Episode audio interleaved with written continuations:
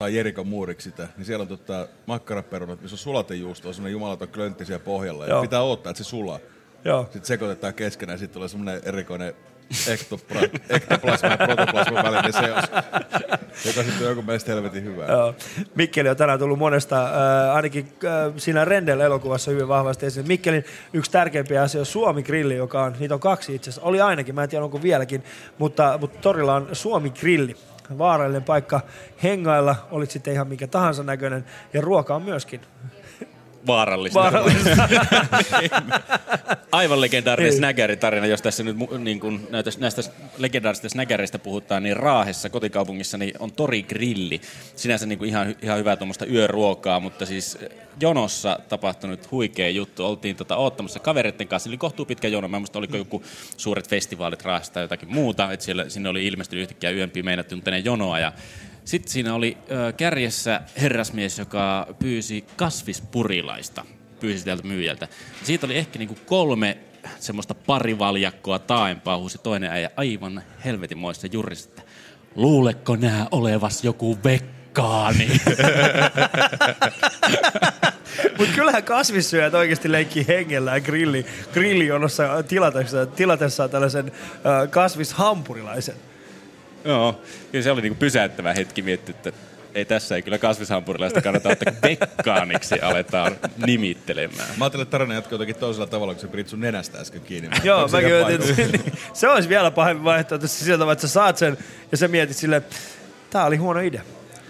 Tää oli yksinkertaisesti vaan liian huono idea ollakseen totta. Joo. Miksi minä olen tässä? Ei yleensä tule, se tulee sitten aamulla se, että tämä oli huono idea, että joutuu juosta. Mutta niinku... kumpi on pahempi oikeasti? Huono päätös, jota joutuu aamulla herätessään katua vai huono päätös, jonka teet, minkä, no, minkä syöt ja aamulla kadot? Kumpi on, kumpi on huonompi vaihtoehto tehdä? Kyllä mä sanon, että aamulla kun joutuu katsomaan sitä, kun ei tiedä, että kumpi päällä ollaan ensiksi, niin kyllä se on varmaan huonompi, huonompi vaihtoehto. Niin, puhutko siis naisesta tällä hetkellä? No, you'll be the judge of that. Ja mistä Sinut tuntien, niin, sinut tuntien puhuit naisesta. Itse asiassa tota, yksi kaveri kertoi viime viikolla, että se Euroviisi-voitto oli esiintymässä täällä sirkuksessa ja sitten tota, se tyttö yritti iskeä sitä koko illan ja kumminkin se ei päässyt juttelemaan sille voittajalle, mutta se iski sen bändärin, niin kuin se bändin jäsenen ja toisen ja sitten ne, se halusi vielä sen päätähten, mutta se pa- oli pakko päästä siihen vielä niin juttelemaan sille, mutta se ei saa- saanut chanssi koko ilta. Niin ne meni Rockimäkkiin, missä se sitten pääsi istuu sen tota, päätähten viereen, se Eurovisus, ruotsalaisen Eurovisun voittajan viereen ja sitten sit, tota, toinen jätkä väsyi, meni hotelliin, niin sitten se sai sen, mitä se halusi. Että usein, jos ei ole varma, että niin kuin jaosta, että ketä tyttöä ottaa, niin mennään aina syömään ja siinä tämä vasta se jako. Sitten mennään jatkoille. Anteeksi, mikä... mikä Me kar- karkasko tää? Millainen, millainen tämä teidän kohtaaminen on, jossa naisia jaetaan syönnin aikana? Ko- koki elämä. Onko kokinella? Akseli tällä hetkellä katsoo, että mistä mä oon jäänyt paitsi. Tieto on se sydämen tai mihin vaikka vatsan kautta. Mä, en- mä en ymmärrä, missä sulla on näitä tarinoita. Ää, mutta mitä te muistatte? Ää, no, meidän vanhemmat Fabe ja Juurikaan oli puhunut meille, meille snägä- snägäriruuasta. Mutta mitäs ää, Jere ja Akseli, mitäs teidän vanhemmat? He ovat kuitenkin sitä sukupolvea, joille, joille snägäri oli ainoastaan, käytännössä niin kuin ainoa vaihtoehto öiselle hakupalalle. No en tiedä hirveästi tarinoita, onko tullut. Kyllä se on niin kuin ihan oman kautta, empiiristen koke- tai niin kuin kokeiden kautta tullut lähinnä se oma snäkäri tavallaan kulttuuri. En mä hirveästi muista, että vanhemmilta mitään tarinoita olisi tullut.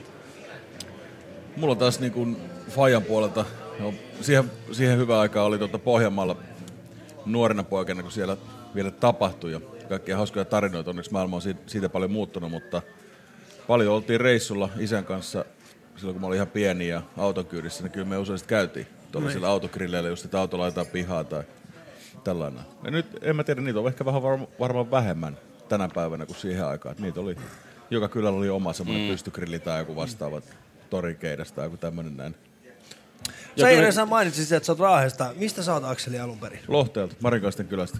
Okei, o- oliko teillä tällainen legendaarinen grilli jossain? Ei ollut. Ei ollut. Ei ollut. Siinä Kokkolassa Jerikossa joutui käymään. Niin Jerikossa. Se ei ole pikku mutka ainakaan. ei se ole paha matka.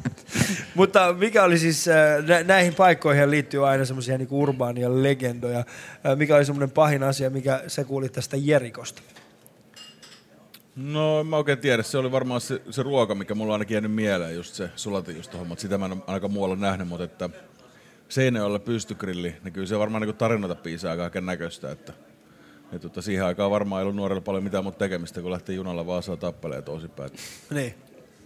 Niitä. Joo, Etelä-Pohjanmaalla on varmaan ollut aika karu meininki noissa snäkärjonoissa, että No siellä, siellä, siellä tota, on varmaan nyrkit viuhunut. Mutta siis mun mielestä enemmän kuin nämä niinku ruuat on se suuri juttu, mistä puhutaan, niin enemmän on nämä persoonat, jotka on siellä tiskin takana. Että grillit aina henkilöityy ja profiloituu täysin yhteen persoonaan, siis siihen yhteen myyjä, joka tuntuu olevan siellä tiskin takana 24-7, että se ei paljon nuku. Joo, no siis ei, ei juurikaan. Mä, siis mun henkilökohtaisesti semmoinen niinku, mun, mun elämässä kun on tärkeä grilli on siis Töölössä. Mun isällä oli siis aikoinaan Töölössä, takatöölössä oli Mannerheimitien varrella, oli tällainen kioski, ja siitä kioskin vastapäätä kadun toisella puolella oli siis semmoinen koppi, josta semmoinen vanha mummo teki siis porilaisia. Ei mitään muuta. Sä sait joko, joko niin kuin perusporilaisen, tuplaporilaisen tai triplaporilaisen. Ja ne, jotka oli ihan hulluja, ne sai niin kuin quattro tripla. niin kuin Ai, ne tuli tiskialta. Niin, niin siis sieltä tuli niin kuin tiskialta sitten vielä niin kuin neljäs. neljäs tota, se, ja, ja mä muistan siis, äh, mä, mä, joskus mietin mun isän kanssa, kun me, me oltiin, niin kuin, äh, oltiin auki, ja mä mietin sitä, että toi taitaa kyllä tienata Faija enemmän niin kuin yhden, parin tunnin aikana kuin mitä sä tiedät koko päivänä. Ja sitten Faija mietti, että se on ihan totta kyllä. Mitään muuta kuin tota. Mutta se on muuttunut. Ei sekään paikka enää olemassa. Ja, niin, niin kuin, ja, ja, ja, nyt kun mä katson tätä, tätä niin kuin ruokaskenää, niin osittain mä myöskin syytän, syytän teitä, Akseli, tästä tästä niin kuin häviöstä, että ihmisten niin kuin ruokatottumukset on, on mennyt paljon eteenpäin ja meidän ei enää kelpaa ihan mikä tahansa, ei edes yöaikaa. Mitä mieltä olet, Fabe? Tota, mä oon eri mieltä, koska jos, mun mielestä jos on tarpeeksi hyvä tuote, niin kyllä se menee kaupaksi, jos se myy. Mutta tota, yksi legendaarinen paikoista se on tämä Elvisburger, mitä sä mainitsitkin, mitä mä oon itse käynyt siellä, niin se on, si, sijaitsee Tikkurilassa ja YouTubestakin löytyy kokeiluversioita, ihmiset käynyt kokeilemaan sitä legendaarista Elvisburgeria ja laittanut nettiin. Niin se, se on niinku neljä pihviä siinä välissä, mutta jos otetaan Super Elvis, siinä on viisi pihviä, kaksi kananmunaa, neljä ananasta ja, ja se, on niinku, se on niin iso, että se ei mahu niinku sille pysty, vaan se on poikittain. Se on näin niinku puoli metriä No, pitkä. mä, en- mä en ymmärrä koskaan, että mitä, mitä järkeä tommosessa. Pystyykö yksi ihminen syömään tollasia? Mitä järkeä on ananaksessa siinä niin kuin, En tiedä miten, mutta se jotenkin se kompensoi, se, se on niinku hyvä. Se on niin hyvä, se on niinku iso mättö ja me, siinä on niinku futiskentä siinä vieressä ja kaikki niinku urheilijat menee pelin jälkeen sinne syömään. Voi tulla burgeria, ei mennä, mennä yöhön enää, vaan mennään syömään sinne. Se on niinku just siinä oikeassa paikassa ja se on koko, koko ajan auki, kun siinä on serkukset töissä, kosovolainen perhe, niin kaikki perhe on koossa siellä aina töissä. Niin se on niinku, siinä on persona just tiskin takana. Ja miksi sitten- kosovalainen perhe laittaisi ananasto hampurilaisiin? Miksi he tekisivät sen? Se on Tässä ei ole hyvä. mitään järkeä. Ei se, ei se ole hyvää ja plus siinä on sekin, että se siinä lämmittäessä, niin ananaksesta tulee aina liian kuuma. Siihen sen suun polttaa, jos sä sitä. Se on, mä oon oppinut vihaamaan ananasta hampurilaisen välissä, koska se on aina niin hemmetin. Se on muuten ihan totta. Se on semmoinen niinku, semmoinen sulava, la- sula laava, Joo, mikä se on, laitat sen suuhun, niin Joo, sä, se ja kaikki ne nesteet Joo. vielä niin kuin palavat yli sata asteista varmaan. Ja se kaikista pahinta on se, että siellä on niinku, sulla on se siinä ja sä yrität ottaa siitä jollain tavalla sen haukun niin, että kukaan muu ei kärsi. Ja sitten siellä on vastapuolella tämä, tämä kauniimpaa sukupuol- sukupuolta edustava, edustava taho, jolle esimerkiksi Jere on jo suunnitellut, mitä tullaan tekemään. Ja sit Tai Fabe on jo parittanut se jollekin muulle siinä. Euroviisi voittaja tulee paikalle. We are the hero. niin, ja sitten kun yrität ottaa siitä sen, niin sieltä niinku löytää aina se yksi, tiedätkö, niinku pisara sen toisen ihmisen naamalle. Ja se on tietenkin semmoinen hetki, että siinä ei pysty ee, mitenkään selittämään, että mi, mitä äsken tapahtui. Niin kyllä siinä, siinä, kun se kiehuva neste räjähtää jonkun naamalle, niin täytyy soittaa jo ambulanssi, ettei siinä paljon selittelyvaraa ole. Niin. Mutta, mutta Tuossa meidän vastapäässä pystygrillissä, siellä ei tällä hetkellä yhtään kyllä jonoa, mutta heti kun sinne tulee jonoa, me kyllä lähetämme, lähetämme yhden meidän, meidän tota, kenttätyöntekijöistä sinne, sinne repun kanssa. Mutta sillä välin, jos et ole vielä ehtinyt äh, lahjoittaa meille rahaa, eli me tällä hetkellä kilpailemme viidennestä sijasta Yle Xn kanssa. Yle X on äh, hyvin paljon edellä meitä. Heillä on kasassa 8501 euroa ja meillä on tällä hetkellä kasassa äh, 5000... Oho. Aika hyvä. 5734 euroa, mikä tarkoittaa siis sitä, että, että kurottavaa on, mutta se ei ole mahdoton. Ja mä oon päättänyt, että tämän yön aikana me otetaan Yle X kiinni. Joten eh, jos teillä on mahdollisuus ja haluat eh, osallistua, ja mä tiedän, että haluat osallistua, nimittäin meillä on henkimaailmakin tässä mukana jo, niin eh, laita viesti Ali, numeroon 16499. Ali 16499. Viestin hinta on 10 euroa ja tämä kaikki menee siis äh, täysin Äh, siis se menee suoraan Nenäpäivä keräykseen. Nenäpäivä on siis kampanja, joka järjestetään tänä vuonna yhdeksättä kertaa Suomessa. Nenäpäivän suuri tempaus on huomenna, äh, anteeksi ylihuomenna äh, tuolla, tuolla Tampereella, jonne, jonne sitten saapuu suuri erä suomalaisia artisteja.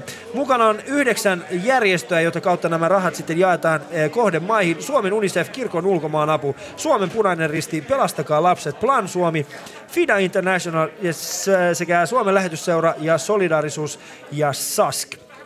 Joten ei muuta kuin puhelin kouraan, avaa sieltä se viesti, laita 16499 siihen numerokenttään tekstikenttään ALI, eli Ali, ja viesti maksaa 10 euroa. Ja lähetä se nyt heti.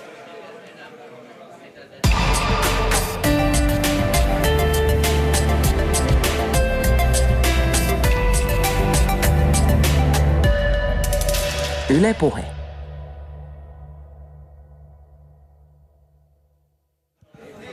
Täällä on minun, minun kanssani siis Jere Pehkonen Yle Puheelta sekä Akseli Herlevi sekä BB Fabe. Ja te olette molemmat nähtävästi myöskin allekirjoittaneet tämän meidän korttipakan. Pitääkö paikkaansa? Onko Akselikin tehnyt? Eh, Ei mä vielä. heti. Joo, tehkää se nyt. Eli meidän korttipakka on semmoinen, minkä Pete Poskiparta toi mukanaan.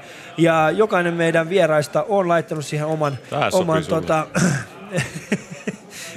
siis äh, Risti. Ja jokainen meidän vieraista on siis tehnyt, on laittanut oma allekirjoituksen tuon. Ja tarkoitus on se, että me huuko, huutokaupataan tämä kyseinen esine ää, tuolla tori.fiissä. Muita esineitä, jotka olemme tänään saaneet, on Hevisa, Herra Hevisaurus, siis itse Herra Hevisaurus. Hän saapui tänne omasta pienestä maastaan tänne Selvä. ja antoi meille Hevisaurus-kirjan. Ja siellä Hevisaurus-kirjassa on tietenkin omistuskirjoitus, ja sekin löytyy tori.fiistä. Sekä Mokoma jätkät, he toivat meille siis alkuperäisen vuoden 2012 ä, levyjulkkarissa käytetyn lavalakanan sekä sitten tällaisen, tällaisen ä, akustisen rummun, eikö näin? Se on semmoinen niin akustinen rumpu, nyt en muista. Kah, Kahon. Kahlo, kahon. Kahon, joo. kahon taisi olla sen kyseisen rummun nimi. Ja ne löytyvät myöskin tori.fiistä. Ja Mokoma jätkä niin arvioi sitä, että näiden, ää, näiden sen lakanan hinta on varmaan joku 500 euroa ja sitten tämän kahonin hinta on varmaan semmoinen 250-300 euroa. Me toivotaan, että sitä kautta saadaan 1000 euroa kerättyä.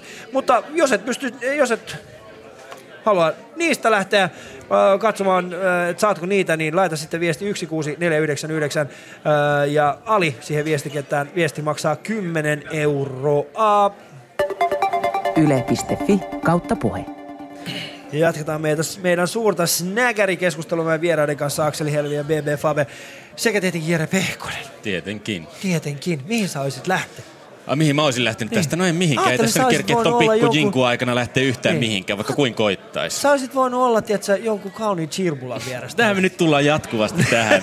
Ei liity snäkäriin mitenkään, mutta Euroviisu voittaja snäkäri. Aa, Kyllähän siis jokainen tosi mies, mielestä se on, niin kuin, se on, se on miehen, miehen riitti, että, ö, tai siis sanotaan niin kuin se on, se on aikuistumisriitti kelle tahansa sukupuolesta riippumatta, että uskaltautuu snägärijonosta vielä jonkun kanssa, täysin tuntemattoman kanssa kotiin ihan vaan sen takia, koska ovat jakaneet yhteisen lihapullan.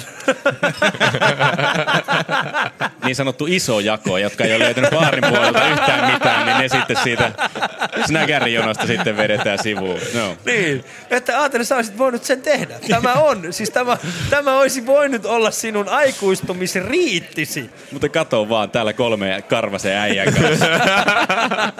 on tää, kyllä jossain aiku, aikuistumisriitti sekin voi olla. Se on hyvin mahdollista. Äh, mutta palataan tähän tällaiseen keskusteluun. Onko Akseli niin kun nämä, koko tämä siis se, miten paljon te olette esillä, äh, tällaiset niin huippukoikit te olette esillä, te kerrotte, miten te teette, te näytätte sen, niin kuin, että kuinka helppoa on tehdä aivan järjettömän hyvää ruokaa. Toki siinä vaiheessa, kun se itse yrittää, niin se tajuaa, että tämä ei todellakaan ole helppoa. No onko se osittain myöskin teidän syytä, että, että ihmiset eivät käy enää grillillä? Voi se olla ehkä sitäkin syytä. Toinen taas on sitten taas grilliyrittäjät, että jos ihmisten eli asiakkaiden tottumukset muuttuu, niin silloin pitäisi varmaan yrittäjäkin seurata sitä muutosta. Mm. Ikään kuin, että sitten voisi tarjota jotain sellaista ruokaa, mikä maistuisi tänä päivänä ihan hyvin. Että. Mutta siinä vaiheessa, kun Anthony Bourdain kävi täällä, niin äh, hän kävi siis äh, Sam, äh, Sam, Sami Jaffan kanssa, kävi kiertämässä, niin kun hän, Jaffa näytti hänelle siis eri, eri paikkoja, missä he kävivät, he kävivät syömässä. He kävivät myös Jaskan grillillä syömässä. Ja, ja rehellisesti mun mielestä se ei enää edustanut sitä grilliperinnettä, mihin me ollaan totuttu. Et se oli semmoista niin kuin aika teollista. Joo, eikö Anthony Bourdain haukkunut se ihan täysin se lihapiirka. Mä en muista millä sanoilla, että se maistuu tyyli joltain villasukalta, joka on niin. kasteltu jossain. Joka Joo, se varmaan pitää hyvin paikkansa. Mä muistan, mä tapasin Anthony silloin, kun se, ne kävi sen kuvauksen tekemässä ja mä sitten juttelin sen kanssa, niin se vaan sanoi, että, että se ei missään nimessä olisi koskaan halunnut tulla Suomeen koska täällä on kaikki hyvin. Että sen, niin sen ohjelman kannalta on paljon mielenkiintoisempaa mennä johonkin sellaiseen kohteeseen, jos oikeasti ihmiset joutuu niinku selviytyy. Eihän Suomessa tarvitse niinku pakko tehdä mitään. No. Kyllä täällä, no, täällä, täällä, mit, mit, missä hän on käynyt selviytymässä? On. Mitä hän on tiedät, Food mitä, Channelin tiedät. Arman? New Yorkin pistroissa. Yrittää selviytyä. Yrittää selviytyä, että täällä on hipstereitä, jotka Joo, yrittävät tappaa. Joo, tiedät kuitenkin mitä tarkoitan. Niin. Mutta että täällä on kaikista niitä faneja. Niin oliko se sanonut jotakin tyyliä kymmeniä tuhansia pyyntöjä, että tuu tänne, tuu tänne Suomeen. Mm. Niin sitten se fanien vuoksi tuli tänne Suomeen. En mä tiedä, onko se kauhean edustavaa Suomesta se homma, mutta en mä tiedä, onko se ohjelma niin ylipäänsä tarkoitettukaan sellaiseksi. Mutta suomalaista on heti miettiä, että ei täällä mm. yhtään, niin kuin meidän, meidän porokarista olisi pitänyt olla tuossa noin. Ja sitten olisi pitänyt tehdä jotain pälä, pälä, pälä, tältä näin. Siinä oli semmoinen hetki, jolloin ne menivät niin kuin syömään Karjalan paistia. Joo. Eikö ollut? Oli, siinä oli äiti ja tytär, jotka molemmat oli ihan umpi jurissa. No. Käkättiin Ei varmaan tiennyt, että se Antoni on meistä ollut. tai kuka se, tai kuka se on silleen. täällä pyörii taas niin. joku harmaa niin, äijä syömässä meidän Karjalan paistaa. Tämä on tällaista, niin kuin, Akseli, me ollaan tehty suomalaista ruokakulttuurista ihan täysin fiiniä ja sitten on kaksi urpoa käykin pilaamassa kaiken. niin. Niin, edustiko se siis minkä, minkä, millään tavalla, Akseli, sun mielestä niin kuin suomalaista ruokakulttuuria se ohjelma eteessä? Että mit, mitä mieltä sä olit? Ja onko, onko sä samaa mieltä kuin Antoni näistä niin snägeriruista, näistä lihapirkoista? No siihen meille tietysti liittyy sellainen niin eräänlainen perinteisyys niihin, että, että me tiedetään millaista se snäkäriporilaiset on ja tällaiset on, että he tietenkään jos ulkomaista tulee joku tämmöinen ruokakuru, niin tuskin se ajattelee ehkä samalla silmillä kuin meille. Tai joku muukin perinteinen ruoka, vaikka mämmittää tällaiset näin, mitkä on aika erityis, erikoisia, niin mm. tuskin muut niitä hirveästi osaa arvostaa, mutta meille se on niinku perinteistä ja se on ihan jees, mutta että ruo- suomalainen ruokakulttuuri mun mielestä on melko nuori. Meillä ei ole sellaisia niin pitkiä perinteitä, kuten jossain Etelä-Euroopassa, jos mummo tekee joku pastan, ja se pistät mapaus tuohon persiliaan vähän sen, niin se lyö korville heti, että ei saa laittaa, ei tähän ruokautu persiliaan. Mutta meillä voi tehdä mitä vaan, koska ei meillä ole niin pitkiä perinteitä. Eikä, kun tämä on siinä mielessä kiva ruokakulttuuri, että on tosi avoin kaikille uusille jutuille, mitä voi olla. Ja ihan samalla tavalla kuin porokäristys ja lihapullat ja pasta ja sitten snäkäriruot, ne kuuluu mun mielestä suomalaiseen ruokakulttuuriin jollain tavalla. Mm. Tuo on mielenkiintoista sanoa tuosta, että meillä on suhteellisen äh, nuori kulttuuri, koska mä tunnistan se ainakin siis siinä, että no mun äiti ja myöskin varmaan Fabe, että me ollaan molemmat Iranista, niin meidän, meidän äidithän tekee ruokaa vain ja ainoastaan sillä yhdellä tietyllä tavalla ja sitten kun esimerkiksi mun äiti laittaa mulle viestiä, että teen näin ja näin ja näin, niin se pitää tehdä noin. Ja silloin kun me oltiin itse asiassa Fabe samassa ohjelmassa, Haasta Hans ohjelmassa, jossa Akselikin oli silloin tuomaroimassa, niin mehän saatiin aika paljon niin kuin porukalta niin nimenomaan iranilaisilta siis tällaista äh, postia, että miksi teitte sen noin? Miksi te ette sitä tehneet näin perinteisellä tavalla? Ja sitten mä yritin vaan niin siinä miettiä sen, no me yritin tehdä sitten tuoda siihen meidän omaa juttu. Te pilasitte sen ruuan. No on tosi tarkkoja siinä, että just niin kuin Akseli sanoi, että Suomessa on niin nuori mutta toi kulttuuri, mutta Iranissa on taas niin tarkka se, sä et voi lähteä soveltaa ja sooloille ja sitten tota, yksi juttu, mitä mä haluaisin sanoa, että Antonikin kävi Iranissa muuten ja se mullekin oli yllätys, kun siinä ohjelmassa tuli esiin se, että Iranissa, sä, jos sä haluat hyvää ruokaa, sä et saa ulkoa, vaan mm. sä tehdään jonkun kotona. Joo. Että yleensä ne niinku, se kotona tapahtuu, se tuotaan se parasta ruokaa, eikä ravintolassa tarvita parasta ruokaa, ei ole sitä semmoista ravintolakulttuuria siellä.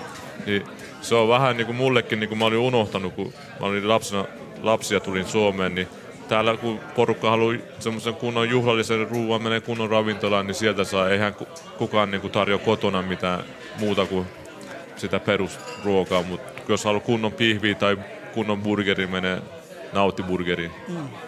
Niin. Kuulostaa hyvältä. Huomaa, että meidän vieraatkin alkaa olla siinä kunnossa. Voisiko tämä aika jo loppua? Se ei loppu. niin, niin, mutta siis et minkälaiseksi se, jos puhutaan, että suomalainen ruokakulttuuri on nuorta ja se niin muovautuu koko ajan, ei niin pitkiä perinteitä, niin minkälaiseksi se on muovautuvassa niin kuin am- ammattikokin silmistä? No sitä on hyvin vaikea sanoa, koska se muovautuu koko tänäkin päivänä. Et kyllä mä tietysti, nyt näin kun tota, kysyt, niin kyllä se muovautuu siihen, että tämä burgerihomma, niin kyllähän se tulee aika kovasti Suomeen. Et maailmalla näyttää olevan ihan valtava megatrendi.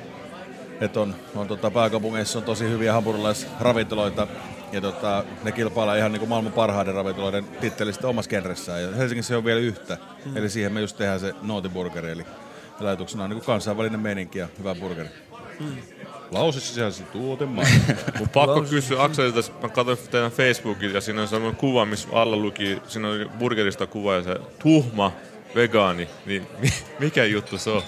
Se tuhmaburgeri, se on pitkä tarina, mikä lähti tota Helena Puolakan suusta, joka oli tuomarina Top Chef ohjelmassa. Ja ja hän tota kertoi sitä, se ei kos, tosiaan kyllä koskenut sitä kasvishampurilaista, mutta toista, toista yksilöä. Ja se sanoi, että se on niin tuhma katsomaan silmiin samalla kun söi sitä, kun ne kaikki pekonin rasvat ja muu tippuu suupieliä pitkin. se katsoo mun silmiin koko ajan, että tää on niin tuhma. Mä en tiedä, onko tää enää niinku, mikä, että onko, onko tää niinku hyvä vai onko tää siinä rajalla, että on jopa liian tuhma. Niin mähän tietysti, itsellähän se oli suurin komplimentti, mitä mä oon koskaan kuullut. Joo. Niin koko siitä tää tuhmaburgeri, nootiburgeri homma idea on lähtenyt. Joo.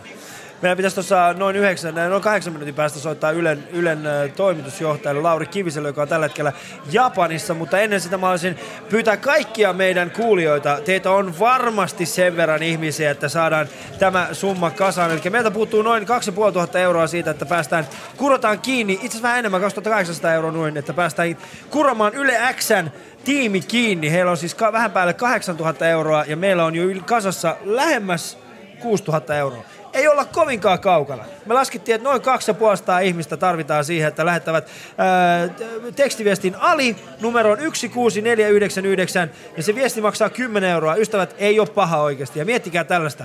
Sillä Yle Puheen tiimi se Yle Xn tiimin ohi. Ja me ollaan luvattu Yle Puhe tiimin kanssa, että silloin kun me tämä tavoite saavutetaan, niin kävelemme Ylen ruokalaan, jossa Yle X-läiset yleensä istuvat syömässä ja näytämme heille närhemunat. Lauri Tässä tapauksessa Jeren munat. No niin. Jotenkin mä osasin jo odottaa tätä näin. Missä Mutta... vaiheessa meni semmoinen niin tuhat määrä, että Ali Jahangiri kuunteli sitä koko 24 tuntia uudestaan ja loisi tähän semmoisen kommenttiraidan koko lähetykseen, mikä tässä on. Olisiko semmoinen 10 000 euroa mitäs jos sä, mitäs jos sä Joo. Ei. Ei, ei missään nimessä. Älä mä, oon ollut, mä oon ollut kohta jo 17 tuntia hereillä. No sä voit nukkua sinne välissä ja sitten ihan uudestaan. Siis mä oon käytännössä hetken, mä oon ollut kohta hetken, mä oon muuten ollut 22 tuntia hereillä tällä hetkellä. Yleensä ulkomaalaiset ei ole tähän aikaan hereillä. Jos ne on, niin ne on keräämässä pulloa. Pullo. Voi No, Tämä on just tätä pakolaiskeskustelua. Siellä on muutama sellainen tyyppi, joka katsoo, että millä helvetistä, mitä sä edes tuon sait aikaisen? mitä? Jaa, siellä Siellä huudet, mä en kuulu kyllä Sä ihan. haluat jutella sunkaan sitä Mä en jälkeen. ollut. No totta kai, ehditään varmasti jutella. Ei Poliittinen ollut. sanoma tulossa niin kuin aikaisemmin. Nainen jonossa. Aina juttelet tänne. Siis sillä hetkellä, kun meillä tuli puoli, äh, siis me, me olimme siis puolessa välissä lähetystä, eli tasan kello 10 tänään, niin oli siis semmoinen tilanne, että eräs hen- herrashenkilö tuli tähän äh, pöydän eteen, halusi kertoa siis hänen poliittisen sanomansa, ja se, ei oli mielenkiintoinen. Se oli mielenkiintoinen. No. Ja mä hetken aikaa kuvittelin, että kyseessä olisi ollut siis to- totaalinen niin kuin källi työkavereita, mutta ei ollut. Siitä tuli kolme, kolmessa lausessa tuli äh, Hitler, Sieg Heil ja, ja Karjala takas. Joo, tämä oli vielä aika uhkarohkea teko, koska eikö silloin ollut mun mielestä vieraana Teemu Potapov, siis tämä portsari, Kyllä. ö, pastori, istui tossa noin, ja Ukko tulee tohon heittämään Joo. tuommoista läppää, niin kyllä siinä täytyy niinku löytää Mut kohonesia. Kyllä mä uskon, että hän itsekin huomasi, että nyt ei ollut se hetki. Ja mä, kuvit, mä, ku, mä, mä, kuuntelin ja sitten se yhtäkkiä niin kaikki katkesi ja hän lähti Joo. jinkku päälle, niin mä kuvittelin mielessäni, että nyt se Potapov hapettaa sitä Ei, siinä, ei siinä missään vieressä. tapauksessa. Itse asiassa pelkällä olemassaolollaan hän sai enemmän aikaiseksi kuin millään muulla. Hän vain katsoi sitä ja sanoi, että nyt on ehkä ihan hyvä aika lähteä. No. Ja tämä ihminen oikeasti lähti, koska Teemulla oli vaan siis sellainen vaikutus, nyt on hyvä aika lähteä. No. Ja se kaveri se, niin onkin. Ja sitten hän lähti käymään että hänen poliittisen sanomansa oli kiinni siitä, että Teemu katsoo häntä suoraan silmiin ja sanoo, nyt on hyvä aika lähteä. Mutta musta vähän sen tuntuu, että, että baareissa, joo, kenties tarvitaan tällaisia niin, kuin niin sanottuja portsaita, mutta ehkä yhä, mikä niin enemmän me tarvitaan tuollaisissa pystygrilli kaltaisissa paikoissa, jossa on tällä hetkellä itse asiassa kolme asiakasta, niin ehkä siellä me tarvitaan enemmän tällaisia portsaita, koska siellähän tapahtuu nimenomaan tällaisia öisiä kohtaamisia, kun, kun sielut e- eksyvät ja yhteinen, yhteinen lihapulla Ei olekaan enää ei yhteinen. ole enää, enää yhteinen, vaan siinä on väkivallan tuntua. En ole koskaan nähnyt näkäritappelua. Mun mielestä se, se tuntuu vähän semmoiselta urbaanilta legendalta jossain määrin. Että kyllä musta Mä tuntuu, että se, ne on jäänyt vähän tonne jonnekin vuosikymmenten taakse.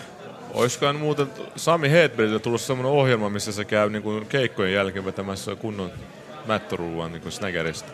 Joo. Mun mielestä niin kuin se ke- kiertää Suomeen ja siellä varmaan tulee...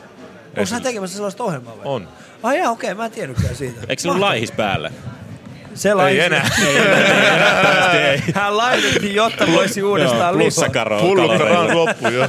Eikö, eikö tommonen esitys ole vähän niin kuin urheilusuoritus? Et ei tästä ole kauaakaan aikaa, kun tota, netistä tuli vastaan linkki, jossa, tota, jos, jos oli ihan siis lääkärin kertomat asiat siitä, että hampurilainen on urheilusuorituksen jälkeen kaikista paras palautusruoka.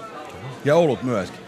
Niin, siis äh, puhuu mies tällä hetkellä, joka perustaa hampurilaisravintolaa, että miten paljon tähän voi sitten niin Ja varmaan oluttakin siellä tarjoillaan. niin, sattumalta.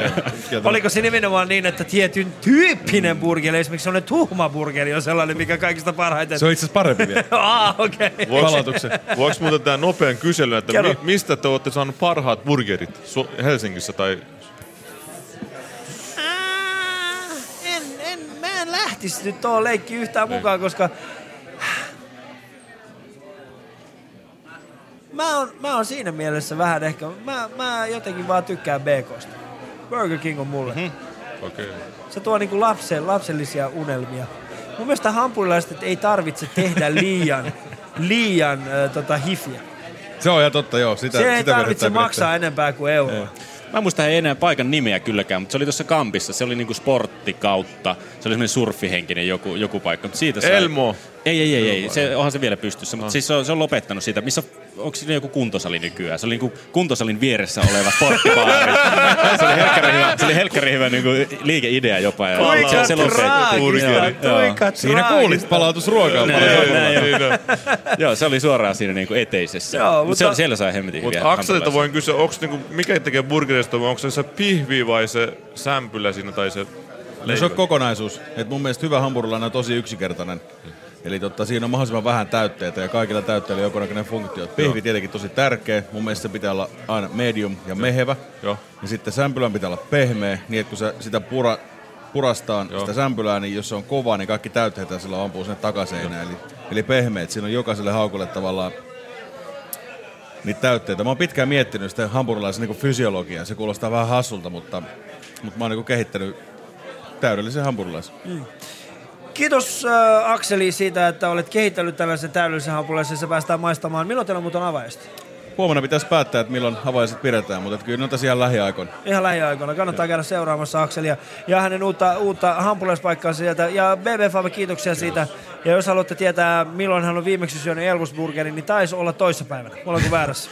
Itse asiassa mä kävin treffipubissa, siellä nykyään saa kunnon Se on hyvä. Joo. Se on ihan sika. Joo, mä oon siis Herttoniemessä. Mm. Joo. Me, Ai jaa, okei. Okay. joo, mä oon kuullut kans hyvää. se ei ole mikään halpa, se maksoi 18-19 euroa, mutta jumalauta se pihvi on mehevä ja hyvä. Mutta mä oon kuullut myöskin niin Kontulassa olevasta Helmi-grillistä aika paljon tällaista hyvää. Et sekin on muuten, sekin on kuulemma tosi hyvä. Joo, voi hyvin olla mahdollista. Joo. Mutta Reffipubis on kyllä toistaiseksi mun mielestä paras. Ah, Joo. pitää kävästä. Mä allekirjoitan. Kyllä, pitää käydä. Nyt on meillä siis nähtävästi Lauri Kivinen tuolla linjoilla. Ää, tiedätkö muuten, Janne, onko Lauri kuullut meidän lähetystä? Japanissa. Mä nostan kohta puhelukanavan tästä. Kiitoksia teille molemmille siitä, Kiitoksia. että pääsitte tälle meidän vieraaksi. Ja äh, niin, ihan lyhyt muistutus siitä, että millä tavalla pääset osallistumaan tähän meidän, meidän lähetykseemme. Yle Puheen nenäpäivä show. Ali 24. Auta Alia auttamaan kehitysmaiden lapsia. Lahjoita 10 euroa tekstaamalla Ali numeroon 16499. Siellä on siis tällä hetkellä Lauri Kivinen tuossa, tuossa linjoilla. Katsotaan, kokeillaan tällaista, Jere. Mitä oot mieltä siis siitä, että äh, sanot vaan Laurille, että äh, Ali on ehkä hieman ottanut liikaa häppää. Ja mä yritän tässä miettiä, mä yritän niinku vetää sitä ihan semmoista niinku... Siis, oot, ootko valmis? No niin, mä oon valmis, joo. Kuuluuko tää? Yle Puheen nenäpäivä show. Ali 24. Auta Alia auttamaan kehitysmaiden lapsia. Lahjoita 10 euroa tekstaamalla Ali numeroon 16499. Lauri Kivinen, arigato.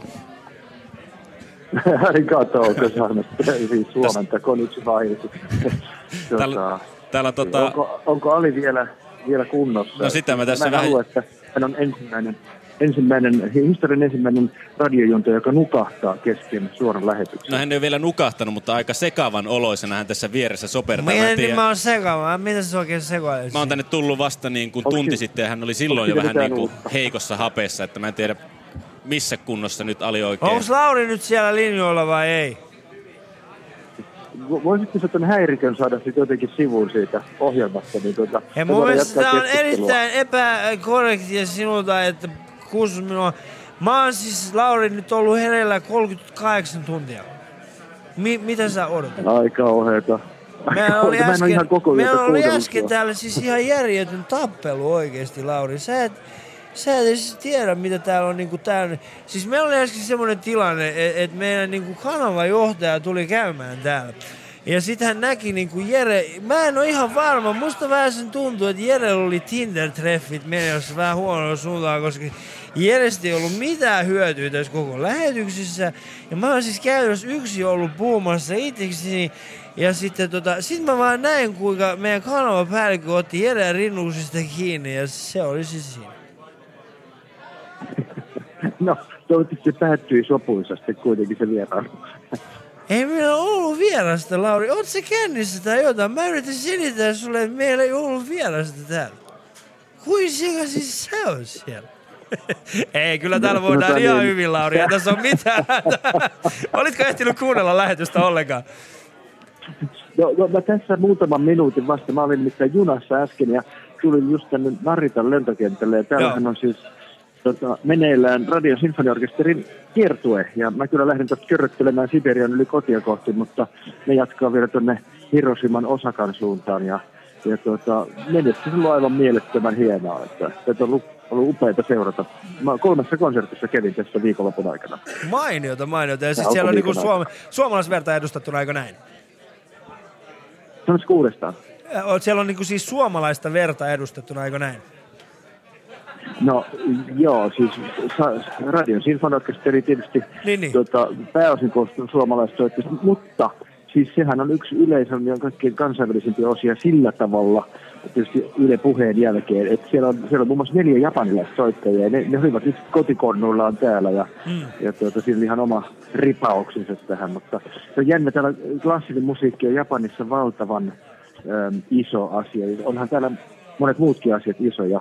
Mutta tuota, klassikin, klassisen musiikin konsertissa käy paljon ihmisiä. Nämä oli nämäkin kaikki semmoisia 2000 ihmisen saleja, jotka on loppuun myyty. Että kyllä tota, orkesterille kiva käydä täällä ja täällä on no, vajaan kymmenen vuoden välein meidän orkesteri on täällä käynyt. Mm. Se on hieno kulttuurivientiä.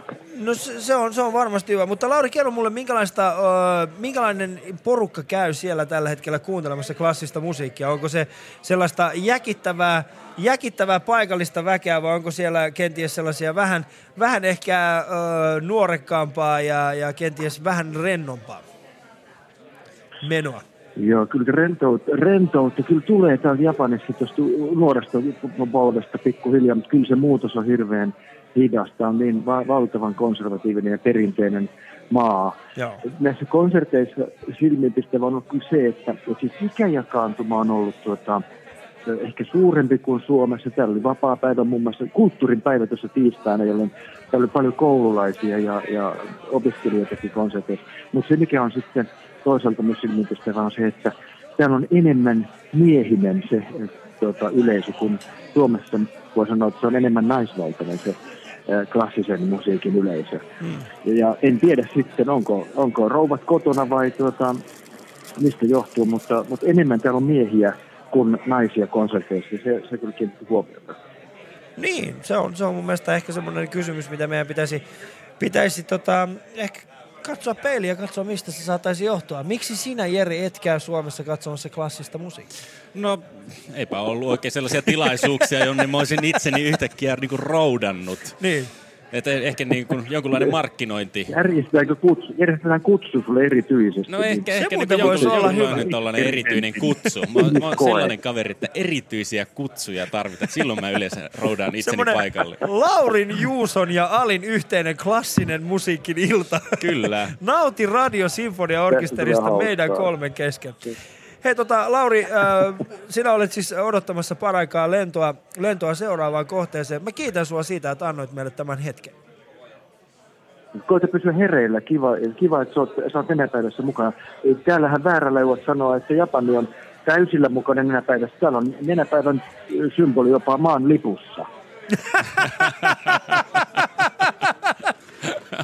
Toi on hyvä. Ja Lauri, mulla on siis semmoinen pyyntö sinulle. Sä oot siis äh, Ylen Ylen toimitusjohtaja. Meiltä puuttuu, meillä on siis, me yritetään saada Yle Xn tiimi ka, niin kuin kiinni tässä. Meiltä puuttuu semmoinen 2500 euroa. Onko mitenkään mahdollista, että tekisit muutaman semmoisen puhelun, jotta tämä Yle Xn tiimiltä ehkä kenties siirtyisi muutama tuhat euroa meidän tilille? Mäpä mietin, mulla on monta tuntia koneessa aikaa miettiä, tuota, mutta itse asiassa huomaan illalla mä olen Tampereella silloin vastaan puheluita, että jos siinä voi asiaan vaikuttaa vielä lisäksi, niin tuota, yleensä voi. Hei, niin, voidaanko tota, me tehdä sillä tavalla... Voidaanko me tehdä sillä tavalla, että huomenna kun olet, äh, olet Tohlopissa, niin joka ikinen euro, minkä, mikä sinulle lahjoitetaan, menee tähän meidän Yle Puheen tiimille. Voiko tehdä niin? No sehän, Siis jos se vaan teknisesti on mahdollista, niin totta kai, ja mikäli se on mustakieli, niin, niin hoidetaan, että se on. No se ei ole kuule, hei, nyt se on sovittu. Se, toimimaan. Nyt se on sovittu. Se Yle X-tiimi, te et ole mitään, mulla on Lauri Kivinen mun tiimissä. What? Mit, missä te ootte? Te, te ette ole mitään. Yle X-tiimi, jos te kuulette tätä, mulla on Lauri Kivinen mun tiimissä. Te ootte vainaa oikeasti. Teistä ei ole mihinkään. Teidän kaikki hyvän tekeväisyys loppu tähän. Teille se on duuni enää huomenna. Ja vielä selvitellä, että millä tekniikalla me saadaan ne sieltä tililtä tähän. Älä nyt ole, älä nyt ole Jere noin niinku jäykkä. Ei vaan siis, että t- jos on tekniikasta kiinni, niin mm. tähän hoituu helposti. Kyllä, kyllä. Mutta kiitoksia Lauri tästä. Kuinka monta tuntia sä oot ollut hereillä? Mä oon siis aloittanut kymmeneltä lähetyksiä, mä oon herännyt siis kuudelta, eli käytännössä niin kuin kolme tunnin päästä tulee 20, 21 tuntia mä oon ollut hereillä kaiken kaikkiaan. Hei, tsemppiä siihen ja hienoa, että sä oot tuota keräämässä. Hyvä asia, hyvä asia. Kiitoksia erittäin paljon Lauri tästä. Ei muuta kuin hyvää päivänjatkoa. Kiitos ja hyvää yön jatkoa. Kiitoksia erittäin paljon. Ylepuheen nenäpäivä show. Ali 24. Auta Alia auttamaan kehitysmaiden lapsia. Lahjoita 10 euroa tekstaamalla Ali numeroon 16499. Ja tänne meidän vieraaksemme saapui myöskin äh, Aki Pyysing – Pokeri ammattilainen. Pokeri ammattilainen, tervetuloa. Kiitos. Tuliko suoraan kassulta? Joo, tulin. Jätin pelit tunti 15 minuuttia tavallista aikaisemmin kesken ja hilpasin tänne. Ja mitä ulosannista, niin vielä kohtuullisen selvinpäin. Joo, se on siis, että voi sitä pokeria pelata, mutta radioon tuleminen ihan lärveissä vähän on. Ootko ikinä vetänyt semmoiset lärvit, että seuraavana päivänä on tuntunut tilipussissa? Kyllä näinkin on joskus valitettavasti tainnut, tainnut käydä. Onneksi ei ole äiti tähän aikaan kuuntelee se ohjelmaa. Sähän oot käytännössä niin kuin yöperhonen, jos, jos sillä tavalla voin, voin jollain tavalla kuvailla ihmisiä, jotka, joiden työ on käytännössä niin kuin tapahtuu öisin. Ää, niin, niin sun työhän tapahtuu käytännössä pääosin öisin. Onko ymmärtänyt väärin? Joo, ei, kyllä se pitää paikkansa. Että kyllä mä oon niin puoli viiden maissa käynyt nukkumaan viimeiset parikymmentä vuotta pääsääntöisesti. Mm. Tota, Niin, niin, että minkä vuoksi se on niin, koska tota, eikö, ennen se johtui varmaankin aika lailla siitä, että jenkkipelaajat pelas Suomen aikaa yöllä. Niin silloin tietenkin suuri osa pelaajista oli peli päällä, niin silloin, silloin joutui valvoa öitä. Mutta onko se nykyäänkin niin, että vaikka niin kuin suurin osa on eurooppalaisia pela- pelaajia internetissä, niin sitten joutuu valvomaan, onko niin kuin pokerin pelaajat vain valvojatyyppejä, että he tykkäävät olla yöllä päällä niin Öö, ei, ei, ei, kaikki edes ole, mutta että mun tapauksessa, kun mä pelaan nykyisin lähinnä liveä ja aika paljon Helsingissäkin, niin kasino sulkeutuu puoli neljä. Ja parhaat tunnit pelataan yleensä ihan ne viimeiset, eli tällainen yhdeksästä neljään työ. Sillä minä aloitinkin, että, että kasinolle yhdeksältä ja sitten neljältä pois. Niin. Tosin eri yhdeksän ja eri neljä kuin monella muulla. Äh, johtuuko se siitä, että nämä parhaat pelit on silloin yöllä, niin juurikin tästä niin kuin pelaajien katatonisesta tilasta ja ehkä väsymyksestä osittain, vai siitä, että opitaan vasta niin kuin tuntemaan toisen? Joo, siis se johtuu, että ne on, ihan parhaat pelit on yöllä johtuu siitä, että pelaajilla on sellainen käsitys, että pokerithan loppuu tässä nyt tänään, että tänään täytyy ehdottomasti päästä omilleen, että huomenna nämä pelit ei varmaan aukeakaan. Aivan. milloin sinä opit tämän? Kyllä se on 95, eli noin 20 vuotta sitten tämä mulle suurin piirtein selvisi luettua niin pari pokerikirjaa, missä tämä kerrottiin. Että Joo. Miten sitten jos sä oot ollut Las Vegasissa ja niin kuin muualla maailmassa, kun kasinot tuntuu pyörivän 24-7, että siellä sitä lopun aikaa ei ole milloinkaan, niin kuinka pitkiä päiviä silloin tulee painettua? No en ole nykyisin itse asiassa. Nuorena poikana, kun pääsi eka kerran 24-7 kasinolla, mikä oli Itävallassa, niin sitähän sitten pelasi 36 tuntiakin välillä putkeen. Siitä innostaa, että oli isompaa ja parempaa peliä kuin Helsingissä, mutta nykyisin ulkomaanreissullakin kyllä ne pisimmätkin sessiot jää tuollaiseen 10-12 tuntiin, että vireystila laskee ilman muuta. Et ei ole mitään järkeä, kun ne pelit pyörii 24-7, niin painaa kellon ympäri. Tosi monet tekee sitä, mutta mä alan olla jo vähän liian vanha siihen. Mutta tuossa mainitsit 36 tuntia. Mä oon siis tällä hetkellä ollut hereillä, sanoisin niin ehkä noin 21 tuntia. Ja mä en, mä en itse uskaltaisi kyllä laittaa mitenkään erityisen sum, suuria summia rahaa mihinkään peliin, vaikka osaisin sitä kuinka hyvin. Mutta 36 tuntia käytännössä niin putkeen millä unimäärällä tai levolla? No siis se on, ei, ei kannattaisikaan siis sinänsä tavallaan, mutta koska vireystila tosiaankin laskee, niin kuin mikä se nyt varmasti tällä hetkellä huomaat joka paikassa, mutta se oli sellainen, että vah- vahvalla rutinilla ja kun muut pelaajat ovat sitten kuitenkin, vaikka saattaa olla vireitäkin, niin tuota, lähtökohtaisesti aika paljon huonompia. Ja sitten lisäksi ne livepelit pyörivät silleen, että siellä se sama porukka istui siinä pöydässä sen 36 tuntia, niin siinä lähdetään ihan tasamatkalta sitten, että ei mitään hätää. Joo. Eli siis, mutta tuliko ikinä sellaista, sellaista fiilistä tai sellaista, sellaista, että olisi pitänyt vaan lopettaa 10 tuntia aikaisemmin ja ei olisi tässä tilanteessa nyt, jos olisi vaan silloin mennyt nukkumaan? No ei oikeastaan. Kyllä ne ihan ne lopetuspäätökset on pyrkinyt tekemään sen mukaan, että jos peli heikkenee tai sitten oma pelikunto heikkenee niin paljon, että ei ole enää voittava pelaaja. Ja sillä, että to, toki on monta kertaa käynyt niin, että on ollut aluksi voitolla ja sitten lopuksi häviöllä, mutta ei sillä ole mitään väliä, että tämä on niin kuin, sessio on, on niin kuin uran mittainen eikä yhden illan mittainen, niin kuin sitä ammattilaisen pitäisi ainakin tarkastella. Koska kun äh, sä sanoit tuosta, että sä oot aloittanut siis vuonna äh, no, y- 95, o- o- se- noin 95. Oot Joo, aloittanut 95 ammattimaisen pelaamisen. Ammattimaisen, ja sitä ennen teit miten paljon niin nimenomaan tuollaista, äh, voiko sitä kutsua amatööriksi? No siis se oli satunnaista siis muutaman kerran kuukaudessa, tosin pikkupojasta asti silloin kun jotain pelejä löytyi, mutta ei, ei mitenkään silleen. Sitten kun aloin pelaamaan ammattimaisesti, niin sitten pelasin Suomessa aina, kun oli jotain peliä. Silloinhan mitä internettiä ei vielä 95 ollut olemassakaan. Joo. Mutta eh, siihen aikaan oli myöskin varmaan, että pokeriammattilainen ei ollut juurikaan sellainen asia, mitä olisi voinut edes sanoa ääneen. Vai pystyykö? Koska nykyään pokeriammattilainen, meillä on siitä mahtavia esimerkkejä siinä Ilari Sahamia, niin siis niitä, niitähän löytyy paljon tällä hetkellä. Niin, niin mitä siinä silloin kun sä aloitit, niin minkälaista se oli se vastaanotto? No ei sitä, kyllä siihen aika kauan meni ennen kuin mummille taisin kertoa kaksi vuotta sen jälkeen, kun olin aloittanut, että se arveli, että se on vähän vaikeampi. Mutta sen tosi lähinnä kikatteli ja vaikutti sen mielestä hauskalta. Että... Joo.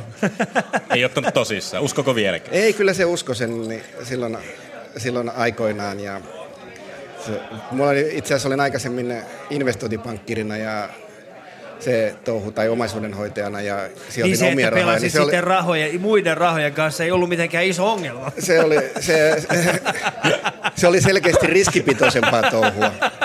Anteeksi, mun oli pakko heittää tämä auki. Ei ollut mitenkään niin kuin sinua kohtaan henkilökohtaisesti, mutta näin stand-up-koomikkoina pankkiirisana yhdessä, se on vaan mitä minä teen. Mutta se, se, se riski oli vähän erilaista. Joo, siis että sijoitusmaailmassa riskit on, niin kuin, se on paljon, siellä on paljon enemmän tuurista kiinni, pokeri ei ole tuurista lainkaan kiinni, että siinä voi, ja aika isoja kuria otinkin pikkupoikana opiskelijana, sain isoja lainoja ja sitten olin aika hyvässäkin velkakuopassa, mistä sitten onnistuin 90-luvun alussa onnistuneesti uiskentelemaan ulos, että sen jälkeen sitten tämä pokeri on ollut silleen niin kuin aika marginaalisen riskin touhua. Mutta kun sanot tuosta lainasta ja pokerissa, niin, niin, niin ää, siis ihan niin kuin, siis, siis minkälaisesta lainasta puhutaan? Siis oliko se niin kuin pankki vai joku pelifirma? Ei, se ei ollut, se ei ollut, on? ei, ei, siis se ei ollut pokeri, siis se oli, mulla oli sijoituslainoja, jotka olivat sijoitu, sijoittamiseen. Ah, okei, okay, mulla meni siis tässä, joo, sori, mulla meni nyt vähän ehkä t- t- tarkoitettuja, että ei, siis pokeria en ole pelannut velkarahalla ikinä. Että, Onko se edes mahdollista? no siis, jos saa, jo- siis samalla lailla, jos saa lainaa joltakin tai jostakin, niin. niin sitten voi pelata, mutta ei lähtökohtaisesti mitkään, ei nettisaitit sen enempää kuin kasinotkaan, useimmat eivät lainota pelaajiaan lainkaan. Tapahtuuko pokeripiirissä tällaista niin kuin, niin kuin ollaan huomattu nyt tälle valtioiden välisillä velkasuhteilla, niin vähän samantyylistä, että siellä on jokainen on velkaa jokaiselle tyyliin ja sitten niin kuin se kokonaissumma on ihan äärettömän iso ja kaikki on vähän niin kuin tietoisia siitä, että tämä vaan pyörii tämä raha näin. Ei, se, sellaista ei käy, mutta siis sellaista käy kyllä niin kuin valtion väliselläkin markkinoilla tulee, tulee käymään, että joitain luottotappioita on ollut. Että siellä jotkut ehkä lainaa joskus jotain rahaa jollekin, ja se on itse asiassa ne samat tyypit, jotka kyselee sitten lähestulkoon kaikilta, mutta ei siinä kyllä pääsääntöisesti pokerin pelaajat pelaa vain ja ainoastaan omilla rahoillaan. Sitten on jotain tällaisia steikkaustapauksia, niin kuin, että että joku pelaa jotain isompaa peliä jonkun toisen rahoilla, jossa sitten niin kuin voitot jaetaan, mutta sekä, sekään ei ole mikään sellainen yleinen ilmiö, että yleisesti ottaen ihmiset pelaa omilla rahoillaan. Onko jopa tämmö- tämmöisiä niin kuin pokerin pelaajien keskittymiä, jotka sitten laittaa kaikki rahansa tai nyt kaikki rahansa likoon, mutta siis yhteisen rahan likoon, josta sitten niin kuin yksi lähtee koittaa isompaa peliä, jos sieltä tulee, niin sitten jaetaan vähän kaikkien kesken. No tällaistakin on ollut, että ollaan niin tyyliin pelattu turnaus, että sen turnauksen voittaja niin kaveriporukassa ja turnauksen voittaja lähtee pelaamaan jonkun turnauksen, mutta ei sekään, sekin, on ihan täysin marginaali-ilmiö. Eikö noissa turnauksissa muutenkin nuo pä- päivät niin kuin veny aika pitkiksi? Siellä nyt ei varmaan niin 30-tuntisia putkipäiviä, kuitenkin ne turnaukset loppuu jossain Ei, vaiheessa. mutta, joo, ei, mutta että kyllä ne pelipäivät on niin kuin yleensä pelataan 10 tuntia tyyliin hitaassa turnauksessa, jos siinä siis pysyy mukana, jossa on sitten jotain ruokataukoja ja muita taukoja, tai ainakin 10 tuntia päivässä pelataan sitä pelkästään sitä turnausta ja sitten sen jälkeen tietysti sitten voi painaa käteistä sen verran, kun hyvältä tuntuu. Ja sitten taas nousta siihen turnauspöytään aamulla, kun tulee huuto, että Aki pyysin to the seat one. Joo, Sitten siis- juostaa vähän niin kuin lentokentällä. Kyllä siis näin voisi tehdä, tosin siis, että ja ihan joskus poikkeustapauksissa olenkin tehnyt näin, mutta tuota, siitä on varmaan toistakymmentä vuotta aikaa. Että kyllä nykyisin pääsääntöisesti, jos on pitkässä turnauksessa mukana, niin sitten kun se päivä päättyy, niin lähden oikeastaan mieluummin niin otan drinkin pari ja menen nukkumaan. Tai sitten pelaan ihan jonkun marginaalisession käteistä. Että se on parempi kuitenkin itse asiassa olisi ennen turnauksen alkuunkin, että ei heräisi suoraan siihen turnaukseen, vaan ensin niin kuin heräisi rauhassa optimitapauksessa kävisi jopa vähän salilla tai jotain ja silleen sitten, että ei suoraan kellon, kellonsoitosta pelipöytään, vaan että ensin saa niin ajatukset kasaan ja sitten vasta rupeaa sutimaan. Mutta ähm, jos äh, sulla on niin siis pitkä ura takana ja toivottavasti vähintään yhtä pitkä ura edessä, tai niin kauan kuin haluat, haluat mutta jos nyt se vuoden 1995 äh, Aki Pyysing, joka siirtyy ammattilaiseksi, näkisi sinut nyt, mitä hän sanoisi sulle? Mikä on semmoinen asia, josta hän olisi kenties äh, iloinen ja ylpeä? Iloinen ja ylpeä se olisi varmaan siitä, että on pysynyt voitollisena pelaajana ja sitä tosin ottaisi jonkun verran päähän, koska tämä 20 vuotta myöhemmin oleva Aki Pyysing on paljon parempi kuin se 95 Aki Pyysing, mutta sitten se totesi, että, että kyllä sä oot saatana lihonnut Et sä kyllä niin lihonneelta kyllä vaikuta. Mutta, mutta, mutta Aki, missä, missä, missä osa-alueessa olet parempi? No siis se on, pokeri, pokeritaito on sellainen ei ihan lyhyesti kuvailtava, mutta että siis sanotaan aika tasaisesti aika monessa lajissa. Että ehkä eniten, mikä on niin merkittävimpänä parantunut, on niin kuin sellainen Joo. ihmistuntemus, että osaa erotella ihmiset toisistaan.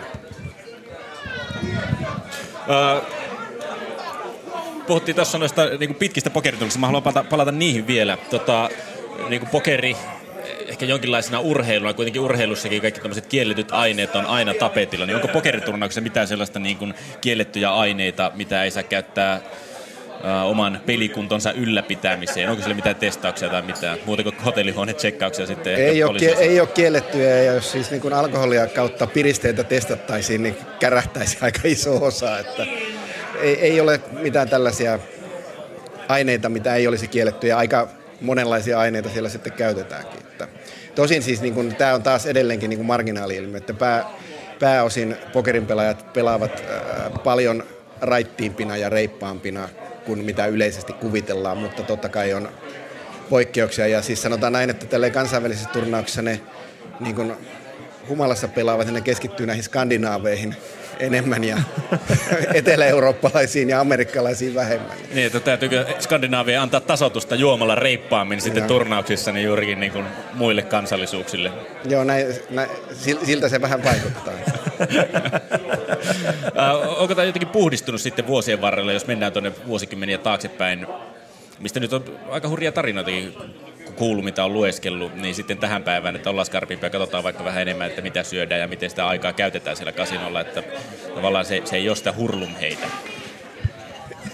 Ei oikeastaan. Tai no sanotaan, on se siitä joo. Siis nyt tarkastellaan vähän lyhyemmällä perspektiivillä, että tuosta niin kymmenen vuoden takaisesta buumiajoista, niin on nykyiset ammattilaiset ovat paljon skarpimpia ja tarkempia kuin mitä ne silloin oli, mutta että ei nämä niin kuin, kyllä nuoret skandit on edelleen nuoria skandeja, että osa nyt siis tietysti vetää ihan pelkällä T-linjalla, mutta kyllä se, jos niin kuin pokeriturnauksessa on tuntematon nuori mies juovuksissa, niin on hyvä arvaus, että se on Suomesta, Ruotsista tai Norjasta, että tämä on jo niin kuin melko varma tieto. Olisiko se niin, että, että nuori Aki Pyysing sanoi sulle, katsoisi sua suoraan siihen ja sanoi, että sä et enää juo niin paljon, mistä noi kilot? Voisiko olla niin? No itse asiassa mulla se on nyt kyllä enemmänkin mennyt niin, että itse asiassa kun aloitin pelaamaan, niin mä olin hyvin vakavamielinen nuori mies. Ja tuota, silloin ihan uran alkuaikoilla noudatin nimenomaan nollatoleranssia. Tai Joo. vähintäänkin sitä, että on minimissään ajo, on korkeintaan niin kuin, että ajokunnossa ollaan. Että, että kasinollahan kävi silloin autolla. Että nyt sitten taas tälleen vähän vanhempana, kun pelit on niin kuin sinänsä pienempiä ja kokemusta on enemmän, niin mä oon sitten ottanut vähän rennommin Joo. tämän. Tota, elokuvissa näkee välillä, että, että Vegasissa on tällaisia niin kuin high roller, uh, high roller uh, pöytiä, jossa sitten um, ihmiset pelaa miljoonista ja, ja siellä on siis, ne on, ne on suli, ne käytännössä niin kuin yleisö menee sinne katsomaan, että miten nämä high rollit pelaa.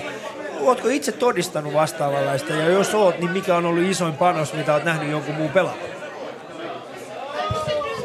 No joo, siis, siis ei on... muita kuin pokeriammattilaisia nyt siis tässä puhun. Siis itse olen pelannut sellaisissa peleissä, missä niin kuin siis ihmisellä on ollut edessä tolleen yli 100 000. Joo ja itselläkin on ollut melkein sen verran joskus, mutta ja sitten olen nähnyt isompia, isompia pelejä pelattavana. Tietysti siis isojen turnausten loppuvaiheethan on, että, että niitä melko isoja pelejä voi nähdä ihan televisiostakin nykyisin kaiken maailman high stakes-ohjelmia plus niin kuin isojen turnausten, että siellähän pelataan kuitenkin niin kuin miljoonista sitten jo. Mm. Että, tuota, mutta tämä elokuvien antama kuva siitä, että ei, siis jos pelataan isoa käteispeliä, niin ei siellä mitään yleisöä ole eikä päästetä pääsääntöisesti paikallekaan, että ne on ihan eri, eri showta sitten, että siellä sitten pelaajat haluaa pelata pääasiassa rauhassa, eikä niinkään kaipaa sitä yleisöä, että se on ne isot pelit on yleensä eristetty. Silleen, normaalisti kaikki pelit on silleen kasinolla, että siinä on kaikenlaista ohikulkuliikennettä ja sellaista, mutta sitten, että jos on tosi isoa peliä, niin yleensä kasinot tekee sen niin, että ne ainakin vähintään siirtää sen niin kuin johonkin nurkkaan kauemmaksi. Sitten ne tietysti kasino mielellään näyttää sitä, että meillä on tuolla tuollainen iso peli, että tulkaa, tulkaa haistelemaan, kattoon, että haistele, haistelemaan ilmaa, mutta että ei siinä sitten se yleisö tosiaankaan pääse siihen äh, niin kuin reilille olan, olan taakse roikkumaan. Niin. Äh, Aki, äh, moraalinen kysymys. Äh, jos oletettavasti olisi sellainen tilanne, että pelissä on sinun rahat versus jonkun toisen ihmisen asunto, pelaisitko loppuun? No siis jos se toinen ihminen, ymmärrän tämän niin, että, että siinä on niin kuin, että se toinen ihminen on asettanut panokseksi asuntonsa ja sille ei olisi varaa hävitä sitä. Juuri näin niin pelaisin silti, koska siis, että, että jos joku näin tekee, niin se häviää ne rahat kuitenkin jollekulle ihan yhtä hyvin mun puolesta se voi hävitä ne minulle. Että, en sitä siis, että, että peliongelmaiset häviää rahansa joka tapauksessa. Se on melkein yhdentekevää, kenelle ne tavallaan ne häviää. Tosin siis niin kuin tälle ammattilaisen näkökulmasta, niin pokeri viehättää peliongelmaisia valitettavan vähän, koska pokeri on tällainen hidas taitopeli, missä ei niinkään nopeasti pääse panostamaan kuin täysin älyvapaasti isoja summia, että kyllä niitä peliongelmaisia tuolla kasinolla käydessäkin, niin kyllä ne niin kuin, sieltä voi niin kuin helposti diagnosoida rulettipöydän tai automaattien äärestä, että tiedän sieltä kymmeniä niin kuin varmoja peliongelmaisia. Ja sitten taas pokeripöydässä ne on niin kuin sellaisia harvinaisia poikkeuksia. Mitä, mitä sä teet, kun sä tapaat sellaisen ihmisen, jolla on peliongelma? Onko, koetko, että se on niin heidän oma ongelma vai koetko, että, että, että sä voisit ehkä auttaa? se on se peliongelma on vaikeasti autettava asia, että siinä siihen niin kuin minun nähdäkseni auttaa lähinnä vain totaalikieltäytyminen. Eli että peliongelmaisen ihmisen ei pitäisi pelata yhtään mitään rahapeliä missään koskaan. Tosi tässäkin on niin sellaisia hassuja poikkeamia, että jotkut peliongelmaiset ovat aikoinaan alkaneet pelaamaan pokeria ja pysyneet siinä pokerissa noin niin kohtuudessa, mutta se nyt on sitten, että onko se loppuelämän ratkaisu, niin en, en tiedä, enkä lähde sitä suosittelemaan, vaan mieluumminkin peliongelmaisille suosittelen ehdottomasti sitä, että pysyy kokonaan erossa rahapeleistä, koska se on ihan oikeasti jo vakava sairaus, josta niin kuin on hyvin vaikea päästä irti. Mistä tiedät itse, että et ole peliongelmainen? No siis mitä ilmeisimmin se voisi ehkä päätellä siitä, että on onnistunut voitollisesti pelaamaan, pelannut, pela, pelannut 20 vuotta rahapelejä ja niistä 19 vuotta ollut voitollisia, joten ei mulla ainakaan kovin vakava peliongelma. Tai on mulla joskus välillä peliongelma siinä mielessä, että, että mistä löytäisi hyviä pelejä, että tämän tyyppinen peliongelma painaa päälle useinkin, että vähän on kuivat pelit, olisiko jossain niin ja, parempaa. Niin ja varma, varmaan siitäkin tunnistaa, että jos noin kauan on painanut niin pokeri ammattilaisena, niin varmaan enää siitä pelistä luopuminen tai ei harmita, jos et ole pelaamassa, niin se ei varmaan harmita ihan hirveästi. Ei, ei se ei ole. Siis se on enemmänkin niin kuin aina välillä tulee aikoja, että, että pitää niin kuin muistuttaa itteensä, että, että hmm. välillä niin kuin koitaisi ahkeroida ja mennä töihin. Sanoisiko se on kuitenkin niin kuin vapaaehtoistoiminta, että on tuolla kaikenlaista muutakin, muutakin kivaa, kivaa harrastetta. Ja sitten toinen on se, että, että me noudatan nolla, nolla linjaa. Meillä tarjotaan siis tällä hetkellä Joo, alkoholia, mutta valitettavasti mä en Silmät kiiluen katsomaan. Mä, mä en pysty tällä hetkellä ottamaan. Ei kun oikeasti mä en pysty ottamaan. Kiitoksia erittäin paljon. Mä joudun kyllä kieltäytymään tästä. En, en, en ota alkoholia. Mä oon oikeasti sen verran väsynyt, että mä en tiedä, mitä tuo alkoholi vaikuttaa minuun. Mitä? En halua sitä piristää. En ota, en ota. En ota, no, en ota. Kiitoksia teille.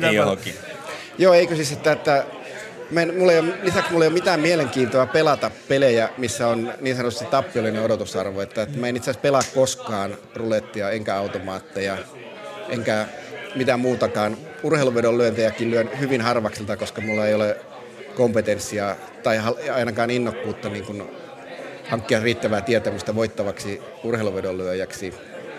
Ja siis, koska muuta ei, niin ei kiinnosta se, että jos voittaa jossain tappiollisen odotusarvon pelissä, niin me en saa siitä mitään iloa. Joo. Mutta onko vielä jotain sellaista, äh, sanotaan sellaista pöytää, jonka ääreen haluaisit istahtaa? Ja mikä olisi sellainen, mikä olisi sulle sellainen dream-pöytä? Et siihen, si, si, si, silloin voisi sanoa, että okei, jos pitää joskus lopettaa, niin se on nyt. Ja nyt ei puhuta rahasta, vaan henkilöstä pääomasta. Ketkä siellä pöydässä istuu? Ei oikeastaan siis, että, että mun unelmapöytä on se, että, että muut pelaajat on huonompia. Totta kai siis mä oon pelannut kyllä monien itseäni parempien pelaajien kanssa. Ja se oli ihan hauskaa pelata noin niin kuin tällaisten maailman huippujen kanssa. Ja kyllähän niiden kanssa pääseekin pelaamaan, että, että ei se vaadi kuin sitä, että käteisellä rahalla pääsee osallistumaan lähestulkoon kenen kanssa tahansa peleihin. Kyllä Dream-pöytä on edelleenkin sellainen, missä pelataan isohkoilla, riittävän isoilla panoksilla ja muut pelaajat on muuta huonompia. Että kyllä se on niin kuin, ja sitten niitä, ketkä ovat mahdollisesti huonompia, niitä en ala missään tapauksessa luettelemaan. onko Aki Pyysingille pokeri edelleen niin kuin työ vai onko se nykyään vaan pelkästään niin kuin ajan viete, jota tykkäät vain pelailla? Kyllä mä ammattimaisesti pelaan ja siis niin kuin kohtelen sitä työnä, mutta siis itse asiassa taloudellinen merkitys mulla on suurempi nykyisin sijoitustoiminnassa, mutta toisaalta jos 20 vuoden uran jälkeen ei olisi niin sanotusti positiivista sijoitusongelmaa, että kuinka hallita rahojaan, niin silloin se 20 vuotta on mennyt verraten huonosti. Että tämä on niin kuin, tätä olen yrittänyt saarantakin, niin kuin pokerin pelaajat on yleensä pahamaineisen huonoja sijoittajia, että kattokaa pojat, mitä niiden rahojen kanssa teette, koska siis en usko, että pokeripelit loppuu koskaan, mutta aina tulee suhdanteita, jolloin ei ole niin hyviä pelejä. Tämä nyt on niin kuin viimeisen kymmenen vuoden aikana juurikin pelit on radikaalisti huonontunut ja pokerin pelaajien määrä, pokerin ammattilaisten määrä Suomessa on mennyt niin tyyliin kymmenesosaa siitä, mitä se oli kymmenen vuotta sitten. Mistä se johtuu? Johtuuko se siitä nimenomaan, että se buumi nosti aika paljon ihmisiä, jotka eivät sitten tienneet oikeastaan, mihin he joutuvat?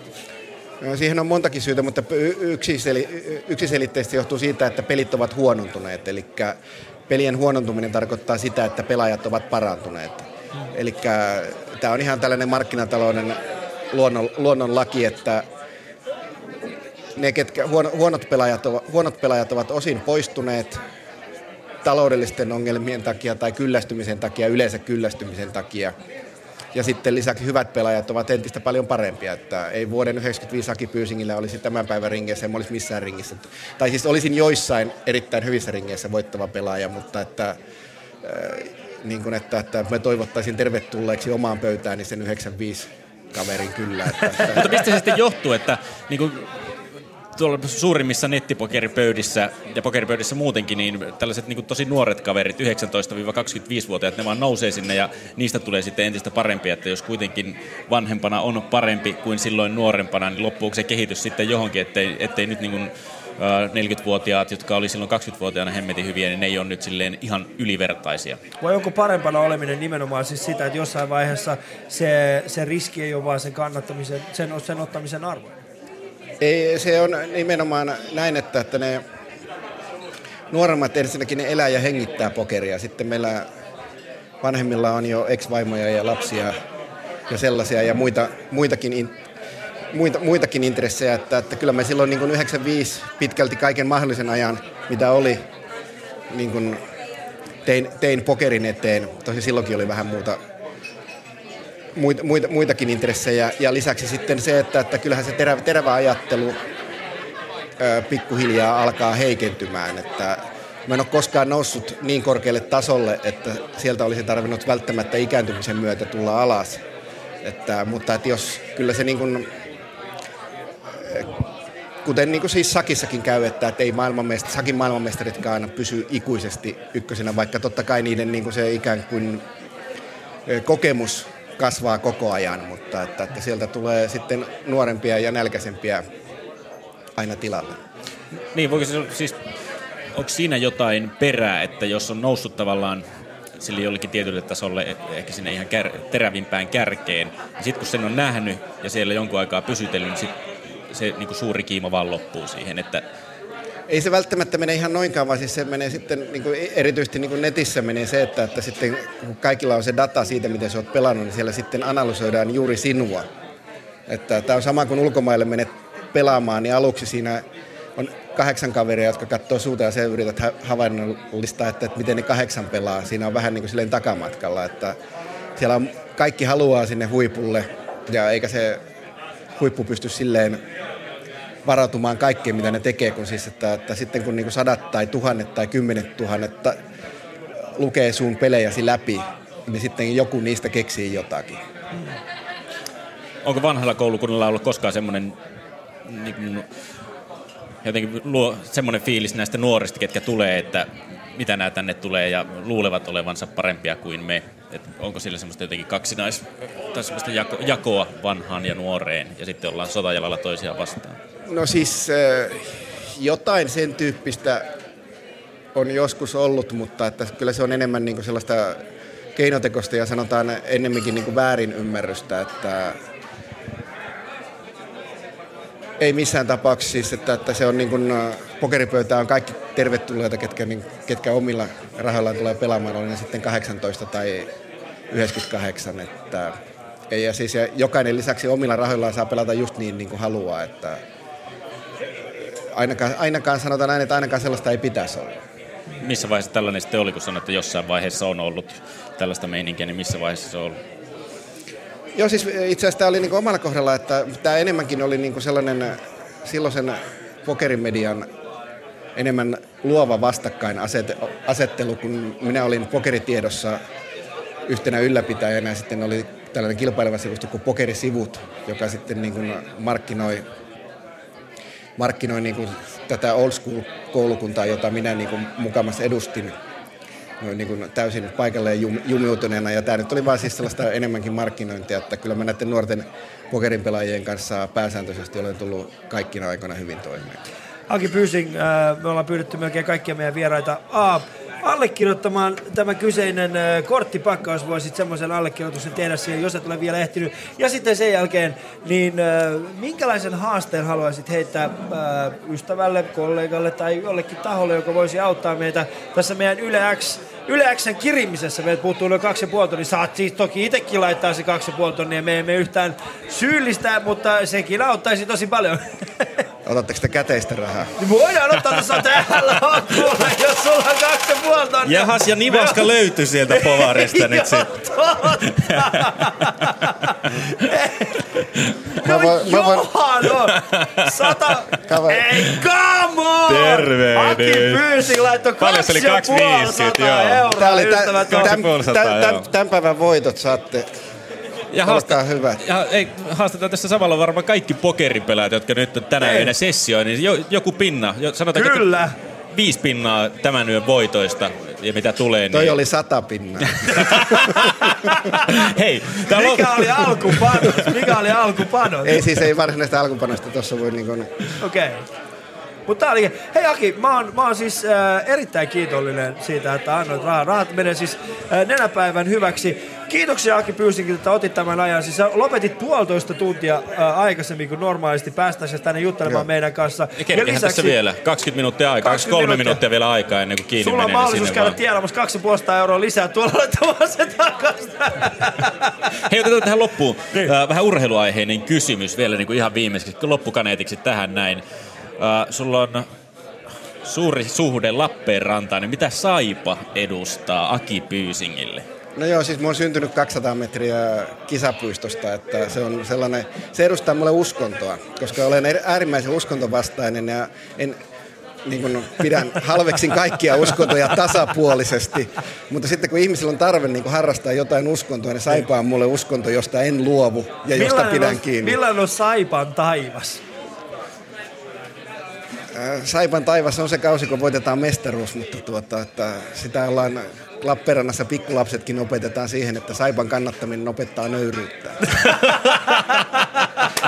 Ja tiedättekö mikä toinen asia? Toinen asia, mikä opettaa nöyryyttä on niin kun antaa rahansa Yle X-tiimille. Nimittäin he on vasta häviäjätiimi. Mm. Me ollaan menossa heidän ohi. Kaksi puolesta äsken äh, kilahti tähän meidän niin kuin käteiskassaan tässä vaiheessa. Meillä on varmaan noin tuhat... Mä voisin veikkaa, että ainakin 500 euroa meidän pitäisi löytyä tuosta tosta meidän käteiskassasta. Kiitoksia Aki Pyysiksi, että sä pääsit tänne Joo, meidän, kiitoksia. meidän vieraaksi. Äh, ja jos haluatte lahjoittaa, ja varmasti haluattekin lahjoittaa tänne meidän, äh, meidän tota, yle, yle, nenäpäivän, nenäpäivän lähetykseen rahaa, niin ohjat tulevat tässä. Ylepuheen nenäpäivä show. Ali 24. Auta Alia auttamaan kehitysmaiden lapsia. Lahjoita 10 euroa tekstaamalla Ali numeroon 16499. Tekstaamalla Ali numeroon 16499. Ja tuossa aikaisemmin päivällä mulla oli vieraana tässä, äh, siis täällä legendainen yöradion vetäjä Pekka Sauri, nykyinen poliitikko, jonka kanssa juttelimme siis hetken aikaa siitä, että minkälaista on vetää yöradiota.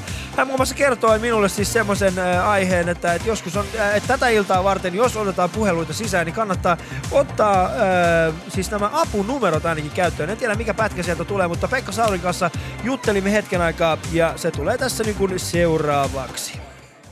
Minä olen jo yöni valvonut. Sinä olet jo yösi valvonut. Kuinka monta yötä tuli valvottua? No en laskenut yhteen, mutta 12 500 puhelua oli suorassa lähetyksessä. 12 500 puhelua. 16 vuoden aikana, joo. Wow. Siinä on on, niin kuin- aikamoinen, se on jo aikamoinen kattaus tästä ikään kuin siitä, että Ne oli, mitä... ne, ne oli ne, jotka oli lähetyksessä, että siis sitähän ei tiedä, että moniko yritti vielä. Moniko yritti mm. vielä. Mutta kuinka monta näistä 12, yli 12 tuhannesta ö, puhelusta muistat? Mikä olisi ollut semmoinen... No noin 12 400. en mä niitä kaikki tietenkään muista, mutta tota, hämmästä on hyvin mä kyllä mm.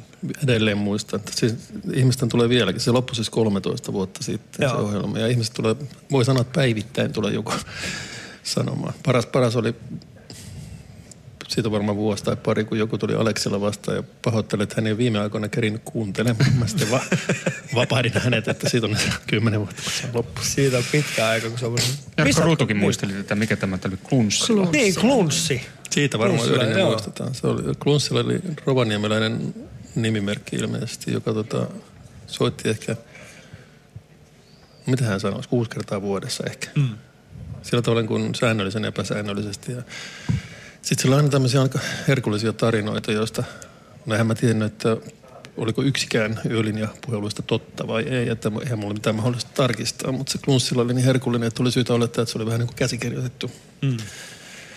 se juttu. Mutta niitähän pyörii nyt tuolla netissä edelleen. Niin, YouTubessa pyörii kyllä niitä Klunssilan, Klunssilan tota, näitä... Parhaita näitä paloja Parhaita niinkään. paloja. Mutta mikä on ollut sulle, mut mikä on ollut sulla se, tota, se itselläsi ollut semmoinen niinku Klunssilan lempihetki?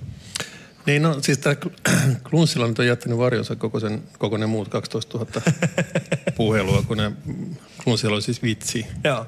Ja se ohjelmahan ei ollut mikään vitsi näin niin kuin yleisesti ottaen. Et tota, tietysti se on hassu, kun tota nyt, jos mä googlaan oman nimen, niin aika äkkiä tulee Pekka Saurin nenätippuri. Okei. Sieltä niin kuin vastaan. Se, se ei ole siis mun henkilökohtainen nenätippuri, vaan tämä Klunssilan niin kuin juttu nenä, nenätippurista. Tästä mä jään historiaa varmasti. Tota, minkälainen ikään kuin yhteiskunnallinen todellisuus tai politiikan maailma tai tämmöinen sosioekonominen todellisuus näiden puhelujen kautta oikein välittyy? No, Varmasti runsas kirjo. Siinä, siinä aikana, kun mä sitä pidin, eli vuodesta 1986 vuoteen 2002, niin Suomihan kävi läpi niin kuin isoja muutoksia. Siis Neuvostoliitto lakkasi olemasta. Suomi liittyi ensin niin kuin Euroopan unioniin ja sitten rahaliittoon. Sitten oli ikään kuin vuosisadan lama, oli siinä 90-luvun alussa.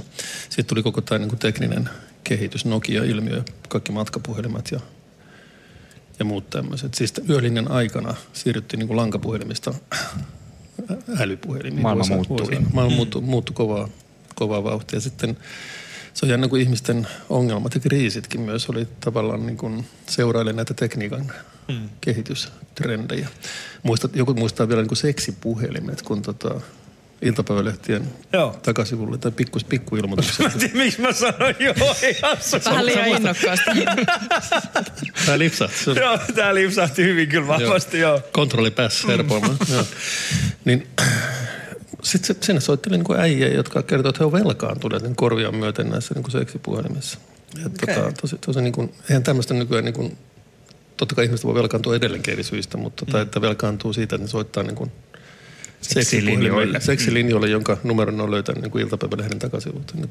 Sehän oli ihan niin kuin oma Mm. Sehän ei kestänyt kovin monta vuotta itse asiassa se, se buumi. Niin siis jossain vaiheessa siinä tuli siis se, että, että sehän kiellettiin muistaakseni, niin, että ei saanut enää laittaa niitä. Ja sitten sit tuli, tota, sit tuli jotain tämmöisiä niin kuin laskurajoja, ettei, Niin. se, ettei se ei niin kuin loputtomasti pysty niin kuin laskuttamaan. Mm. Mutta tähän siirtyi nettiin kaikki mm. sitten. Kyllä, mutta kun tuo oli mielenkiintoinen, kun sä sanoit tuosta, että, että, että äh, yöradion aikaan niin siirtyi, siirryttiin äh, lankapuhelimista kännyköihin, Mm. niin Ensin Neuvostoliitto niin, romahti. Ensin, niin ensin Neuvostoliitto romahti ja sitten sen jälkeen, niin, niin miten, miten herkästi sä itse huomasit sen niin kuin muutoksen? Koska voin kuvitella, että sitten ihmiset niin kuin pääs, niin kuin voi soit, pysty soittamaan ihan mistä tahansa. Sen huomasin esimerkiksi sillä tavalla, että sitten kun tuli, tuli kännykät, niin esimerkiksi, no yksi esimerkki oli ikään kuin perheväkivallasta kertova nainen, mm. joka meni ulos soittamaan kännyköstä, kun mies oli siellä kännissä.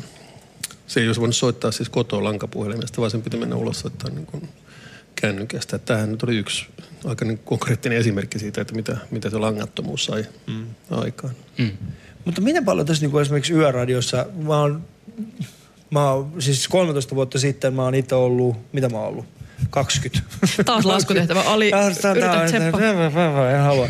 Mutta mä muistan itse joitain siis semmoisia, että yöradiosta kun kuulin ensimmäisen kerran, niin, niin tota, aika usein ihmiset oli, oli jonkun aineen alaisena, kun he soittivat. Joo, Ainakin siis- mun muiston mukaan. No näin, näin. Si- Mutta siinähän mehän yritettiin tehdä sillä tavalla, että siinä karsittiin pois ne, jotka oli pahiten sekaisin. Joo. Ja siellä oli siis puhelinvastaaja erikseen, että kukaan ei päässyt niin kuin suoraan studioon, Joo. vaan siellä oli niin kuin filtteri, joka vähän niin kuin tsekkasi, että missä, mistä haluaa puhua ja missä kunnossa on.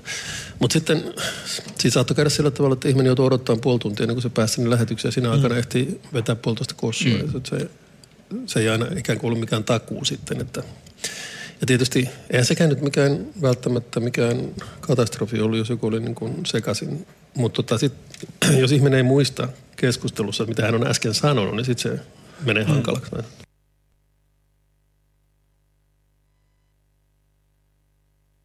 Päivä show.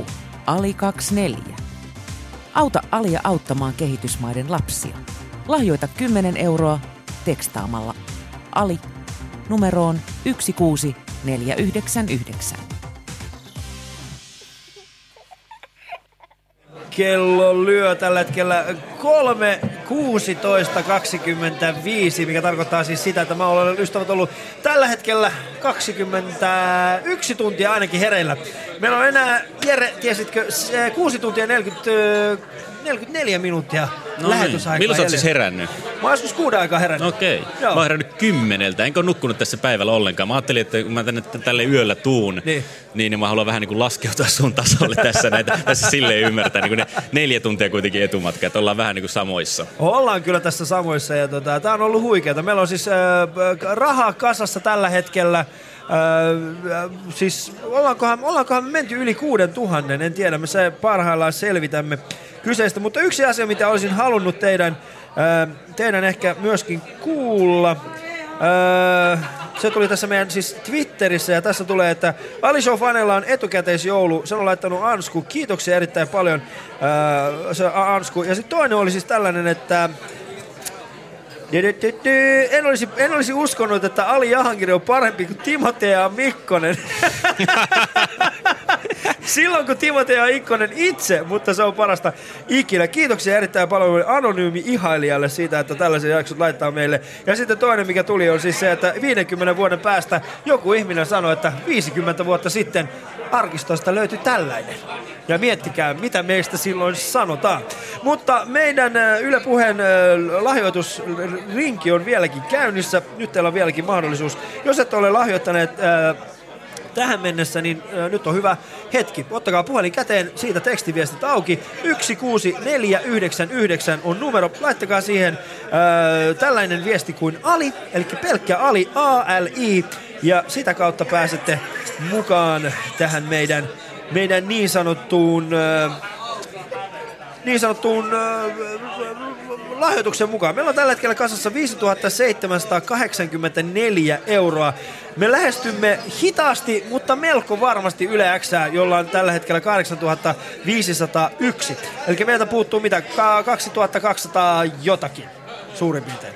2200 euroa, se ei ole paha. Ei me tarvita kuin 22 ihmistä. Ei kun anteeksi, Se on 220, vähän- se on aika vähän. 200, 230 ihmistä, 230 ihmistä. Ottakaa 230 ihmistä käteen äh, puhelimenne, laittakaa tekstiviesti päälle 16499 viestikenttään Ali ja se viesti maksaa 10 euroa ja Antto Terras tällä hetkellä parhaillaan teki sen. Kiitoksia siitä. Niin ja sitten jotkut ajossa olevat taksikuskit, niin Joo. eikö siinä ole jo niinku 220 aika helpostikin? Joo. Ei muuta kuin laittakaa tulemaan vaan lahjoituksia taksikuskit ajon yhteydessä. Ei tietenkään niinku ajaessa aleta näpyttelemään, vaan kyllä niilläkin parkissa näyttää tossakin olevan aika Kyllä, monta. kyllä. Ja tuolta vilkutetaan takseista, että hei täältä lähtee, täältä Miksi lähtee, kymppiä lähtee. kuvaat minun haarojen väliä? Siinä on Meillä- jotain. Siinä on jotakin. Jonkun paikka. Jonkun pa- Meillä on vieraana täällä siis Antto Teräs sekä Pete Harjo. Tervetuloa molemmille. Kiitos. Hyvää kaksi, huomenta. kaksi sielua ö, eri maista kohtaavat tänään ystävät. Nimittäin Antto Teräs, ö, ö, tämän vuoden bestseller-kirjailija, tieto, tietokirja puolelta Stockman Jars tuli onneksi olkoon siitä. No kiitoksia Ali. Ja me Se, oltiin- sellaista se on, kun osaa kirjoittaa. No haistapa sinä kuule pitkä, homeinen Niin. haarojen väli. Ja Pete Harju, äh, mies, jonka, jonka, jonka sielun syvyyksistä löytyy rakkautta, herkyyttä, äh, niin että sillä voisi täyttää kaikkien miesten jättämät tyhjät aukot. Kiitos Ali, sä oot aina niin. Se on Jos se osaisi, jos se osaisi vielä laulaa, se olisi melkein kuin tauski, että se tyydyttää ne kaihoisammatkin tarpeet. Voi. Se hetki, jolloin liikuttuu 3.20 Antto Terras heittää ensimmäisen tauski-kierrepallon ja toivoo, että joku tarttuisi. Jere on täysin hiljaa, koska hän tietää, että siinä on työpaikka vaakalla. vaakalla. Mulle tuli Tauskista yksi urheilu Varmasti. termi mieleen, mutta ehkä Joka, se on, joka on mikä? Öö, puhutaan niinku joukkueista, jotka ovat kovia kotona ja hyviä myös vieraissa. Niin kuin Tauski. Sä voit pölliä tarvitset. Toi on mun mielestä, toi, eikä toi olisi ollut pahinta, mitä Tauskista voi sanoa. Ei, tää on ihan peruskauraa se, että se oli vielä rakkaudella sanottu. Tauski, hyvä ystäväni, että jos olet keikkamatkalla jossain pitkiä kilometrejä ajamassa, niin Tauski, ajattelen tällä hetkellä sinua. Niin me muutkin. Joo, joo. Ajattelin vaan sen sanoa. Kyllä. Tässä on kaksi ihmistä, jotka ajattelevat Tauski sinua ää, joskus hyvällä ja toisinaan myöskin pahalla. No, mutta Ali, miten sä voit? Mä voin itse asiassa erittäin hyvä. Kiitoksia, että kysyt. Siellä on, niin. siis, tätä mä tarkoitan, Jere. Pete on ensimmäinen vieras, joka tulee tänne ja kysyy minulta, miten mä voin. Kysyhän mäkin, mä, että Joo, kuinka joo, luilla ollaan. kollega, Aa. vieras. Pete käyttää sitä just sitä baaritiskitaktiikkaa, että se kysyy naiselta, että miten sulle kuuluu. Että se ei tee itsestään tärkeää, vaikka Joo. niin kuin sillä on vaan pelkästään oma lammas ojassa, ei kun lehmä korjaa. Niin. Oma lammas. No mä ajattelin, että teillä päivä jotenkin. Meillä on kyllä kameli ojassa, jos mennään sille linjalle. Lampaita ei voi laittaa ojaan muuta kuin, mm. niin kuin polvia myöten. Niin. Ei voi, niillä ei kato to, tuota sulkijalihasta ollenkaan. Ne hukkuu, jos ne menee niin kuin, tota, vyötäröitä myöten, että peräaukko jää sinne veden on pinnan tieto, alle. joka on Tämä on tieto, joka on raahelaisella Jere Pehkosella, joka on Kokemuksen nähtävästi- kautta meillä oli ruohonleikkuri mökillä yksi kesä ja me vietiin se uimaan se ruohonleikkuri ja ei ollut ruohonleikkuria enää sen jälkeen. Jahas, jahas. Mä ajattelin, että tähän olisi liittynyt jotakin muutakin, mitä olisi ehkä tässä yön pimeinä tunteina paljastanut. Jätettekö se kertomaan? Se oli vähän erilaista pornoa, mitä Jere haki pienenä. Ja mä ajattelin, että täällä on joku järkiperäinen keskustelu. Tiedätkö semmoinen, tiedätkö keskiyön Pekka Saurihenkinen. Että Niin. puhutaan nyt kerrankin asiaa. Että No puhutaan sitten Juman kautta. Pekka Sauriahan äsken kuunneltiin tässä hetken aikaa. että asian ollessa sitten, että Mutta Pekka Saurillahan oli oikeastaan siis sellainen, mikä meille ei tänään ole mahdollista, niin Pekka Saurille saa ihmiset soittaa ja kertoa ongelmistaan. Niin voidaanko me tehdä teidän kanssa nyt semmoinen juttu, että olkoon minä ja Jere ne ihmiset, jolle te saatte avautua. Kertokaa ongelmistanne ja me yritämme jollain tavalla näitä ratkoa tässä. Ai, että tämä on jonkunlainen niin kuin ympyrän sulkeutuminen, koska mä kuuntelin aikanaan niin kuin nuor, Tämä on se nuorena lampaan sulkijalihas, joka puuttuu. Joo, mutta siis mä kuuntelin Pekka Sauria nuorena poikana kovasta suosituksesta. Mulla oli radio omassa huoneessani juurikin näitä yöradioita ja mietin, että tohon kun pääsis joskus itsekin, että olisi oikein mukava. Nythän tässä ollaan. No niin. Antto, haluatko avautua itse ensimmäisenä? No ei mulla oikeasti mitään varsinaisia probleemoja ole, että kaikki on aika lailla, aika lailla kunnossa, että tota, vähän niin kuin oikein pelottaakin, että ei ole mitään hätää, että muija on ihan ok näköinen ja tota, duuni on jonnin verran ja sä oot mulle rakas ja että, tavallaan, että jos mä näistä lähtökohdista uskaltaisin lähteä valittaa, niin mä olisin epäreilu. Et koska tuossa on monia, monia kellä on asiat ihan päin persettä. Toi oli niin imelä juttu oikeasti. Ainoastaan nenäpäivän lähetyksessä joku, voi, joku hyvä ystävä voi sanoa tollaisia asioita, koska mä tiedän, että sä valehtelet. No niin. Eihän kukaan rehellinen mies sano, että minulla ei ole mitään ongelmaa. Niin, no joo, nyt kymmenen vuotta sitten ollut tähän aikaa tähän samassa baarissa ja me, meininki on ollut paljon, paljon ikkusempi, no anna edes säälistä. mutta t- tänä, päivänä mä oon, tänä päivänä mä oon omilla jaloilla seisova mies, tiedätkö? Ja nyt se Anna Säälistä puhuttiin siis koomikon minuuteista, eli sä nyt päästä lavalle edes naista. No itse asiassa vuonna 2001 aloitin tässä ravintolassa koomikko-urani Pekka Jalavan kanssa, tai no Joo. urani ja urani, mutta että tämä on tuttu, tuttu ja legendaarinen paikka siinä mielessä, että enää ei tarvi. Joo, ja molempien urat onhan päättynyt vähän eri tavalla. Kyllä, että tota, Siinä missä toinen jätti jälkeensä, Joo, kyllä jälkeensä toinen, toinen, toinen, toinen lopetti huipulla ja Joo. toinen kyntää edelleen. Ja toinen kyntää edelleen. Eli ihmisen yksi hienoimpia omi- ominaisuuksia on myös se, että tajuaa kuolla ajoissa. Et mä en ole infannut sitä, että mä oon vähän pitkittänyt itselleni sitä kärsimystä eikä liian, liiankin. Musta vähän tuntuu, että sä et ole tajunnut, miten paljon sun läheiset kärsii siitä, että sä oot olemassa. Mutta minä en välitä. Niin, Niin. se on ihan totta. Että kyllä. jos ne kerran on tehnyt sen virheen, että minut on lähesekseen ottanut, niin kärsikö perkele sit siitä. Petä, mulla on harvemmin ollut semmoinen tilanne, missä mä oon saanut niin kuin, äh, ihmisen, joka äh, niin kuin, äh, ihmisen, ihmisen äh, saman pöydän ääreen Antto Terraksen kanssa, joka voisi äh, avata hänelle hieman rakkautta. Antolle. Kyllä, Oo. mutta mehän tunnemme käytännössä kaikki samoilta ajoilta. Äh, Joo, niin kyllä. mikä, mikä sinun mielestä, jos avataan tätä sielukkaan kirjailijan henkeä ja, ja, ja sielua, niin mi, mikä siellä on se, mistä, mistä kumpuaa tuo räävittömyys?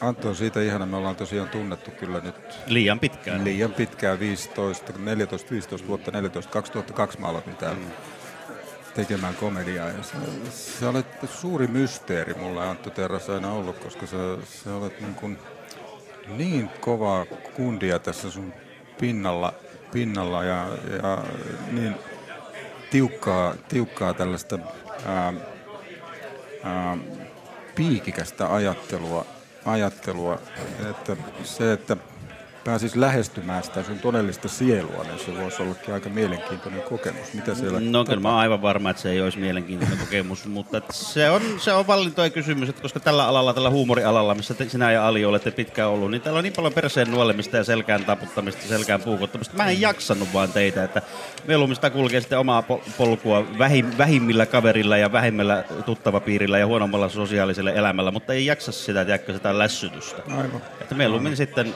tekee teke sen asian näin. Sen sä oot kyllä tehnyt Niin. selkärankaisesti, johdonmukaisesti. No Se 99 aivan- prosenttia aivan ihmisistä on kusipäitä, niin mä en vain jaksa heitä. Tai siis teitä tarkoitan. Me ollaan sitä yhtä prosenttia, joka vielä Niin. sietää sua. Niin. Niin. Joo. Ja sit tunnehan on molemmin puolella, siis nimittäin Mm. 99 prosenttia ihmisistä pitää sinua täysin sietämättömänä, joten musta vähän se tuntuu, että tämä... Lose, Eikö lose ollut kiva, että Kyllä. tulit tänne Kyllä, mun kyllä. vieraaksi? Mm. Onhan se ihanaa oikeasti. On olemassa miehen, joiden kanssa voi olla niinku No totta kai mä puhe. tulin tänne vieraksi, mutta Yle X nyt ei ole asia Sä muuten tuoksut järjettömän hyvälle. No mä oon käynyt suihkussa ja tehnyt Vimosen päällä. Kun mä, silloin kun meikäläinen lähtee Helsingin yöhön, Niin. niin. silloin lähdetään isosti. Joo. On kato ledjut kunnossa ja tota, tuoksut Niin, koska se kohdillaan. jollain tavalla se pienuus pitää kompensoida. Ei, sitten kun mä lähden tältä yksin himaan, niin mulla on ainakin oma tuoksun seuraana, niin, seurana, niin ei mitään muutakaan ole. Ja mä luulen, että Ali on tuossa tietyn ajan nyt omia hajujaan haistellut, niin mä luulen, että ihan sama mitä tuohon viereen pistää, niin se kehuu Se sitä, että nyt haisee hyvälle. mahaisen varmaan Mm. ihan järjettömälle hielle. Joo, mutta antaa. Kerrankin, hei, hiki tuli työn tekemisestä, mieti sitä. Eikä kynsiä ja pakoon juoksemisesta. Niin. tai myymällä etsimiä. No ei, tässä on Kaisalmen puisto on 150 metriä, jonka sä tiedät varmaan minua paremmin. Et Sinne on itse asiassa 152 metriä. Itse asiassa tästä juosten 148 metriä. Ah, niin. Mutta muuten ihan hyvä, että kannattaa huomata kunnon GPS, että jos meinaat tälle, tälle reissulle lähteä. Mm. Mistä se tulee, mistä se Ali sulla on kummunut, tämä sun oma työmoraalisesti? Koska sä, oot- sä oot yksi kovimpia kundeja yrittämään, mitä mä oon tuntenut tällä alalla. Mistä se lähtee se sun, että sä jaksat niin kuin uudestaan ja uudestaan? Ja uskot siihen, että niin 90 yritykset menee perseelle, mutta silti, silti sä herät uuteen. Aina kun Ali tekee joku hyvän tekevä sun Sä voit show ja, ja systeemi, niin aina se on tuottanut tappioita, mutta aina se on vaan laittanut seuraavan pystyyn. Kyllä mulla on vaan pakko, en mä tiedä mistä se kumpuu. Ali se ei ole pakko. Ää, on, mulla se on. Mä oon, ö, kyllä, te, kyllä te tiedätte siis sen. Mä en oo, mä en oo mitä varmaan viiteen vuoteen tällä hetkellä pitänyt minkäänlaista lomaa. Siis Onneksi ei niinku- näy mitenkään. Niin, muussa kuin, muussa kuin tällaisessa kuluneessa naamassa media, Mm. mediakentällä, mutta Siis sulla on lompakossa vaimon, vaimon valokuva, että ei sen takia, että sä rakastaisit häntä, vaan sen takia, että sä näkisit, miltä hän näyttää. ää, itse asiassa sekin valokuva alkaa olla niin, niin haalistunut, että siitä ei oikein saa selvää, että onko se... Mä voin näyttää omasta lompakosta tuoreen. Ai nyt mentiin jo tälle linjalle. Mm. En tiedä, onko tässä niinku ne avioeron merkkiä ilmassa, jos Antto Terras sanoi, että, mutta siis taas toisaalta, niin onhan se ele siitä, että mä annoin sinulle, sinulle vaimostani kuvan. Ja nimenomaan tuoremman kuvan mm. oli siis vaan siis se, että, että sinäkin ymmärtäisit, että sinullakin on mahdollisuus parempaan. No ei, jos sä oot pitkät työmatkat koko ajan poissa kotoa, niin tota, minä olen taas se, joka ymmärtää naisia. Niin, no, ottaa huomioon, että sinä asut niin kuin Espoossa, niin ei mun kyllä vaimo soittaisi kellekään espoolaiselle. Kuule, sieltä, on, sieltä, sieltä on lyhyt matka, kuule, matka Vantaalle panemaan, että tota, ei, se, ei se Hakunila nyt niin kaukana ole. Että tota. Ja siihen aikaan kun matkat, niin harvemmin on ruuhkiakaan. Kyllä. Niin, Entistä nopeampaa. Mm. Kyllä, kyllä. onko Miten se- tämä nyt meni tähän? Mutta ei se haittaa. Miksi ei olisi mennyt? Tämä on hyvä. Ei. Koet sä, että se on jotenkin kulttuurisidonnaista? Onko sulla semmoinen, su, sulla on kuitenkin faija on yrittäjä ja se, sitä kautta, onko sulla semmoinen, Ei, mä uskon, että se tulee vaan nimenomaan se, se niin kuin mun, mun jatkuva palo siitä, että mä yritän onnistua jossain. Tulee ehkä just siitä, että mä haluan. Mä oon aina kokenut just sen, että, että mua on ympäröinyt ihmiset, jotka on huomattavasti menestyneempiä kuin minä. Ja mä koen, että mun ainoa tapa kompensoida mun epäonnistuminen on se, että mä yritän kovempaa kuin muut ja toivon, että jossain vaiheessa me, niin se onnistuminen näkyy. No missä vaiheessa se olisi semmoinen niin kuin kliimaksi, että missä Ja missä se fokus itse- on? Missä se Niin. fokus on? se on, tässähän se on. Että, että sanotaan näin, että kymmenen vuotta sitten, kun mä aloitin stand-upin, mm. niin se, että mä istuisin tässä ja tekisin tämän, olisi ollut jo niin kuin sille alille riittävä onnistumisen merkki. Että mä olisin sanonut, että hei, nyt mä oon onnistunut. Mutta nyt, kun mä katson, niin se ei ole enää. Mä tykkäsin sit vanhasta alista paljon enemmän. Että Kyllä mäkin tykkäsin. Mäkin tykkäsin vanhasta Alista paljon enemmän, koska vanha Ali siinä mielessä, hän oli lavalla äh, räävittömämpi. Hän lavalla ei ottanut samanlaisia riskejä, mitä nykyinen Ali ottaa. Ja hän kunnioitti yleisöä ihan eri tasolla kuin mitä hän tällä hetkellä kunnioittaa. Niin. Että tietysti semmoinen ihminen, joka ympäröi itsensä ihmisillä, jotka on paremmin menestynyt kuin itse, niin niillä on ihan oma terminsä. Se on perskärpänen.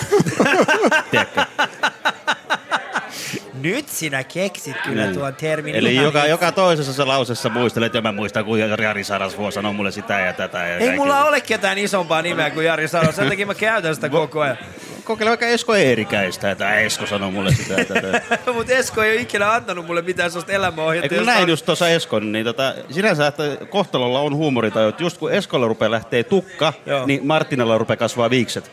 Samoin aikoihin, oikeesti. Jotenkin kompensoi toisensa. Luonto ei ole tyhmä oikeesti. Heidät on sittenkin tarkoitettu yhteen. On, on. Kyllä, en tiedä kumpa, niin, se, niin en osaa sanoa mm. tuohon yhtikäs mitään. Äh, mutta Pete, äh, sä oot kuitenkin meistä, meistä koomikosta, siis siitä genrestä, joka on aloittanut, niin sä oot kuitenkin ainoa, joka on pysynyt yhtä aitona sun alkuperäiselle tyylille kuin nyt. Ja se näkyy yleisössä. Se näkyy. Kyllä. se on sama yleisö vielä kuin Kyllä. Eikö samat to, neljä to, toi, toinen ei käy enää joka kerta. Ei. Se, Ei, mä en koe sitä tolla tavalla, koska se on tota, silloin kun mä aloitin tekemään sitä komediaa 2002, niin kyllä ja mä lähdin sitä tekemään hyvin omasta, omista lähtökohdista sitä hommaa. hommaa ja, tota, ja mä omasta mielestäni lähdin hyvin varhaisessa vaiheessa jo menemään metsään, ja ihan puhtaasti niin kuin rahan takia. Ei. Kyllä se oli, se oli niin kuin, kun sitä oli, alkoi saamaan rahakeikkoja, firman keikkoja, pikkujoulukeikkaa, synttärikeikkaa ja tällaista, oli pakko mun mielestä silloin ruveta rakentamaan sitä settiä semmoiseksi, että se toimii joka paikassa. Niin. Ja se on tavallaan ulos lähtemistä siitä, siitä omasta jutusta. Mulle se oli ainakin selkeästi. Eli sitten kun koomikko rupeaa ottaa varman päälle ja rupeaa miellyttää kaikkia, niin silloin tosiaankin mennään metsään. Men, Eli mieluummin on se oma vittuman itsensä kuten minä ja tekee ehkä kaksi keikkaa vuodessa, mutta ne vähät sitten mitä tekee, niin tekee sydämellä. Niin, siitä, siitä mä olen, olen, olen hyvin iloinen. Koska paha, paha sana sanotaan niin kuin se on. Aivan. Niin. Ja Pete alkaakin ottaa hyvin varman päälle, kun muokkaa ulkonäköiseksi vähän Niko Kivelen näköiseksi. Ai, mä, kuulemma näytän, näytän lähinnä Niko Kivelän faijalta.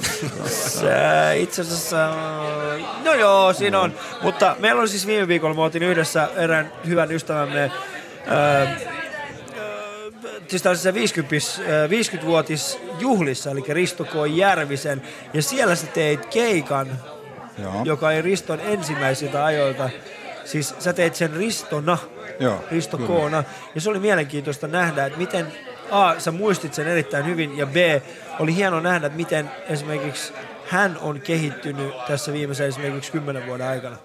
Joo, kyllä siis onhan se siis kaikki, jotka on pitkään tehnyt meistä, niin kyllähän se näkyy jutuissa. Totta kai ne kehittyy ja ne menee eteenpäin, että kyllähän se on selvää. Etenkin se näkyy siinä, että kuinka pienet piirit tällä alalla on. Että jos sä muistat toisen kaverin kymmenvuotista takaisin keikan sanasta sanaan, niin täällä ei ole niinku vaihtuvuutta ollenkaan. Että onneksi tuli Ali ja jätti kebabin vähemmällä ja rupesi tekemään huumoria. Mutta että, sulla kyllä oli liian kovat odotukset, että tota, Yle on la- laarannut sun varaan paljon ja kaikki uskoo sulle. Että sulla, on niinku, sulla on hirmuinen taakka, mitä sä joudut kantaa. Joka niinku, mitä enemmän, se näkyy totta kai laadussa, että sä teet määrällä eikä laadulla. Toisin Se on totta. Niin. Kyllä me mennään tällä hetkellä aika pitkälti määrällä. Ja musta vähän tuntuu, että mä haluaisin jossain vaiheessa pystyä korvaamaan sen määrän nimenomaan sillä laadulla niin, että mun ei tarvitsisi, niin että mä keskittyisin enemmän. Se päivä ei ole Niin. vielä huomenna. Se ei ole vielä huomenna. Mm. Mutta huominen on huomenna. Vaikka ollaan jo se puolella. Voimakkaasti. Joo, kyllä. Kello on siis 3.34. Kuuntelet öö, Yle Puhetta. Tämä on Ali 24 tuntia. Mä oon siis, öö, me ollaan aloittu kello 10 aamulla ja nyt kello lyö siis 25 vaille neljä. Ja meillä on öö, tarkoitus lopettaa siis öö, nyt kymmeneltä aamulla jälleen kerran. Meillä on täällä vieraana Pete Harju sekä Antto Terras. Öö, näin sä pääset mukaan tähän meidän öö, lahjoitusrinkiin. Ylepuheen nenäpäivä show. Ali 24. Auta Alia auttamaan kehitysmaiden lapsia. Lahjoita 10 euroa tekstaamalla Ali numeroon 16499.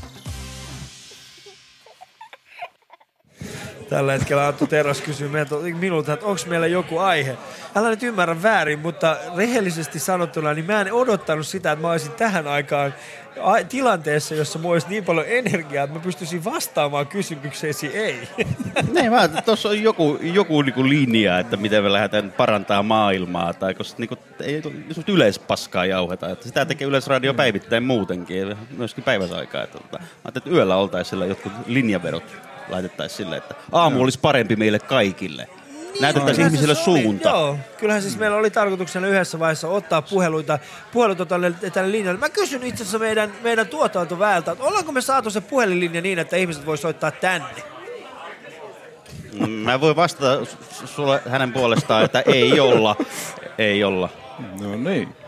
Niin, siis kysymys kuului, että onko meillä mahdollisuutta vastaanottaa puheluita tänne?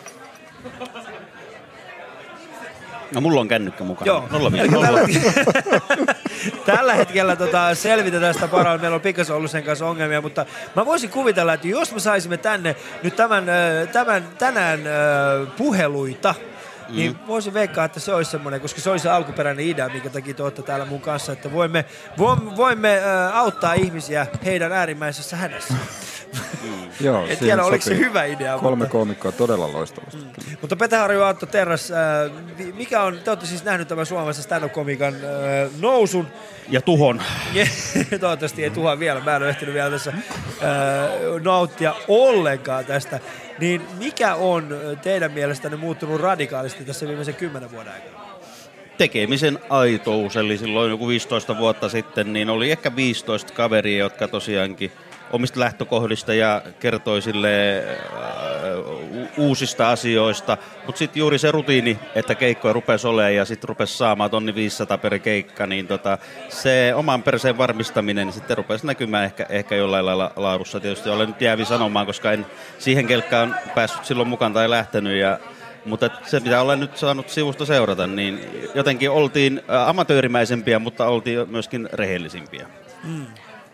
Kyllä, Petä. mä, joo, kyllä mä tietyssä mielessä voin sen allekirjoittaa. Kyllähän se toisaalta tekemisestä on tullut myös ammattitaitoisempaa hyvin paljon. Siis kyllä se on niin kuin, Silloin tuli enemmän kokeilee silleen, että niin joku saattoi kävästä, että joku, joka oli joku imitaattori tai hahmokoomikko, niin joku mikä superviinuri, niin käväsi, että mäkin kokeilen stand-upia. Mutta silloin aika nopeasti tajus, että tämä ei ole homma, jota käydään kokeilemassa. Että se ei ole, niin kuin, tiedätkö, että sä käyt välillä niin kuin avioliitossa pettämässä vaimoa, että kävin kokeilemassa. Että kyllä tämä on homma, johon niin kuin pitää perehtyä ja jota pitää harjoitella ja jota pitää tehdä tosissaan, jotta sitä jotain tulisi. Että Se on totta. Siis siihen Niin. aikaan, kun ö, mä en ollut esimerkiksi nähnyt mitään videoita mistään komediasta. Kyllä sä videoita olit nähnyt, mutta ne ei liittynyt komiikkaan millään lailla. mitään stand-up-videoita maailmalta ollut nähnyt, mm. nähnyt, kunnes Joni Koivuniemi sitten, kun mä olin jo muutaman vuoden tehnyt, niin pölli niitä jostain imuroin Kyllä. netistä ja sitten mä katsoin. Sä niitä. löysit internetin vasta kaksi vuotta sitten. Mä löysin sen vasta pari vuotta sitten. Mä olen sitä, Meidän, sitä meidän on tehtävä omilla jutuilla, koska kaikilla ei ole sitä kuin Alilla on, että on niinku ulkomaalainen tausta ja eksoottinen ulkonäkö. Niin. Eli hän saa paljon anteeksi. Hän tarvitse tehdä muuta kuin, että moi mä oon Ali. Meidän täytyy oikeasti niinku nähdä vaivaa. Niin, joka sinä lause, lause, lause koska virolaisen, virolaisen suusta lause, että täytyy nähdä vaivaa. Kuulostaa ehkä hieman koomiselta, mutta näin se on. Että ei, se, ei se perämoottori itsestään irro, irtoa sitä veneestä. Kyllä jotain tarvii tehdäkin. Ei se, ei, se, ei se huume itse itseään myy. Jonkun täytyy sekin työ tehdä. Niin. Tota, aa, siis täällä py- pyydetään, onkohan meillä niitä, ne, siinä, siellä on yksi neljä, ota siitä, siinä meidän, öö, toivottavasti se, ne voi vitsi, siellä- Ei ole saanut juomalla punaista nenää, niin nyt sitten pilkku tullut justi, niin haetaan tosta noin. Kyllä. Oi, murhe on täyttänyt Helsingin. Kyllä. Valomerkki on tullut ravintoloissa kahdeksan minuuttia sitten. Ja kyllä on surkeita naamoja No, kyllä sulle, nyt. mitä siellä pystygrillissä ei kyllä... No siellä on se per, perinteinen osa, Sie- kato, osa, siellä on vikittely päällä osa, nyt. Siis osa, ihan osattom, osa, järjetöntä. osattomaksi jääneiden iltamessu on alkanut. Että Ja tota, nyt, nyt kun tarkemmin katsoo tuota miestä, niin kyllä näyttää Euroviisu voittajalta. Kyllä. Että onko täällä nyt se legendaarinen iso, iso jako loppui Kyllä. puolitoista tuntia sitten Näin ja porukkaa on muuten, on muuten yksinäistä Kyllä porukkaa. tässä jotain nyt tapahtuu näköjään. Joo, missä sä näet tämän Euroviisun voittajan? Tässä tämä mies tuossa grillillä. Kato, tää on se, tää on se Faben mainostama Euroviisu-voittajan Vuodelta 86. Jako. Joo, mä en muista miltä vuodelta se oli se Euroviisu-voittaja, mutta Niin se oli tämä ihminen, jota he jakoivat jo ennen, Joo, ennen joo, niinku joo. ruokatauolla. just näin. Eikö se mennyt näin? Äh, kyllä, äh, mä yritetään tässä vielä paraikaa rakentaa tätä meidän puhelinjärjestelmää niin, että me voimme saada kenties, se olisi ihan hienoa, että jos, jos, jos olette hereillä siellä, niin yksi vaihtoehto on he- heittää meille siis ihan tulemaan suoraan, suoraan puhelua. Sitten toinen vaihtoehto, oi, no niin, oi, nyt, oi, se, nyt, nyt, nyt laitetaan meni. kaikki sitten Nyt paskaksi pistettiin täällä. sitten ihan kaikki sitten menemään. Ö, mutta ö, yksi semmoinen vaihtoehto on myöskin siis se, että, että käytte tuossa meidän lähetysikkunassa, eli yle.fi kautta puhe, ja heittämässä siellä vaikka meille, tota, meille jonkinnäköistä jonkinnäköistä äh, viestiä. Mitä Miettii, että ketä on tällä hetkellä hereillä. Luultavasti ketä tekee yötyötä, on Niin. tulo, tulossa, menossa jonnekin, mutta että niin kuin normaali ihminen, ketä käy päiväsaikaa, niin sehän nukkuu. Sehän Eli, nukkuu eli yleisömme, yleisömme on tällä hetkellä hyvin kriittinen, koska yön työntekijät, niin ne on kuullut elämässä lähes kaiken, joku taksikuski. Et Semmoista tarinaa, mitä sä et pysty sille kertoa, niin mitä se ei olisi kuullut, mm. tuskin on olemassakaan. Että, tota, että meidän nyt on nostettava tasoamme, koska tota, yleisö on hyvin vaativa. Kyllä. Tälläkin hetkellä joku vetää länsiväylää, mutta mitä paskaa noin. Ja mä, oon, mä oon kuullut tuon alin takapenkillä, oot sä renki vai isäntä? Heräis nyt tuosta takapenkiltä tuokin renttu. Silläkin olisi parempaa juttua kuin tässä. Niin. Ei, älä, ja sitten ei millään pahalla, mutta tässä tulee niin Alille propsit, tässä tulee meidän niin Yle lähetysikkunasta tulee, että Alille propsit hyvin menee. Ää, ja okay. Alilla hymy, hymy herkässä se kyllä pokeria. Jaa, tässä on jotain kuvia. Kuinka monta Katsotaan. tuntia sitten tämä on tullut? Nol, hei siis hetkinen, 0337 on laittanut kummitus tatti tatti. Jahas, jahas, täällä on siis... Ää, ja sitten tuolla lukee, tuossa lukee muna Alille. Se on se Roxin ravintolapäällikkö. Sähän on ollut koko illan sen näköinen, että tiedätkö, kyllä maistuisi. Yleensähän se panee tota portsaria, mutta tätä nytten tota... Alilta jäi esinahka kotiin tänään, niin tota... niin, Tänäänkin. tässä lukee, niin, siis tässä lukee, että ää, mä en nyt tajua, jos persoja kannattaa enää 9,5 prosenttia suomalaista, niin sehän on 45 000 kansalaista ja mie plus taksikuskit. Taksikuskit. Se on melkein saman verran Ilman kuin vir- virolaisia on Suomessa, eli 45 000. Joo, sitten täällä on niinku, e, i, kaveri nimeltä Kummitus, joka on laittanut, poliisi meni ikkunan takana, ikkunan takana tuolla. Siis täällä on, siis täällä on kummitus, joka käy aika paljon. Toimiks meillä puhelin, Aleksi? Ei toimi puhelin, mutta ei se haittaa. Me käymme tästä. Joten jos teillä on jotain sellaista, öö, öö, jos teillä on siis semmoinen, semmoinen fiilis, että haluatte avautua meille. Meidän puhelin, öö, radio, pu, puhelinlinja ei toimi, mutta käykää heittämässä suoraan yle.fi kautta puhe, sieltä löytyy meidän lähetysikkuna. Kirjoita kirje vaikka. Kirjoita kirja, lähetä se meille kyyhkysen, mutta Niin. voi koska täällä. Ja meillä on siis, öö, me, me keräämme siis rahaa nenäpäivää varten ja lä- lähettämällä tekstiviesti Ali numero 16499, niin lahjoitat suoraan 10 euroa tähän meidän pottiin. Ja tällä hetkellä me yritämme kasata niin paljon rahaa, että me pääsisimme Yle, X, Yle Xstä ohi. Ja meillä on siis kasassa 5784, kun heillä taas on kasassa 8501 euroa. Eli ei ole vähän aikaa tullut lahjoituksia, mutta jos olette hereillä, 5000. kummitus, oot hereillä, mä näen sen. 5784, niin se on niinku, mitä se on? Se on pikkujoulu viikonloppuna, se on niinku kahden keikan veroton palkkio meikäläiselle. Et se niinku, sinänsä niinku, se on niinku lahjoitettavissa johonkin kymppiin hyvinkin äkkiä. Et jos yksi, kuusi, neljä, saako lahjoittaa enemmän? Saat lahjoittaa niin paljon kuin haluat. Joo. Et, Paljonko Antto Terras laitat näistä sun pimeistä rakennustyömaalla ansaituista rahoista tähän meidän nenäpäivään? No kyllä hyvän tarkoituksen aina, aina voi, voi, voi laittaa, että tota, kun tämä maa on kumminkin antanut meille niin paljon meille ulkomaalaisille, nyt en puhu petestä, että kyllä meidän velvollisuus on laittaa pikkasen edes takaisin. Että, Se on ihan totta, ainakin Mm. omalla tavallamme, omalta osaltamme. Mutta käydään tässä vaiheessa kuuntelemassa vielä, että miten Olli, äh, Olli Junes kertoo nämä samaiset äh, ohjeet, mutta äh, takaperin. Auta hallia auttamaan kehitysmaiden lapsia kymmenellä eurolla lähettämällä viesti hali numeroon yksi kuusi neljä yhdeksän yhdeksän. Näin sit pyhä pääset. Meillä on siis, me, ei se haittaa. Täällä on siis, täällä on tullut muutama, muutama ihminen on laittanut tähän siis jo, että onko oikein leikata alle tuhannen euron postin palkasta 30 prosentin siivu pois? kyllä on. Ne saa muutakin liian paljon rahaa mun mielestä. Vähän osaiselta pitää viiä, koska ne valittaa harvemmin, mutta kova äänisemmin, ilman muuta. Joo, sitten tässä lukee Muna Alille tyypin. Ei kun anteeksi, tässä lukee siis sama kaveri, Muna Alille, propsit nyt. Hu- Älä lue mun viestejä. niin tässä lukee, öö, niin, Muna, työtön ei nuku. Työt, niin sillä ei ole edes varaa nukkua. Niin, hänellä ei ole varaa edes nukkua. Joo. Työtön ei nuku. Se on näin. Tuossa noin ö, 15 minuutin päästä otetaan lyhyt puhelu tonne Yhdysvaltoihin, niin nimittäin Juuso Myllyrinne odottaa siellä ö, paraikaa meidän, meidän puhelinsoittaja. Kysytään sitten Juusolta, että mitä kaikkea siihen niin nenäpäivälle... Häh? Me otetaan 15 minuutin, en mä, eikö me soita Jenkkeihin 15 minuutin päästä? Soitetaan, soitetaan. Eikö me soiteta Kriso Vuojärvelle, kirjavaihtajalle? Aa, Mä luulen, että me soitetaan Juuso Myllyrinne. Ei me vielä soiteta, ei me vielä soiteta. Mun mielestä me soitetaan Kriso Vuojärvelle. Näin Aa, näyttää no sitten, mä olen, sitten minä olen väärässä. Soitetaan sillä kumpi vastaa. No Niin, soitetaan niin, hänelle, niin, joka vastaa oikeasti, sillä ei ole mitään väliä. Summassa jonnekin vaan Mä jenkkeihin oon, jo, mä oon jo luovuttanut. Sä oot luovuttanut. Mä oon Nyt, siis se kello on tapahtuu? 15 vaille neljä. Mä täysin, että, että tässä, tässä vaiheessa mulla Nyt me otetaan tää spiritismilauta esille ja on menetetään siis sut, härmistetään sut energiaksi. Meillä on spiritismilauta täällä.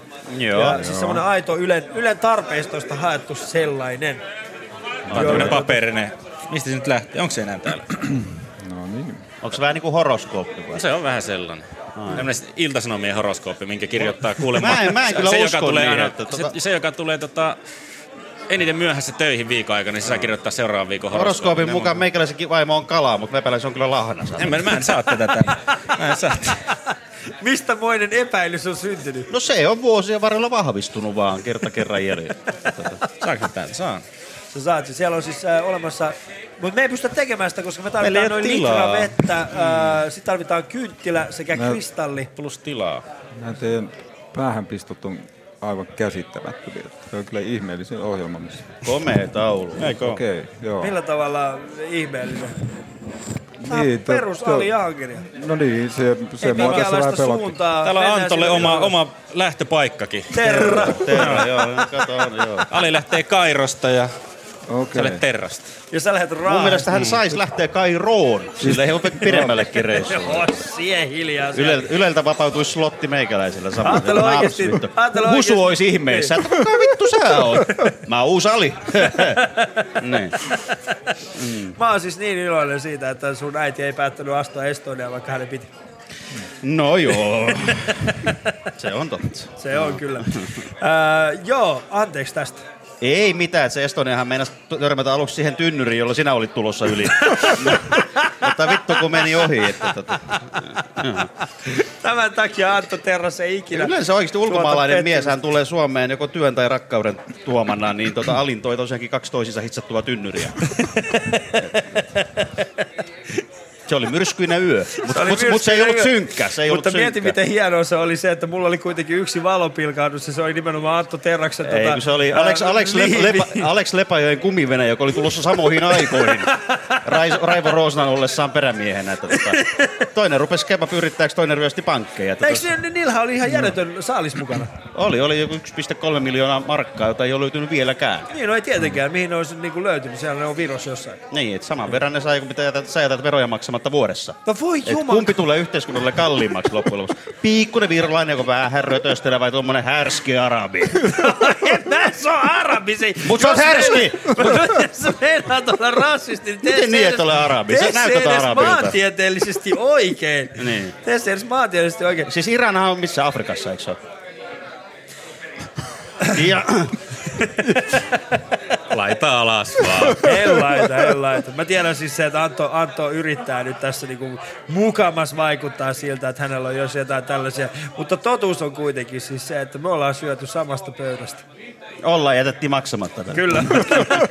se ei edes ollut mun idea. Ah, mä, että sen takia Ali vaimokuva on molempien Niin, lompakossa. se ei ole- Voi, me ottaa mun Ali- vaimo. Jere, sulla et sä voi Siinä, ottaa siinä, mun siinä luki seisova pöytä, ei juokseva pöytä. Että. Mitä eroa siinä on? No mitä eroa siinä on? Ja sitä paitsi, miten se on niinku seisova pöytä? Siis se on niinku Plus, että ei- sä syöt ihan perkeleesti sianlihaa itse asiassa, ottaen huomioon, että muka ei saisi. Niin, no, miksi mä sais? No ei, ei saisi. Miksi sais? Minulle on kerrottu näin, että ei saisi. Sy- syöthän säkin siellä lihaa. No joo, joo mutta mulla ei ole semmoisia niinku rasitteita, että miksi en voi syödä. Mikä se murra sitten on? Uskonto. Mä oon kauan sä tuntenut mua oikeesti senkin, senkin niinku järjettömän Viisto- jär... 15 vuotta. Niin, kuinka monta kertaa tästä 15 vuodesta mä oon jollain tavalla tuonut esille sen, että mä olisin... No sitä, sitä mä olisin ihmetellyt, että koko ajan sä juot viinaa ja syöt possua, että niinku ei pitäisi periaatteessa. Niin, mutta tämä ulkonäkö on semmoinen automaattinen sille, että aah, siellä se menee, sille potentiaalinen muslimi. No sama, kun mulla on niinku aina ne huomioliivit päällä, että Raksalle, Raksalle menossa. Mutta sun ei tarvitse mennä Raksalle seisomaan. En mäkään mene moskeja ja sit valita sitä, että minkä Se takia ihmiset totta. kuvittelee, että mä oon muslimi. Se, että mulla se palkkajuokse ei tarkoita vielä sitä, että mä olisin paikalla siellä koskaan. Sitä varten on serkut, sitä varten on pimeät verokortit, systeemit, työnumerot. Tuotteko tekin serkkuja tänne yli? Tuuan, tuuan. Oikeesti? Kyllä, kyllä. Mutta eikö se ole vähän niinku... Eikö se ole meidän velvollisuus, että jos sä oot päässyt tähän luvattuun maahan, missä on kaikkea yltäkylläisyyttä, niin kyllähän sä nyt serkun tai kaksi tuot vähintäänkin sama, sama, samalla reissulla. Kiitos. Niin sitten ei tarvitse lähettää niille himaa rahaa. että Ansatko itse? Kyllä, nyt te olette kuullut sen, että virolaiset ovat serkkuja enemmän kuin meikäläiset tekemään 6 euro pizza. Kuunnellaan tähän väliin äh, lyhyt keskustelu Teemu Potapofin kanssa. Hän oli siis täällä, Teemu Potapov oli täällä aikaisemmin iltapäivällä, äh, aikaisemmin illalla täällä meidän vieraana. Juttelimme siis äh, yö, yöelämästä ja tota, otetaan pieni pätkä siihen, mutta ennen sitä niin tässä tulee vielä lahjoitusohjeet. Ylepuheen nenäpäivä show. Ali 24. Auta Alia auttamaan kehitysmaiden lapsia.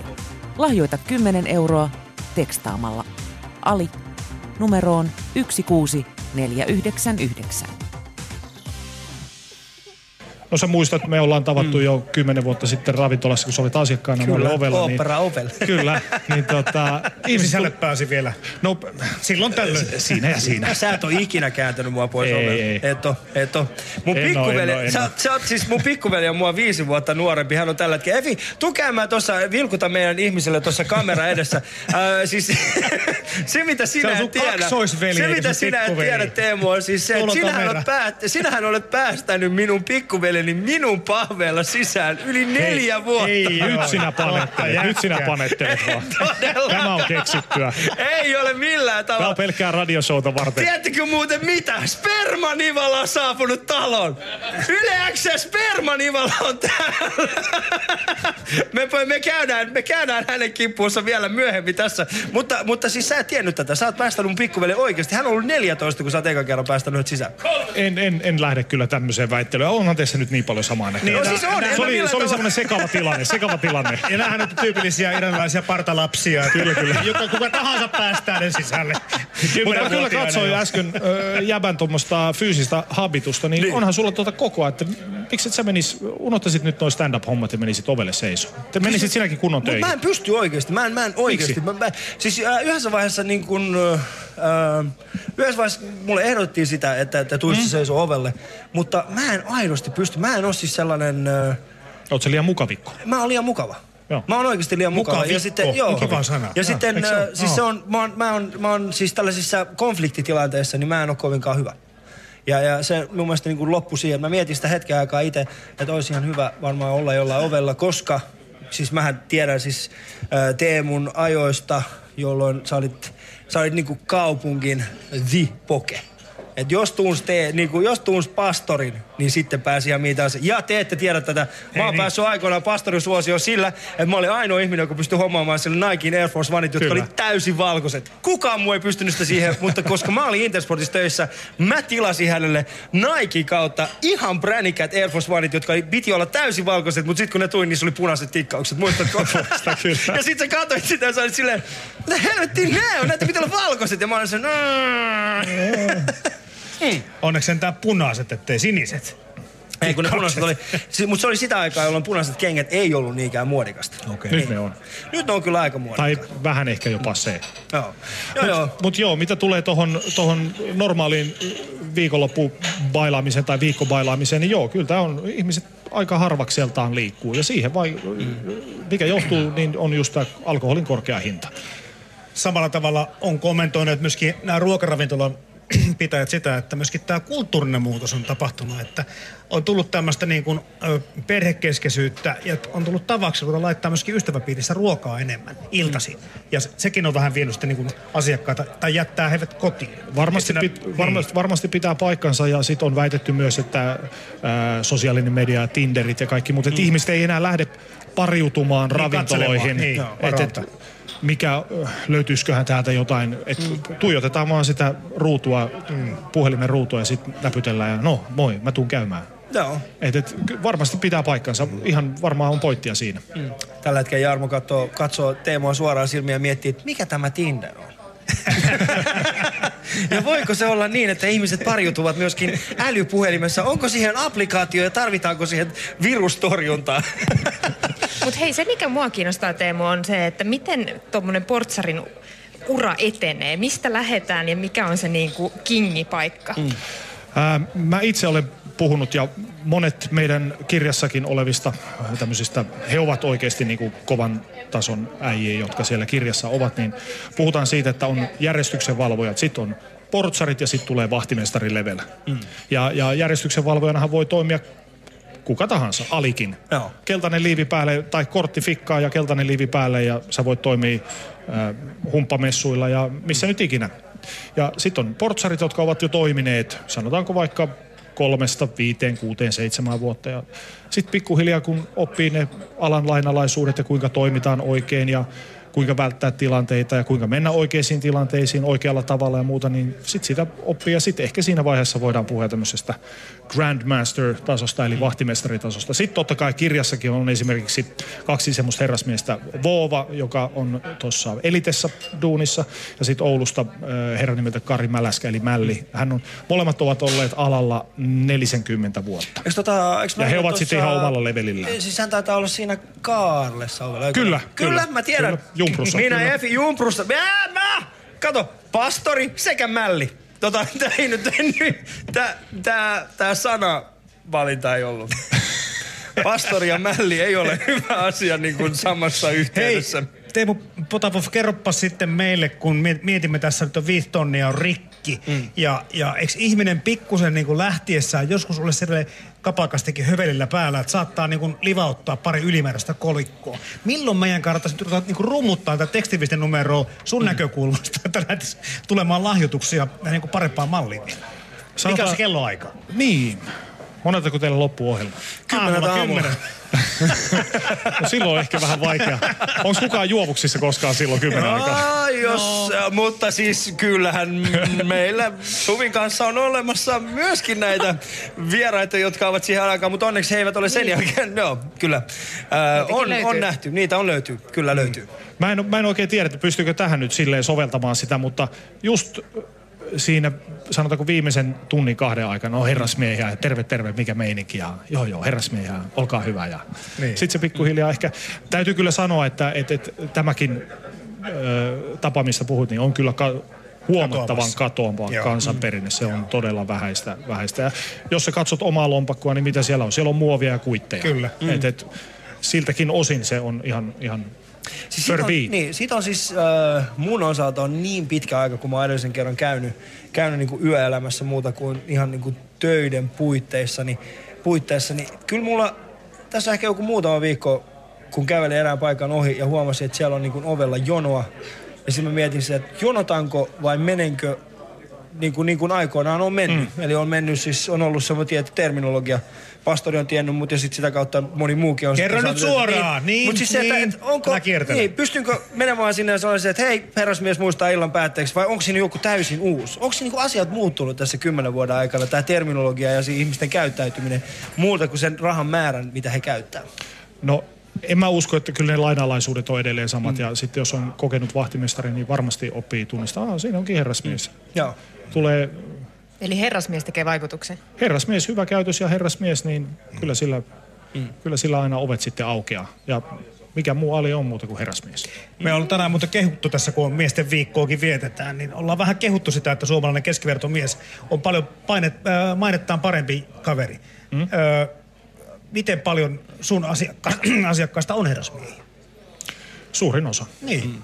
Tää on tieto. Miten se näkyy, se Niin, sano, herras? sanotaan näin, että no, niin kuin Mm. palataan taas siihen, että tunnetaan Alikas niin ja niin monen vuoden takaa. Ja tommosis, äh, kun opera, edesmennyt opera, legendaarinen opera oli, se oli nuorten paikka. Niin oli jo. Ja nuoret miehet ovat täynnä testoa ja on joukostyhmyys tiivistyy ja aina pakko päästä esittämään, että olevansa kovempi kuin toinen.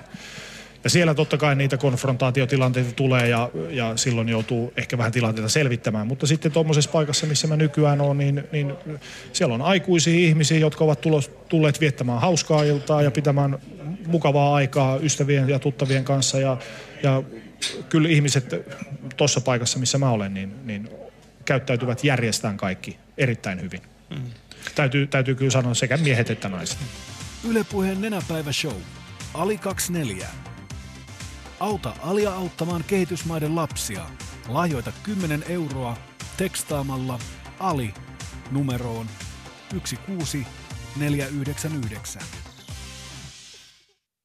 Ja nyt teillä kannattaa ehdottomasti lähteä lahjoittamaan, jos teillä on siihen mahdollisuus vielä kerran lähettämällä tekstiviestin Ali, ALI, numeroon 16499, niin pääsette mukaan tähän. Ja ystävät, meiltä puuttuu enää noin 2000 euroa, 2200 euroa suurin piirtein puuttuu siitä, että saamme Yle Xn kiinni. Se ei ole paha. Se ei ole paha. Me pystymme tähän. Kuinka paljon on nostattanut nyt Yle X tässä aikana, että ollaanko me niin kuin suuremmassa Nolla. nosteessa kuin Yle X? Se on Nolla. nolla. No niin, ei, No, ne ei ole ei, mitään. ne ei ole mitään Markan äijä Ne ja on, naisia. siis hei, meillä on Lauri Kivinen tiimissä. Lauri on luvannut siis siitä, että, että kun hän pääsee soittamaan vaan parin numeroa, niin sieltä saattaisi muutama tuhat euroa kilahtaa no. takaisin meidän tilille. Plus sitten perjantaina Lauri vastaukset on kaikki meidän laariin. Eikö se Joo. ole näin?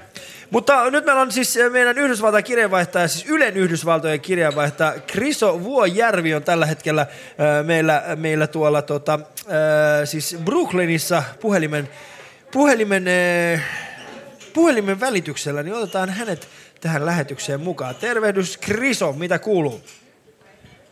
No mitäs tässä? Täällä on vielä ilta, niin, niin mulla on vielä hyvin hyvä meininki täällä. Miten te jaksatte? No me jaksamme erittäin hyvin täällä, ainakin uskoisin. En tiedä, ootko seurannut lähetystä, mutta tämä on vaan mennyt huono. Siis ei huono, vaan vieraat ovat äh, nostaneet tasoa, kun taas tämä yksittäinen kaveri on vaan niin kuin äh, vaipunut semmoiseen järjettömään koomaan, äh, joka on tällä hetkellä sanoin kuvaamaton. Joka on aivan noin kuvaamaton. Joo, kyllä Jere, mun mielestä on väärin, että sinä leikit tuollaista, äh, imitoit tuollaista ihmistä. Hyi sinne. Että ette tarvi minua ollenkaan. Niin, mutta äh, Kriso, siis sä oot meidän Ylen Yhdysvaltojen kirjeenvaihtaja, niin äh, kiitos se siitä. Mitkä asiat ovat tänään puhututtaneet Yhdysvalloissa? No, jos äh, tätä paikallista uutiskanavaa CNN on uskominen, niin illan, illan ehdoton ykkösuutinen on se, että terroristiorganisaatio ISIS on sit, siis kanavan tietojen mukaan aiheuttanut tämän venäläisen lentokoneturman Egyptissä lauantaina. Äh, CNN haastattelema yhdysvaltalainen tiedustelulähde sanoi, että tämä matkustajalentokone tuhoutui ISISin asettaman pommin seurauksena ja kaikki koneessa olleet silloin kuolivat. Tätä on nyt vatvottu jo monta tuntia CNNllä. Eikö tässä ollut semmoinen, äh, semmoinen taustatutkimus, että ää, nämä lentoturvatutkijat päättelivät tämän, että, että, lentokone on käytännössä tuhoutunut ilmassa hyvin pieniksi paloiksi, mutta nyt jälkeenpäin, niin siellä on paljon kritiikkiä saanut nimenomaan tämä ajatus siitä, että mikäli lentokone olisi tuhoutunut ilmassa, niin silloin näiden ää, ääri, eli siis tarkoittaa siipien ja, ja päiden, pitäisi olla huomattavasti kauempana toisistaan kuin mitä he ovat. Oletko kuullut tällaisesta kritiikistä? Ää, no kaikkihan tässä on, on vatvottu ja tota, varsinkin se, että pommi olisi ollut kyseessä, niin sitä on puhuttu aika paljon, koska ne, jotka on ollut istunut laajempana tuossa koneessa, niin, niin heidän ää, ää, kädet ja, ja ovat palaneet aika pahasti. Mutta mm. jos vielä sienestä puhutaan, niin, niin yleensä ulkomaan uutiset eivät mene uutiskynnyksen yli täällä, mutta tässä valitettavassa tapahtumassa on kaksi yksityiskohtaa, jotka kiinnostavat, kiinnostavat pa- paikallisia. Ensinnäkin siitä syystä, että kyseessä on ISIS, joka monien täkäläisten mielestä on suuri uh- uhka USAlla. Ja toiseksi siitä syystä, että lentoturmat pitävät katsojat kanavalla. En tiedä, jos muistatte tämän Malaysia Airlinesin koneen, joka katosi puolitoista vuotta sitten, niin CNN lähetykset silloin täyttyivät jopa pari viikkoa eri jutuista ja varsinkin erilaisista konspiraatioteorioista tämän suhteen. Eli nämä lentokoneturmat niin kiinnostavat erittäin paljon paikallisia jostain syystä. Ja sitten toinen asia, mikä te, ehkä sieltä yhdysvaltalaisesta äh, uutismediakentästä on myöskin kuulunut tänne äh, kotimaahasi, ja minunkin koti, mä en tiedä miksi mä, no joo, mutta joka tapauksessa, niin on nimenomaan siis tulevat presidentinvaalit, jossa ehdokkaina, äh, niin siis, äh, jossa vastakkain mitä luultavasti tullaan näkemään Hillary Clinton sekä Donald Trump, niin onko Trumpilta, Trumpista nyt tullut niin kuin Jenkkien tällainen Timo Soini? Hyvä kysymys, mutta mun on oltava sun kanssa eri mieltä. Mä en usko, että Trump tulee olemaan republikaanien ehdokas noin vuoden kuluttua. 8. marraskuuta ensi vuonna hän on itse presidenttivaali. Ensimmäinen helmikuuta on ekat äh, nämä äh, esivaalit Esivaalit. Iowasta. Hillary, Clinton, joo, Hillary Clinton, äh, hänellä menee hyvin, no vajaat 60 prosenttia demokraateista kannattaa Clintonia. Bernie Sanders on periaatteessa ainoa vastaehdokas. Hänen kannatus on 30 prosenttia. Mutta kuten mainitsit, niin, niin Trumpin tilanne on mielenkiintoinen. Se on jopa kihelmöivä. Ää, viimeisessä gallupeissa niin ää, neurokirurgi Ben Carson on ollut hiukan edellä Trumpia, mutta ero on kyllä tosi pieni. Molempien kannatus republikaaniäänistäjän keskuudessa on noin 25 prosenttia. Lisätään tähän vielä Hewlett Packardin entisen johtajan Carly Fiorina. Älä lisää 4 yhtään mitään. Hewlett Packardia tähän oikeasti. Nimittäin Hewlett Packardin nämä juman kautta paikalliset tyypit ovat keränneet tällä hetkellä yli 20 000 euroa tänne nenäpäivän juttuun. Ja minä olen luvannut, että mikäli me mennään ohi heidän keräämänsä tavoitteen, niin minä henkilökohtaisesti menen Hewlett Packardin Helsingin pääkonttoriin ja lyön tätä toimitusjohtajaa sadan euron setelillä suoraan naamaan. Ja, mutta olit kertomassa Hewlett Packardin toimitusjohtaja. Joo, joo, joo. Siis, siis, siis se, mikä mä haluaisin sanoa, että, että näistä republikaaneista yli puolet republikaaniäänestäjistä yli puolet on valmiita juuri nyt äänestämään jotakuta muuta kuin näitä niin sanottuja normaalia poliitikoita. Eli Carson, Trump ja Fiorina, heillä on yli puolet kannatuksesta republikaanien suhteen. Marco Rubio, ainoa niin sanottu äh, normaali poliitikko, hänen kannatus on 11 prosenttia ja ainoa, joka on saa yli 10 prosenttia. Tosi mielenkiintoinen tilanne republikaanien puolella. Mun eikö Rubio on myöskin niin kuin ehdokkaista ainoa, joka, jo, jonka, jonka sanoma on hyvin globaali eikä niinkään ää, paikallinen? No joo, mutta äh, kun olin Floridassa tässä työmatkalla keväällä, niin, niin hän on aika, sanotaanko henkilö, jota, joka, jota joko rakastetaan tai vihataan siellä. Että nämä henkilöt, joita mä kanssa puhuin silloin, niin lähes kaikki kutsuvat Rubiota idiootiksi. George W. Bushin veli Jeff Bush, niin, niin hän on enemmän tällainen, joka monet kyllä tykkää hänestä, mutta mut toisaalta hän on aika epäkarismaattinen ja Gallupeissa hänellä hän ei mene kovin hyvin juuri nyt. Äh, Jeb Bushin kannatus on noin 5 prosenttia ja moni on jo nyt sitä mieltä, että Jeb Bushin mahdollisuudet nousta presidentiksi ovat menneet.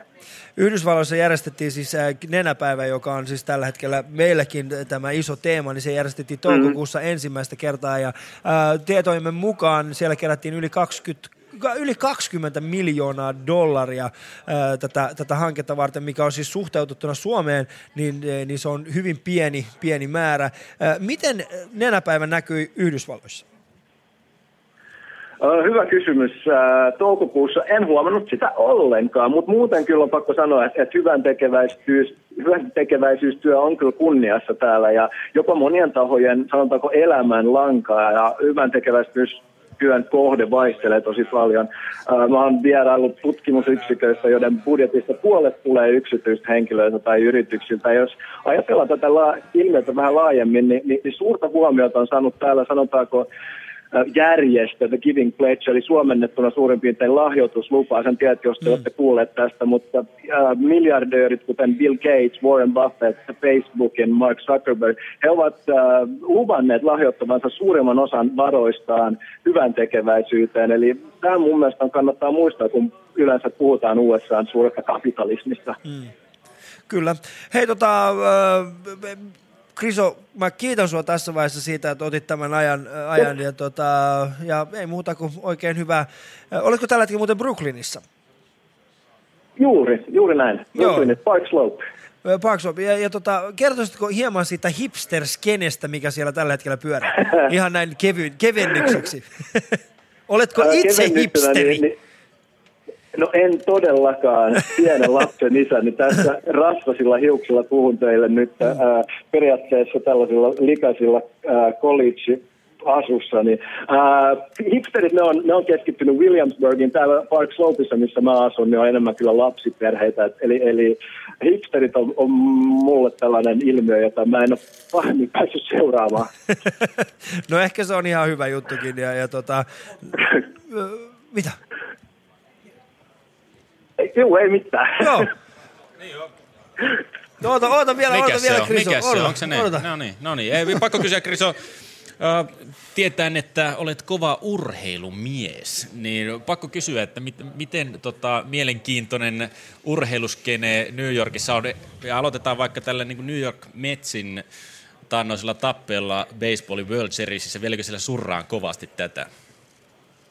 Öö, kyllä, kyllä, kyllä, kyllä. New York Metsän on jotenkin pikkuveli New York Yankeesille ja Metsän oli tosi huono joukkue Major League Baseballissa monta monta vuotta, mm. mutta öö, he rakensivat hyvän joukkueen, pääsi finaaliin asti, mutta jotenkin vaikka asun New Yorkissa, niin mä olen aika hyvillään siitä, että Kansas City Royals voitti. Ja mä ajattelin näin, että jos sä asut New Yorkissa, sä oot kuitenkin elämä on aika hyvin silloin, mutta jos asut Kansasissa, ja, niin, niin, niin silloin mä, mä suhan heille tämän voiton, niin tällaisilla ajatuksilla mä menin tähän World Series-finaaliin. Minkälainen se oli fiilis siellä New Yorkissa sen tappion jälkeen? Oliko, oliko niin kuin, kuinka maassa ihmiset olivat? Öö, no, sanotaanko näin, että, kuuntelin näitä paikallisia urheilulähetyksiä radiosta ja siellä aloitettiin Sunday Bloody Sundaylla. Ja silloin Mets hävisi samana sunnuntaina. Samana sunnuntaina hävisi sekä paikalliset NFL-joukkueet Giants ja Jets aika pitkäriä tappioita. Ja muistaakseni myös äh, Rangers, äh, New York Rangers ja New York Islanders hävisivät. Eli, eli kyllä urheiluihmisellä silloin koeteltiin tuolla sunnuntaina. Mm. Onko käynyt muuten tuolla New York Islandersin uudessa, no tietenkin Brooklyn Nets NBA-joukkueenkin ja Islanders siis NHL-joukkueen, niin tuolla uudessa hallissa Brooklynissa, jos siinä viere, Joo. vieressä asut tai jossain siinä holleilla? Joo, oon käynyt äh, montakin kertaa. Kyllä mua hemmotellaan tässä, että et liputhan on yllättävän halpoja, jos verrataan esimerkiksi jääkiekkoliigan tai, tai jokereiden KHL-liigan lippuihin. Eli parilla kympillä pääsee hyville paikoille jopa. Eli, eli Islanders on, ja, ja Brooklyn Nets on seurannut kyllä tosi paljon tällä kaudella. Öö, minkälainen se halli on? Mä oon kuullut siitä niin kuin hirveästi nähnyt jotenkin kuvia ja tollasta, että se on, se on aikamoinen niin kuin super monitoimiareena. On, mutta valitettavasti se, se sopii aika huonosti ää, jääkiekkoon, eli, eli se on suunniteltu niin kuin konserttihalliksi ja korishalliksi. Ää, eli tässä on tällaisia kulmia, joista ei näy toista maalia, eli sanotaanko 10 prosenttia ää, paikoista on sellaisia, joissa on restricted view, eli, eli ei näy koko kenttää, ja tästä on kyllä ollut paljon puhetta, varsinkin Islanders-fanit on ollut tästä aika äh, harmissaan, ja varsinkin ne tietenkin, jotka on, on Long Islandilta, jotka joutuvat näkemään, kun, kun suosikkijoukkue muutti tänne Brooklyniin. Mutta hien, tosi hieno halli, mutta ei ihan sovellu jääkiekkoon niin hyvin kuin pitäisi. No miten ne oli näköisesti paikoilla? Onko kul- kuitenkin kummolalaiset hinnat, niin kuin täällä myytiin, oli parilla sadalla eurolla näkörajattuja paikkoja joskus MM-kisoihin? Se on juuri näin, täällä ei ole vielä sitä, mutta sanotaan, että jos Islanders menee pitkälle Stanley Cup äh, playoffeissa, niin, niin silloin varmaan kummulan hinnat täälläkin tulee suosioon. Jees, kiitoksia erittäin paljon Kriso tästä ja tota, otapa joku kuva vaikka sieltä. Tai itse asiassa ennen kuin otat kuvan, niin mikä on sellainen haaste, minkä haluaisit heittää äh, suomalaisille, jotka kenties kuuntelevat tätä ja asuvat tällä hetkellä Jenkeissä? Haaste. Oi, hyvä kysymys. Nenäpäivä. Ää, nenäpäivä. Ää, mm, mm, mm. Toi tuli ihan puskista, mutta sanotaan niin, että nyt vaan netin eteen ja kaikillahan meillä on tietenkin mahdollisuus jotenkin tähän osallistua. Eli ähm, sanotaan 20 taalan sijoituksella niin mukaan nenäpäiväkeräykseen. Kaikki Mainiota. suomalaiset ja amerikkalaiset. Se tapahtuu siis sillä tavalla, että käytte nenäpäivässä ja löydätte meidän tiimin. Siis meidän tiimi on Yle Puhe-tiimi ja se löytyy siinä heti ensimmäisellä sivulla. Yle Xn jälkeen näin katkerana voi vielä sanoa, että se, te pystytte tekemään sen tilisiirtona. Kiitoksia erittäin paljon tästä Kriso ja, ja ei muuta kuin oikein hyvää päivän jatkoa. Tai illan jatkoa. Kuin myös sinne. Kiitos. Se oli siis Kriso Vuojärvi, meidän Ylen äh, kirjeenvaihtaja Yhdysvalloissa. Hän asuu siis Brooklynissa ja hän ei halunnut ottaa kantaa hipsteri ilmentymään siellä Brooklynissa. Yle Puheen nenäpäivä show. Ali 24. Auta Alia auttamaan kehitysmaiden lapsia. Lahjoita 10 euroa tekstaamalla Ali numeroon 16499. Me otetaan vielä äh, myöhemmin tänään lähetyksessä äh, siis äh, puhelimella yhteyttä uudestaan Amerikkaan. Aha. Niin nimittäin Juuso Myllyrinne Okei. on jossain vaiheessa sitten mukana myöskin. Mutta Antto Terras ja Pete Harju, äh, kaikesta huolimatta te päätitte jäädä. Vaikka yritettiin heittää pois. Vaikka yritettiin heittää ja Ei vaan nätisti sanottiin, että tässä on Pokein niin kolme muuta ihmistä, jotka tulevat Ei, ei, lähetykseen vielä, mutta te olitte silleen, että ei. Tämä on, tämä on niin halpamainen heitto, että mä en lähde edes mukaan. Mutta oli äsken hieno oikeasti kirjeenvaihtaja. Sehän on perinteinen ammatti. Et se, niin se on tullut siitä nimikin siitä, kun joskus lehdet lähetti niin Eurooppaan. Oikeasti nähän kirjoitti kirjeitä toimituksille, että miten siinä kohdemaassa menee silloin, kun ei ollut puhelinta eikä sähköä. Hän on Rauli Virtasia, että, tota, että se tieto tuli nopeimmillaan niin kuin kaksi viikkoa. Mut Musta vähän se tuntuu, että Chris on edellisen kerran kirjoittanut kirjaa silloin, kun hän ollut kohdussa. Niin. Että, mutta tänä päivänä Mä ihme, sanoin näin kaksi, kaksikymppiset ottaa läppärin mukaan ja lentää toisella puolella maapalloa ja kaikki tapahtuu naps, naps, naps. Että Niin. tota, ehkä, ehkä just niin kuin Iranissa vielä kirjeenvaihtajia, kun siellä ei ole nettiä eikä sähköä, että siellä oikeasti Ei kirjoitetaan. siellä ole myöskään mitään muutakaan. Kuinka paljon- edes alia. Kuinka paljon tämmöistä rehellistä kusetusta aikoina, just kun on ollut tätä kirjeenvaihtoa, että ei, ei ihmiset täällä ole tiennyt, On, mitä siellä on. tapahtuu. Niin sitten Siis- sä oot lojunut kotona, tiedätkö, Siis monta viikkoa kusetushan sinne, oli- sä et ole jaksanut tehdä mitään, niin sitten kirjoittelet Joo. vähän kotiin. Suurin ja... kusetushan oli, kun Eiffelin torni myytiin tota romuraudaksi parinkin otteeseen, niin johonkin Etelämeri-yhtiön osakkeita myytiin. Väitettiin olemassa semmoinen manner, johon myytiin tontteja ja maa-alueita ja niin edelleen. Sitä ei ollut edes olemassa. Niin virolaisen mun niin sielua lämmitti, että joku muukin on tajunnut sen. Että mäkin olen myynyt puolet Saarenmaasta tiedätkö, mökkitonteiksi, vaikka Anu Saakim omistaa ne edelleen. Mutta, mutta että ostaja ostaa hyvässä uskossa ja minä totta kai myyn hyvässä uskossa. Että se, että sitä välinettä tätä tuotetta ei ole varsinaisesti olemassa, niin onko se minun vikani? Ei, se Ei, tietenkään. ei, Ei. ei. Että, Mutta Pete Harju, sinulla, sinulla kynä sauhua myöskin piirustusten myö- myötä. Siis sä teet hyvin sensuelle ja sensuelle, välillä sensuellejakin äh, sarjakuva piirroksia, jotka löytyvät muun muassa sun omasta Facebookista. Niin äh, Puhutaan erotiikasta hetken aikaa, herrat. Nimittäin kello on nyt 4.17. Hyvällä tsägällä. On paras hetki kuulijoiden, puhua. kuulijoiden joukossa on ainakin muutama eksynyt sielu, Saattaa joka... olla, että juuri tällä hetkellä tulee jotakin muutakin kuin Hesari postiluukusta. Silloin kun Harju piirtää kirkkoveneen, niin se on taidetta. Silloin kun minä piirrän, niin se on törkyä. Musta se on epäreilua. niin, mutta sun ei tarvitse piirtää sitä kenenkään takapihan niin kuin ikkunaan katkeruudessa. Minä siitä, piirsin sen että sinä- sinun auton tuulilasiin. no se on mun Joka takapiha. talviaamu ihan tarkoituksella. Ää, mutta äh, puhutaan hetken aikaa erotiikasta. Nimittäin tällä hetkellä mä oon varma siitä, että osa meidän kuulijoistamme mm, saattavat olla tilanteessa, jossa he ovat snägärin jonossa jakaneet lihapulla vastakkaisen, vastakkaisen ihastuksen kanssa. Ja tällä Puhut hetkellä nyt kielikuvilla? Jakaneet lihapullansa vastakkaisen ihastuksensa kanssa. Tässä on niinku pidempi, pidempi Okei. tarkoitus, koska Joo. me ollaan käyty keskustelua siitä, mikä, mikä tämä lihapullan jakaminen on. Näin jo, ja silloin on mo- monta tarkoitusperää jo saatu. Mutta Kaikki erotiikka- ymmärtää omalla tavallaan. Kerropas Ali, näin Ali miten, no. miten se erotiikka näkyy sun arjessa? Saisi näkyä enemmän varmaan. Sä nyt sotket Jos se on erotiikan sen verran johonkin parrakas, että kun sua katsoo vinossa, niin tota, sullahan on Eikö erotiikka, mi- miten erotiikka niin kuin eroaa, eroaa... Pornosta. Siis pornosta. Pete. Se on tota... erotiikasta ei makseta. Erotiikka on tylsää. Eikä näytetä genitaaleja. Niin. Näytetään. Ei. Erotiikka Erotiikkahan on ihanaa. Sehän on, sehän on niin kuin kaiken, kaiken tavallaan alkulähde eroaa hyvinkin suuresti pornosta. Joo, mä irtisanoudun tästä keskustelusta. Tämä on sun ydinosaamisalueen ulkopuolella. Joskus Anton, mainos, mainos oli joskus, Anton. että poro, poro on parasta, niin kyllä se on pornoa. Mm. Siinä on vaan N siinä välissä ja ä, Antto on käyttänyt joskus sanaa N, N alkavia sanoja eri tavalla. Mutta Erotiikkaan liittyy aina, aina tietynlainen salaisuus. Kaikkea Niin. ei todellakaan näytetä. Se on aina jotain, jotain on piilossa. Joku tarina on kerrottu. Suurempi lataus jää siihen vähän niin kuin mielikuvituksen varaan. Joo, nä- näinkin se voisi sanoa. Se on, se on niin kuin, sen takia se on ehdottomasti niin kuin elämän suolaa. Se on kokenut inflaatio. Parhaat pornolehdet on mennyt konkurssi, Jallu, Kalle, Ratto. Kaikki me vanhat sellofaanirapistelijat me koetaan tällä hetkellä. Meillä on suruaika. sellofaani rapisteli. Nehän oli... Ne oli kyllä- sellofaani. kyllä sinä Toi on muuten hyvä.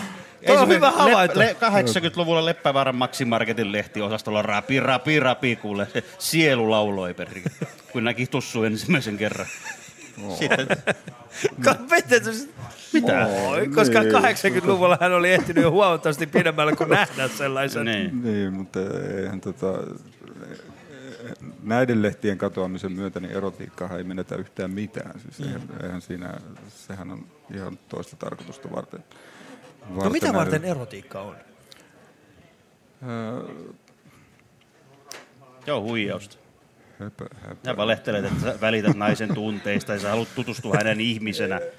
Ei siitäkään, ei, ei siitäkään ole kyse. Se, se on niin kuin, erotiikka on semmoisessa hetkessä olemista. Siis se, se tavallaan tulee ja menee. Erotiikka on pitkä esileikki, joka ei johda mihinkään.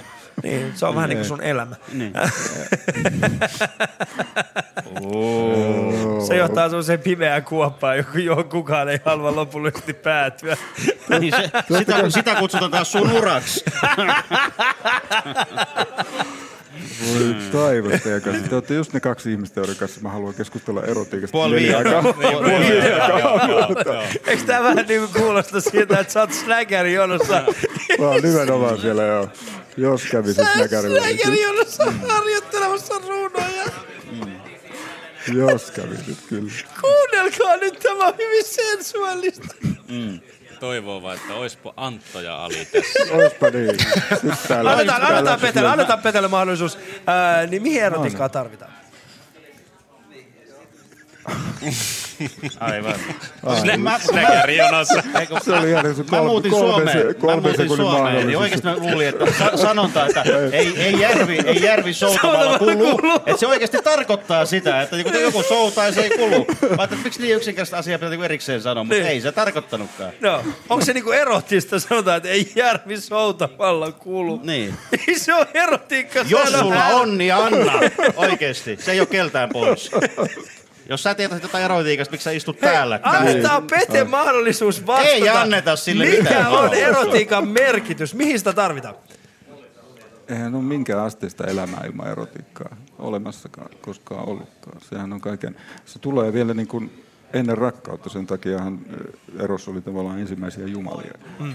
Sehän on niin kuin eh, kaiken syntymän alkulähde. Siis se täytyy olla se pilke, vilahdus, eh, aavistus olemassa ennen kuin, ennen kuin tota, niin sanotusti ää, syntyy näitä ää, tavallaan edes sitä intohimoa, joka voisi vois niinku synnyttää uutta elämää. Meiltä lähti just 30 000 kuuntelijaa kanavalta. Meille tuli 30 000 lisää tästä asiasta, kohta rupeaa rapisemaan. Se on sellofaanin Sellofaani. rapisiat vaihtuivat rapistelemaan, joo. Ja tiedätkö mikä siinä on parasta? Mm. Sellofaanin, rapi, sellofaanin rapistelijat, niillä ei olisi rahaa, mutta runoilijasieluilla Ei niilläkään ole Ei niilläkään ole rahaa. niilläkään on rahaa. Joo, jos tähän aikaan olet hereillä kuuntelemassa runo, runoutta Yle Puhelta, niin mitä luultavasti sinulla ei huomenna mitään paikkaa, mihin mennä, mistä tiedät tästä rahaa. Jotenkin, jotenkin mä koen olevani mene- menestyskirjallinen, ikä, ikään kuin väärässä porukassa. Et tässä on niinku runoilija ja kaikkea. Että tota. Sä oot kirjoittanut tarina sit, kun sä oot ottanut 10 000 varastakin niistä tokkaalta.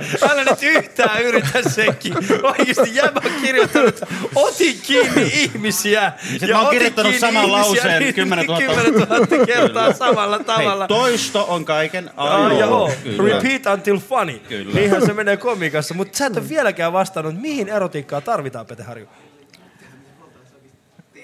Kyllä se mun mielestä oli, oli riittävä vastaus se, että... No niin, revi siitä. Ole nyt hiljaa hetken se aikaa. An- Antto pystyy olemaan hiljaa, Niin. jos sitten vedän linjoja alas siltä, niin sieltä. Ö, en mä pysty näkemään, että se, että se voisi olla niin kuin mitään muuta kuin sen kaiken olemisen, olemisen niin kuin ytimessä on se eros, erotiikka. Mikä johti siihen, että sä niinku löysit erotiikan ja erotit, että, että on olemassa erikseen porno ja on olemassa erotiikka? Miksi sä vaihdoit pornon erotiikkaan, oli se kysymys. Ää,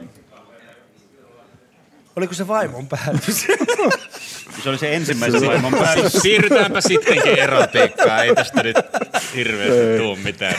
Vaihdetaan alalajia. Vaihdetaan alalajia. Eikö sulla Pete neljäs muija menossa tällä hetkellä? Nyt tulee liikaa. Oikeesti. ei nyt sentään. Sä tiedät erotiikasta kaiken, sä oot surullisen näköinen. Esko Erkäinen ei tiedä erotiikasta mitään. Se on aina onnellinen, koska porno keep you, you smiling, you know man? Jos on tuspei, on elämää. Häh? Tommoset, tiedätkö, Einon leinot, niin tiedätkö, kuka tarvitsee? Mutta tarko- tarkoittaako nyt, kun me puhutaan jotenkin oudosti siitä, että erotiikka ei sisällä On niin pornolauluja, ei ole tavalla? erottisia lauluja. Eihän se niin mene, eihän. Sano, että se ei mene, niin sano. Ei sen tarvi pitää sisällään sitä. Se, ei- se ei tavallaan, tavallaan, äh, se ei ole se oleellinen juttu siinä ollenkaan. Joo, mutta se kuitenkin pitää eros sisällään. on, äh, siis, äh, sanotaan, voihan se viitata totta kai. Mm. Siis sehän on niin kuin, äh, viesti tavallaan, tavallaan niin kuin, äh, semmoisen äh, seksuaalisen, seksuaalisuuden hengen läsnäolosta on viesti se eroksen Mm. olemassaolo. Siis tavallaan äh, sehän on niin kuin, Mä en pysty, sen takia mä en ehkä pysty vastaamaan tuohon kysymykseen selkeästi, koska mä en pysty kuvittelemaan semmoista ihmiselämää, jossa sitä ei olisi. Kato mua. Niin. Ensin treffit, ensin treffit alttarilla, te pastori Kananen. Puhuu semmoista, pas, semmoista paskaa. tiedätkö? Erotiikka, sitä erotiikka, tätä. Kaikki Joo, ne eros mä-. Pastori Kananen. Oliko se joku muikku tai kananen oikeasti? Joo. Ja, mutta mua, mun mielestä tässä mielenkiintoisinta on se tapa, jolla, jolla Jere tällä hetkellä halaa tuota putkiloa. No mä just mietin tässä, että mä oon kysymyksessä tämmönen mahtava fallossymboli ni, niinku käsissä, niin on- puhumassa erotiikasta. Tää, Niin on, on, tää on suurta suurta. Mitä sä yrität piilotella siinä, koska nähtävästi toinen puoli siinä Ei erittäin ei löytynyt lähempää. Ja tää hel, helvetin elukka ei noussut tästä millään, niin mun täytyy ottaa tää. Kikkakin lauloi, että tartu tiukasti hanuriin ja näppäile mua. Ei se laulanut mistään erotiikasta. Kyllä se suoraan asia. Se on niin kuin faktat tiski. Tässä on perse, kourin mua. Ei, Kyllä. Näppäile mua jo on niin kuin, Näppäile tarkoittaa siis sitä, että löydä minun salainen koodini, jolla mä, sytyt, jolla mä sytyn sinun ja annan itsestäni sen palasen, mitä en pysty asia antamaan kenellekään muulle. Näinhän sen oikeasti lauloi, mutta siinä Moukka, joka tajui suomen kieltä, etkä sensuaalia niin kuin No ymmärtämistä. jos sä sen niin hyvin tiedät, miksi Niin. sun avioliitto on Karilla? Kuka sanoi, että on? Kuka sanoi, että on? Tuu. Hakunilla se ei ole peitto heilunut sitten 80-luvulta. Niin. Puhuu ikkunan takana kurkisteli ja Kyllä. huohotteli ja Joo. sellofaanin näprää. Mä en tiedä, siis meillä oli tarkoitus puhua erotiikasta. Musta vähän Joo. tuntuu, että tämä keskustelu ei mene eteenpäin eikä taaksepäin. No ei, me ollaan puolitoista, puol, puolitoista tuntia me ollaan onnistuttu käyttämään tähän ja nyt me Ei saa, päästiin niin sanotusti aiheeseen, mutta, mutta Nyt mä, sit mä me edelleenkin ruvettiin mietin, kun sä lipsumaan. puhut, Niin. puhut tuosta erotiikasta, niin, niin, Niin, se- eikö se, toi- sä, sä saat kuulostaa sen jotenkin semmoiselta niin tantraseksin omaiselta, että se on Mm. vaan semmoista niin katsomista. Se on ja pieni ei munas se homma millään Ja, että ei se ole se erotiikka, mitä minä tiedän. sanotaan, että se, se erotiikka, mitä sä nyt ehkä tässä kuvailet tämän Mm. sun fallossymbolisi kanssa ja, ja puuhasteluillasi, niin, niin tota, ää, se on tietynlainen huipentuma sille, sille hekuman, hekumalle. Jos se, jos se, kyse on varmaan siitä, miten sitä asiaa lähestyy, kuinka paljon sä pystyt ottamaan siitä aiheesta irti. Tavallaan jos se on se, että niin kuin Antto sanoi, että sä käyt kiinni takapuolella ja kourit ja sitten hommaa siinä ja me Mm. tehdään näin. Se kestää suomalaisilta miehiltä viettelyineen, akteineen ja orgasmeineen semmoisen Toista minuuttia. kolmisen- Toista minuuttia. Virolaisella ajalta. puolet siitä. Aivan. Kyllä. Mm. Mutta tavallaan erossa on mulla jotain, jotain asiaa, josta pystyt nauttimaan 24 H. Tavallaan. Jos oot tarpeeksi herkkä, aistillisesti läsnä oleva. Niin Eli sun mitä- akti on semmoinen ikuinen nenäpäivä lähetys. 24H, se ei Niin, lopu se on mihinkään. se on Eikö se niin menetä vähän merkitystä, jos se on niin 24 tuntia aistin? Eikö se menetä jossain määrin vähän merkitystä? Ei se Ei, voi tuntua koska- enää. ei, saattaa- ei, saattaa muija se- kyllästyä oikeasti. Mutta eikö erotiikka Ei, sitten jossain se, vaiheessa... se, Niin kuin, sehän tulee joka puolelta. Siis te- kyse ole siitä, että se olisi nyt yhdestä naisesta tai niin kuin yhdestä henkilöstä tämä homma lähtöisi, vaan Pari muijaa pitää olla ilman muuta. Mutta syöttääkö erotiikka, syöttääkö erotiikka sun seksuaalista minää vai sun henkistä minää? henkistä, henkistä. Ja totta kai se tukee sitä, sitä seksuaalista olemista. Totta kai siihen se on linkissä. Se eroshan on, on seksuaalisuuden jumala, jumala että eihän se, se on niin hyvin Erotiikasta puhuvat usein juuri ne, joista ei ole panioiksi. No mulla on viisi lasta, että se... Kuinka monta sulla on? Tynkä. kuka, nyt, kuka nyt laukoo tyhjiä? ja sitähän sanotaan, että he, jotka puhuvat kaikista eniten, eivät osaa. Mutta se, että äh, se, mulla on semmoinen pieni esimerkki tähän, joka tää, mä kiinnostaisi Alin kommentti tämmöisen, niin kuin, tämmöisen eroksen, eroksen ilmaantumiseen, kun se tulee yllättyvistä paikoista, jos oot tarkkana ja hereillä, niin se tavallaan se eros Jumalana ilmaantuu yllättäviin paikkoihin, yllättävissä tilanteissa. Mä olin kävelemässä tässä kaupungilla itse asiassa keskuskadulla kesäpäivänä, ja tuota, vastaan tuli, tuli tuota, somali-isä vaimonsa kanssa, joka oli purkassa, siis koko purkassa, ja heillä oli myös lapsia. Mutta aurinko paisto niin näppärästi juuri, että sen muutaman sekunnin sadasosan, kun mä kävelin siitä ohi, niin se nä, nä, pystyi näkemään sen purkan läpi. Mm. Siis sen, sen niin kuin, Hänen kasvot. Ei, vaan koko vartalon tästä, Okei. tästä, tästä tuota, Now now talking, talking. somalinaisesta. Ja, ja siinä oli tavallaan kiteyty semmoinen niin kuin eroksen läsnäolo. Siinä oli tavallaan jotain kiellettyä, mikä oli todella semmoista, mitä ei pitäisi saada nähdä. Nähdä ja, ja Jo kukaan ei halua nähdä sitä, kyllä se on. ei, se, tavallaan se, siinä, se, se oli niin kuin hyvin semmoinen niin kuin jännittävä tilanne. Tavallaan semmo- siinä oltiin niin kuin eroksen ytimessä. Sä oot tietyssä mielessä vähän luvattomissa piireissä. Sä näet asioita, joita sulle, sulle ei haluttaisi ehkä näyttää. Ja tota, ja Ymmärränkö mä siis niin kuin siinä mielessä oikein, että siis sun mielestä erotiikka on siis sitä, että, e- että Näkee toisen miehen vaimon. Niin, että, että nauttii sellaisesta, mikä on, mikä on ö, käytännössä kiellettyä, mutta sä, siis, sä pääset hyvin lähelle, mutta et kuitenkaan niin lähelle, että siitä voisi syntyä mitään sellaista, E- että sä pääset just sinne niin kuin pornon viivalle, mutta et mene siitä yli. Kosketusetäisyydelle, Eikä, Niin, tarvi, eikä tarvitse niin. Eikä tarviikaan. Joo. Siinähän se juttu on, että se, se ei todellakaan tarvi. Se riittää se hetki, hetki siis siinä, että sä näet tällaisia tavallaan asioita, pystyt aistimaan niitä. Ne, ja se kysehän on aistillisuudesta, siis tämä, tämä viittasi näköaistiin, mutta samahan voi tapahtua tuoksujen ja, ja kuulon ja kaikkien. Mä saisin tuosta tuoksusta kyllä niin paljon nyt tällä hetkellä lämpää, Joo, mä en ole ihan varma, että haluan. jotkut luonnetta? Voi juman kautta. Sun tuoksu varmasti vaikuttaa tällä läsnä Mitä silmät ei näe, sen sydän ymmärtää. merkittävästi. ymmärtää. Ihan kuriositeettina, kuinka kauan Pete kerkisit kyttiä sitä läpinäkyvää burkaa ennen kuin tuli hakemaan poliisista tai joku muu. Ei, se, sehän, oli, sehän on vaan, siitähän ei tiennyt kukaan muu kuin minä siitä vilauksesta. Jos, mä en tiedä, miten tämä somali mies olisi suhtautunut siihen asiaan. jos olisi Rakentavasti. tajunnut- Rakentavasti. Niin, tajunnut, Mitä että mi, mi, mitä siinä olisi ollut tapahtunut. tapahtunut. Eikä, äh, siinähän se nimenomaan on, on se mun mielestä se eroksen ydin, että sen ei tarvitse johtaa mihinkään. Se vaan, se vaan äh, kohottaa sua hetki, siinä hetkessä sun niin kuin elämää, niin äh, se, että niitä löytää ja näkee ympärillään, niin se on mun mielestä se Mm. tavallaan semmoinen, silloin ollaan niin kuin siinä elämän kutinan ytimessä. No pilaako seksi sitten sen ero, erotiikan? Ei, seksihän on sitten, sitten tietysti... Äh, Se on hyvä kakkonen. niin, Ja siis kakkonen se, aina se, ykkönen. Äh, siirrytään tavallaan niin kuin toiselle asteelle siinä toiminnassa. Sehän on niin kuin, äh, silloin siitä tulee niin kuin intiim, intiimimpää. Niin kuin, Se niin kuin nextia leveliä ikään kuin. Mutta huomaat sä Antto tällaisen semmoisen jutun. Ää, tällä hetkellä Jere on siis totaalinen kuunteluoppilas, koska hän tajusi sen, että, että erotiikka on Erotiikka on se, millä hän erottuu näillä markkinoilla. Ja minä, sinä, jotka ollaan täysin luovuttu, niin me ollaan että "Ää, come on! Kyllä meidän molempien mielessä käy silleen, että onkohan tuo Pete nyt ihan oikeassa joukkueessa. No kun sä teit sen virheen, että sä kysyit mieheltä kysymyksiä aiheesta, josta hän oikeasti tietää kaiken. Et Me Niin. jauhetaan tästä yleistä bullshittia, mutta nyt mä en tee niinku asiaa.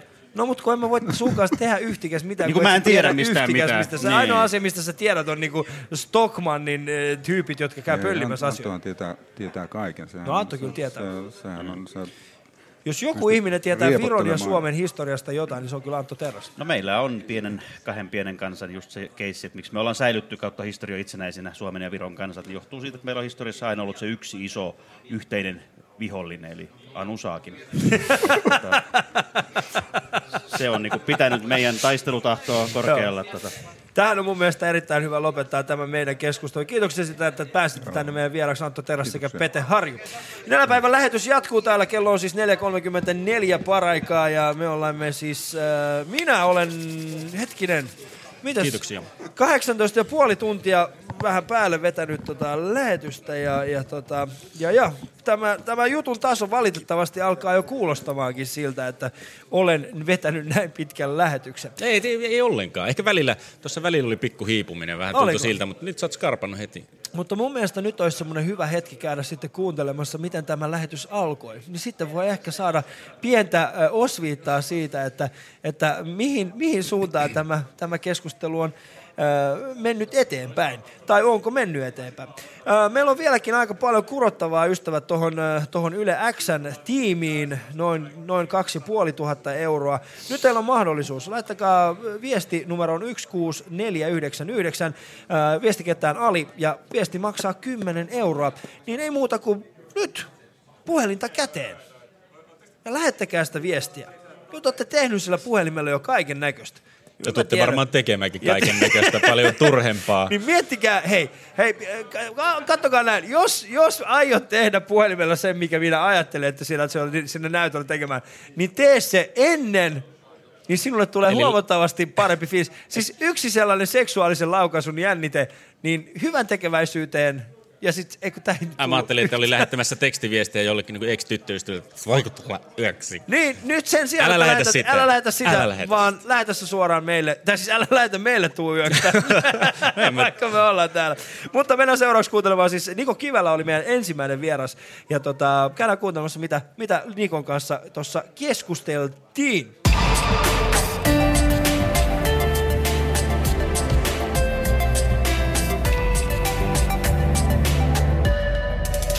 Yle Puhe.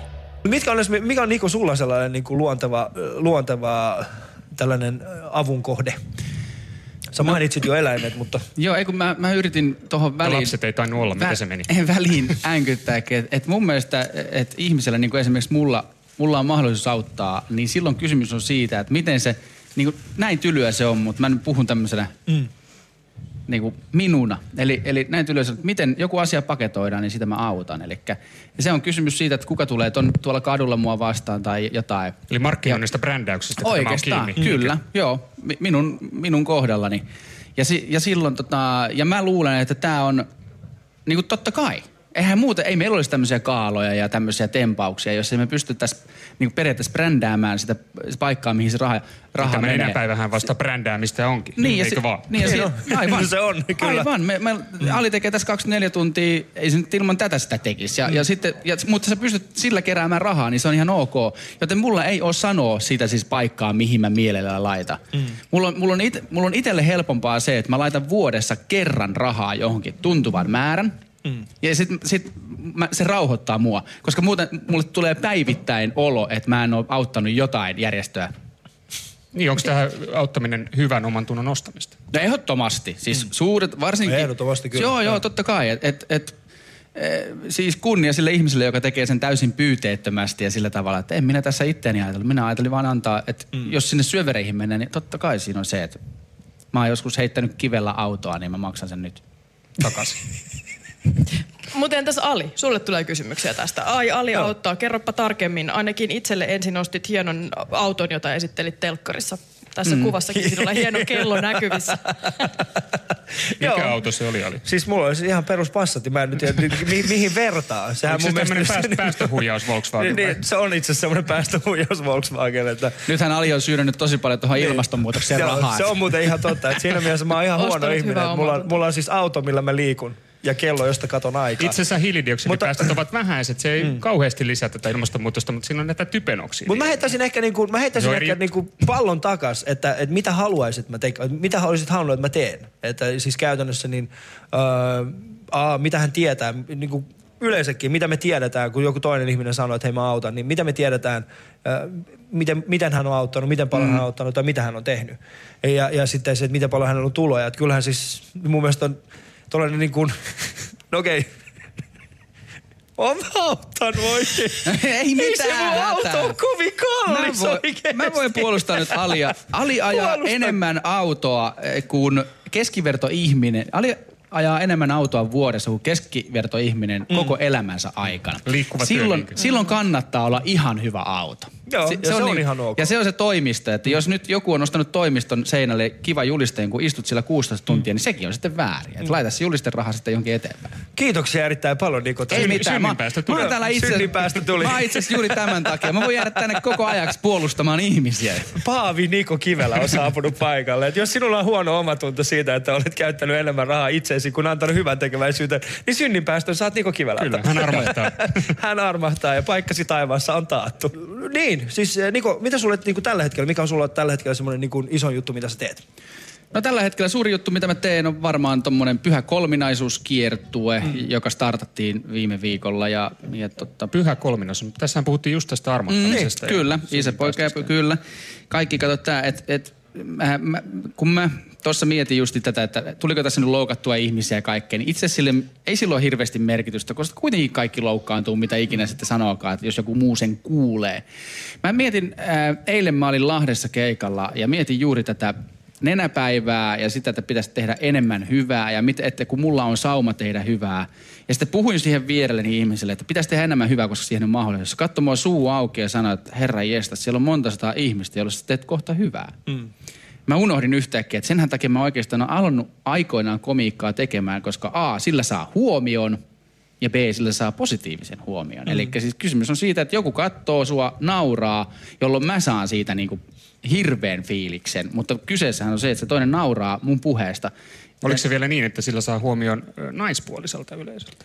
No kyllä mä sanois, no joo, voi se niinkin olla ja onhan se ihan kivaa niinkin, mutta kyllä se tärkeintä on oikeastaan, oikeastaan tärkeintä on se, että saa käännettyä jonkun pään, joka ei ole valmiiksi sun puolella. Joo, se on näin. kaikista hienointa. Mm. Okay. Yksi mun kavereista, koomikkokavereista sanoi mulle viikonloppuna, siis hän tuli äh, Englannista kunnioitan häntä erittäin paljon. Hän sanoi mulle siis tällaisen lauseen, että Ali, siinä vaiheessa kun, äh, kun sä sanot jotain koomikkona ja kaikki seisoo sun takana, niin, niin silloin, sä oot väär, silloin sä puhut väärille ihmisille. Silloin, sä, sulla, sul, silloin sulla on suunta väärä. Koomikon ei, tehtävä ei ole puhua niille, jotka ovat jo hänen takanaan, vaan niille, jotka ovat hänen edessä. Juuri näin. Mm-hmm. Ja se oli mun mielestä jotenkin hienoa. Ja mun mielestä tää, siis, Se ei ole äh, siis poliitikon hommaa niin. ei, ja sitten kun mä, mä oon kuitenkin siis Nikon, mä oon tuntenut, mä oon Nikon tuntenut, no käytännössä siitä alusta asti, kun mä alkoin tekemään komiikkaa, niin mä oon seurannut, mitä Niko on tehnyt. Ja Niko on kuitenkin niitä harvempia ihmisiä, jotka pystyy komiikassa tuomaan niin kuin hyvin, hyvin ristiriitaisia asioita esille niin, että se ei vaikuta semmoiselta niin kuin katkeralta.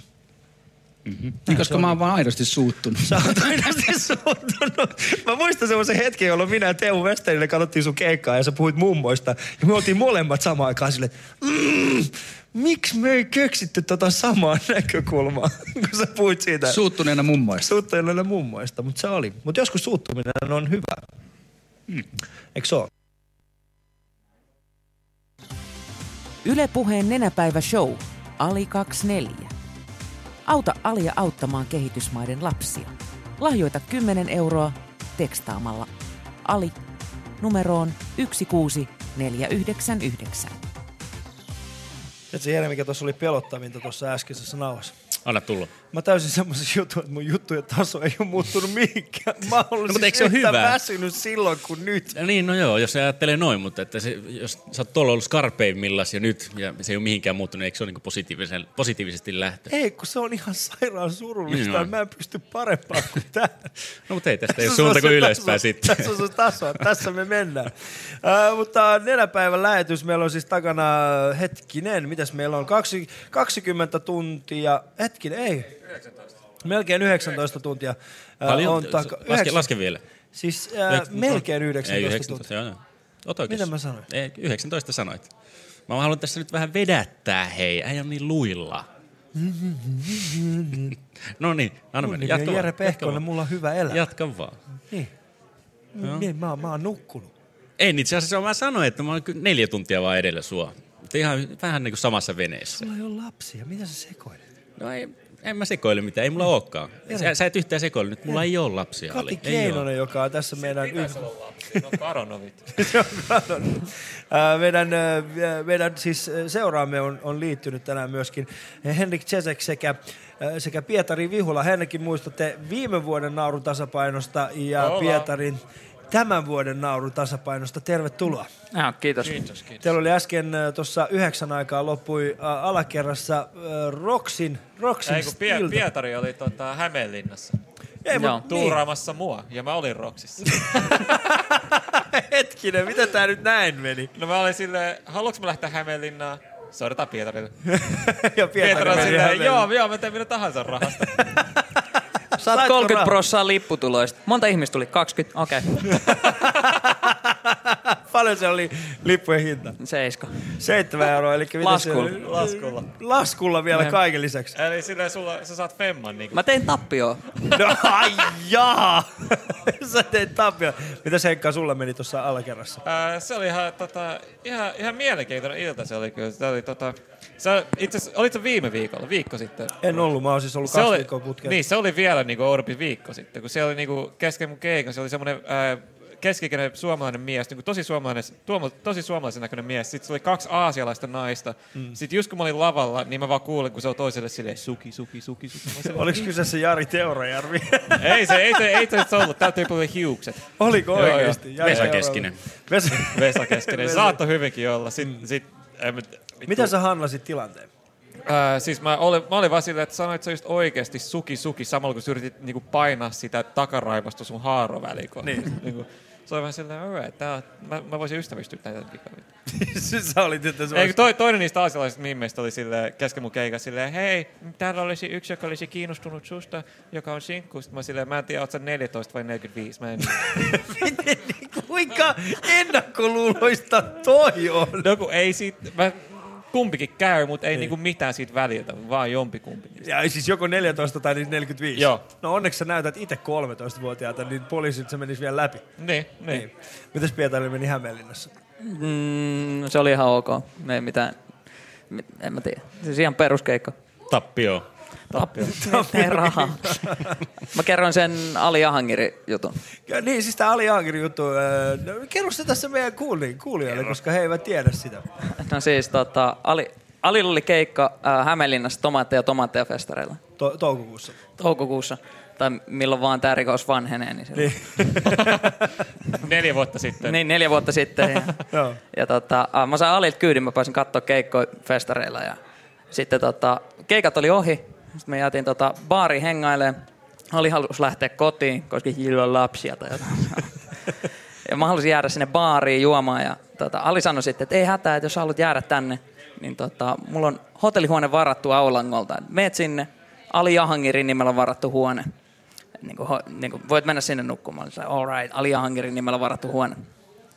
Kolmella työllä mä menen sinne respaan. Silleen, että Ali Jahangirin nimellä varattu huone. Mä rupean katsoa, että ei, tää jätkä ei ole kaljuparrakas iranilainen. Onko sun nimi Ali Jahangir? Ne kysyy multa. Mä, silleen, mä menin paniikkiin, mä oon silleen, joo, on. Totta kai. Ei, ei, niin sitten sit, sit laittoi mut täyttää matkustajatietolomakkeen. Sitten mä samaan aikaan ne kysyi, no oot sä nyt täyttänyt sen lomakkeen? Niin mä olin, joo joo, samaan aikaan tekstaan sulle pöydän alta. Mikä sun sosiaaliturvatunnus on? En mä tiedä sun sosiaaliturvatunnus. Ne antoi kuitenkin avaimen hotellihuoneeseen. Ja mä menen sinne, mä tuulettelen käytäville, että jes, mä oon Ali Ahangiri, mä kusetin systeemiä. Ja sitten tota, viisi minsaa menee, oven koputetaan. Ja tota, mä en halunnut vaikuttaa mitenkään epäilyttävältä, mä laitoin sen pienen ketjun siihen oveen eteen. Mm. Joo, Sie- siellä on järjestyksen valvoja, kysyy, että hei, onko sulla henkkareita mukana? On silleen, että ei tietenkään, en mä pidä henkkareita mukana, kun mä matkustan. Miksi? Ei Sitten lähdetään- Ali Jahangiri pidä henkkareiden mukana. Niin. Kyllä sä tiedät, kuka mä oon. Mä olin Ahangeri. Lähdetään taas Respaan selvittää. Respa ja Järkär kysyy multa, että oot sä Ali Ahangeri? On silleen, joo joo, totta kai. Sinne, sinne kysyy, onko sulla mitään henkareita? Mä olin silleen, ei. Mulla ei ole mitään keinoa todistaa, että mä oon Ali Ahangeri, joten teidän täytyy vaan uskoa, mitä mä sanon. Sitten ne kaivaa tämän niin festareiden niin tällaisen esitteen siitä Respan pöydältä. Laittaa sen mun eteen. Siinä on kaikkien esiintyjen nimi ja kuva. Sanoi, että näytä tästä, kuka sä oot. Siinä vaiheessa oli pakko olla, no okei, en mä, en mä oo Ali Ahangeri. Ehkä tämä tarina kuitenkin kruunaa. Kerro, mikä oli tarinan opetus? No, siis mä ehdin kymmenen minuuttia olla maahanmuuttaja ja heti uhkaillaan poliisia. hei, hei, pakko ottaa tähän väliin. Joo. Täällä on, täällä on tota Yle X ottanut nyt erittäin, erittäin ala-arvoiset ja likaiset keinot käyttöön. Haistakoon äksät! Sanos muuta. Täällä on tota, nyt lähetysikkunassa on tullut tällainen viesti, että kannusta Alia jaksamaan ja osallistu nenäpäiväkeräykseen 10 eurolla tekstaamalla Yle X numeroon 16499. Tiedätkö mitä? Sillä ei ole mitään väliä. Päitä Nimittäin- tippuu. Hei, ei, siis Lauri Kivinen on meidän tiimissä oikeasti. Sperma Nivala, tää oli sun viimeinen päivä Ylellä. Ei mä pan... Mistä Sperma Nivala on? Sperma Nivala on siis... Mä panen ää, spämmin tosta. Nyt se lähti tuolta. Niin. Kukaan ei noudata. Nivala on, Niva, siis ää, Jani Nivala on siis Yle X:n to, ää, tuottaja, ja jos hän on keksinyt tällaisen, tällaisen tempauksen, mitä mä vähän sen pelkään, että hän on tehnyt sen, niin, niin tota, mä, tulen, mä tulen jatkamaan tätä ää, veristä taisteluani sinua vastaan. Mutta Pietari, palatakseni tohon kyseiseen tarinaan. Minullahan on meidän öinen ää, tekstiviesti vaihdos siitä kyseisestä. Totta kai sulla on. totta kai, totta kai tota, mä haluaisin lukea sen kaikille Ja meidän... totta kai mä haluan, että sä luet sen radiossa. Joo, totta kai. Eli siis se me, meidän, se on siis tässä. Ää, ja tämä on, ää, ootas pieni hetki. Sun löydän radioura siis- alkaa ja päättyy tänään. niin, ää, tässä siis tulee 16. toukokuuta. Ää, sitten tulee näin. Ää, niin, ää, lähetä sun sotu. Mä kysyn, että miksi? Ei ne muuten päästä mua. Mä kysyn, ei ne muuten päästä mua huoneeseen. Miksi? Koska ne ei usko, että mä oon Ali. No se, että miksi? Ja sitten siellä kun vähän aikaa menee, mä pääsin sisään. Mä oon silleen, että ok. Sitten tulee seuraava viesti. Kytät on ovella. Mä kysyn, miksi? ja sitä laittaa, en mä tiedä. Jonka jälkeen seuraava päivänä, kun mä saavun festarin alueelle, niin siellä on äh, kyseinen festivaalin järjestäjä, joka tulee mun luokse ja sanoo, että äh, meidän Ali pitäisi puhua nyt.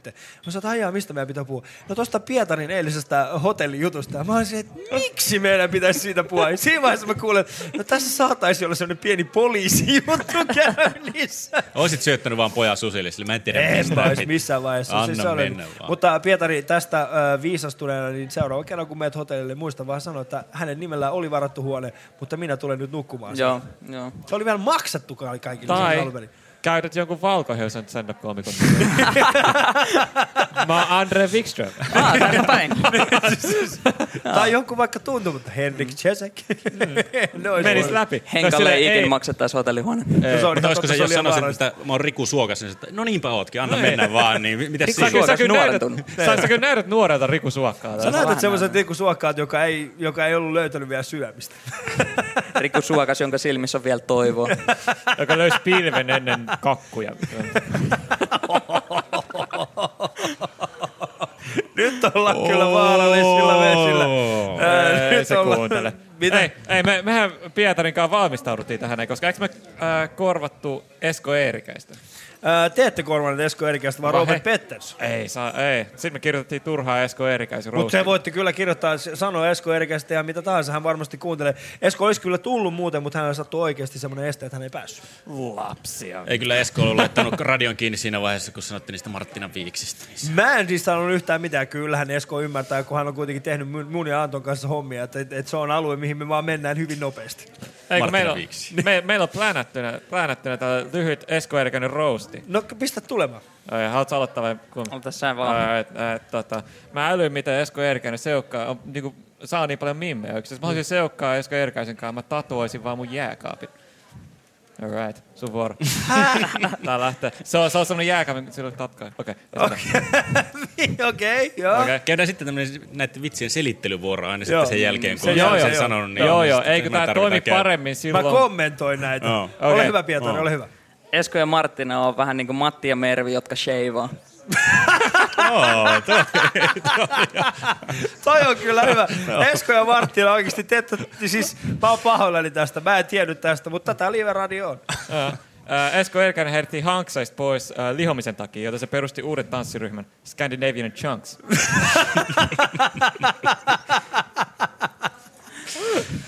Eskolle ja Martinalla oli ohjelma, tosi TV-ohjelma Isku Kolumbiaan. Ne sai lentoliput Kolumbiaan, mutta paluliput niiden piti ostaa itse. Ne ei tajunnut vinkkiä. joo, joo, joo, joo, joo. Esko on Dilfi. Dad, I'd like to fight. On vielä, täällä on vielä oikeasti. Esko, mä oon pahoillani oikeesti. Ja Dad, I Marttina, like to fight. se on muuten, joo, nyt, nyt ollaan vaarallisilla vesillä taas. Ja, mut Esko, miksi Eskolla on niin paljon tatuointeja? Mitä se yrittää peittää? Itseään? Ok. Miten se yrittää peittää itseään? OK! Ei mitään muuta kuin OK! Oliko muuta vielä? Ei, eiköhän se ollut siinä. Eiköhän se ollut. Me Joo. lopetetaan tuohon. Lopetetaan, saatte se vika. Tuleeko sulle Jere mitään tällaista Ei, kyllä nämä oli aika tyhjentyviä. Ne oli aika kyllä tyhjentyviä. tuossa oli- paljon te käytetään aikaa tähän? 14 minuuttia. Ne, se oli 14 minuuttia Ma- hyvin käytetty ja, ja aikaa. matka Hämeenlinnasta tänne.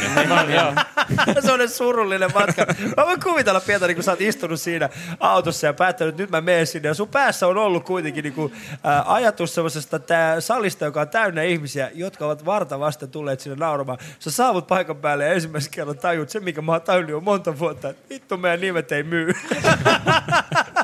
Onko joku nähnyt mut telkkarissa? se on se vielä niinku Jostain toisesta rakennuksesta tullut. Niitä itse alkaa vaan taputtaa. Minä, minä. Ei, mutta sä, äh, koska mun piti olla siellä äh, Hämeenlinnassa MC, no. niin, tota, niin sit Pietari kertoi jonkun mun jutuista siellä. Okei, eli sä kuitenkin pääsit hengessä elämään. Joo, joo, joo, joo. joo.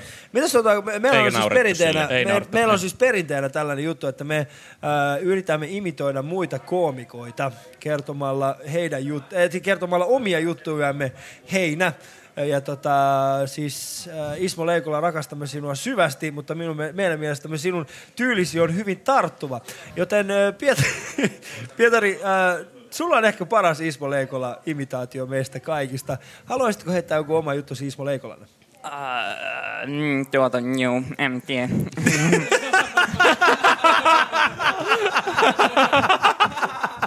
Tämä menee ehkä vähän liian sisäpiiritiedoiksi, kun kaikki muut on silleen, toi on Ismo Leikola yhtä.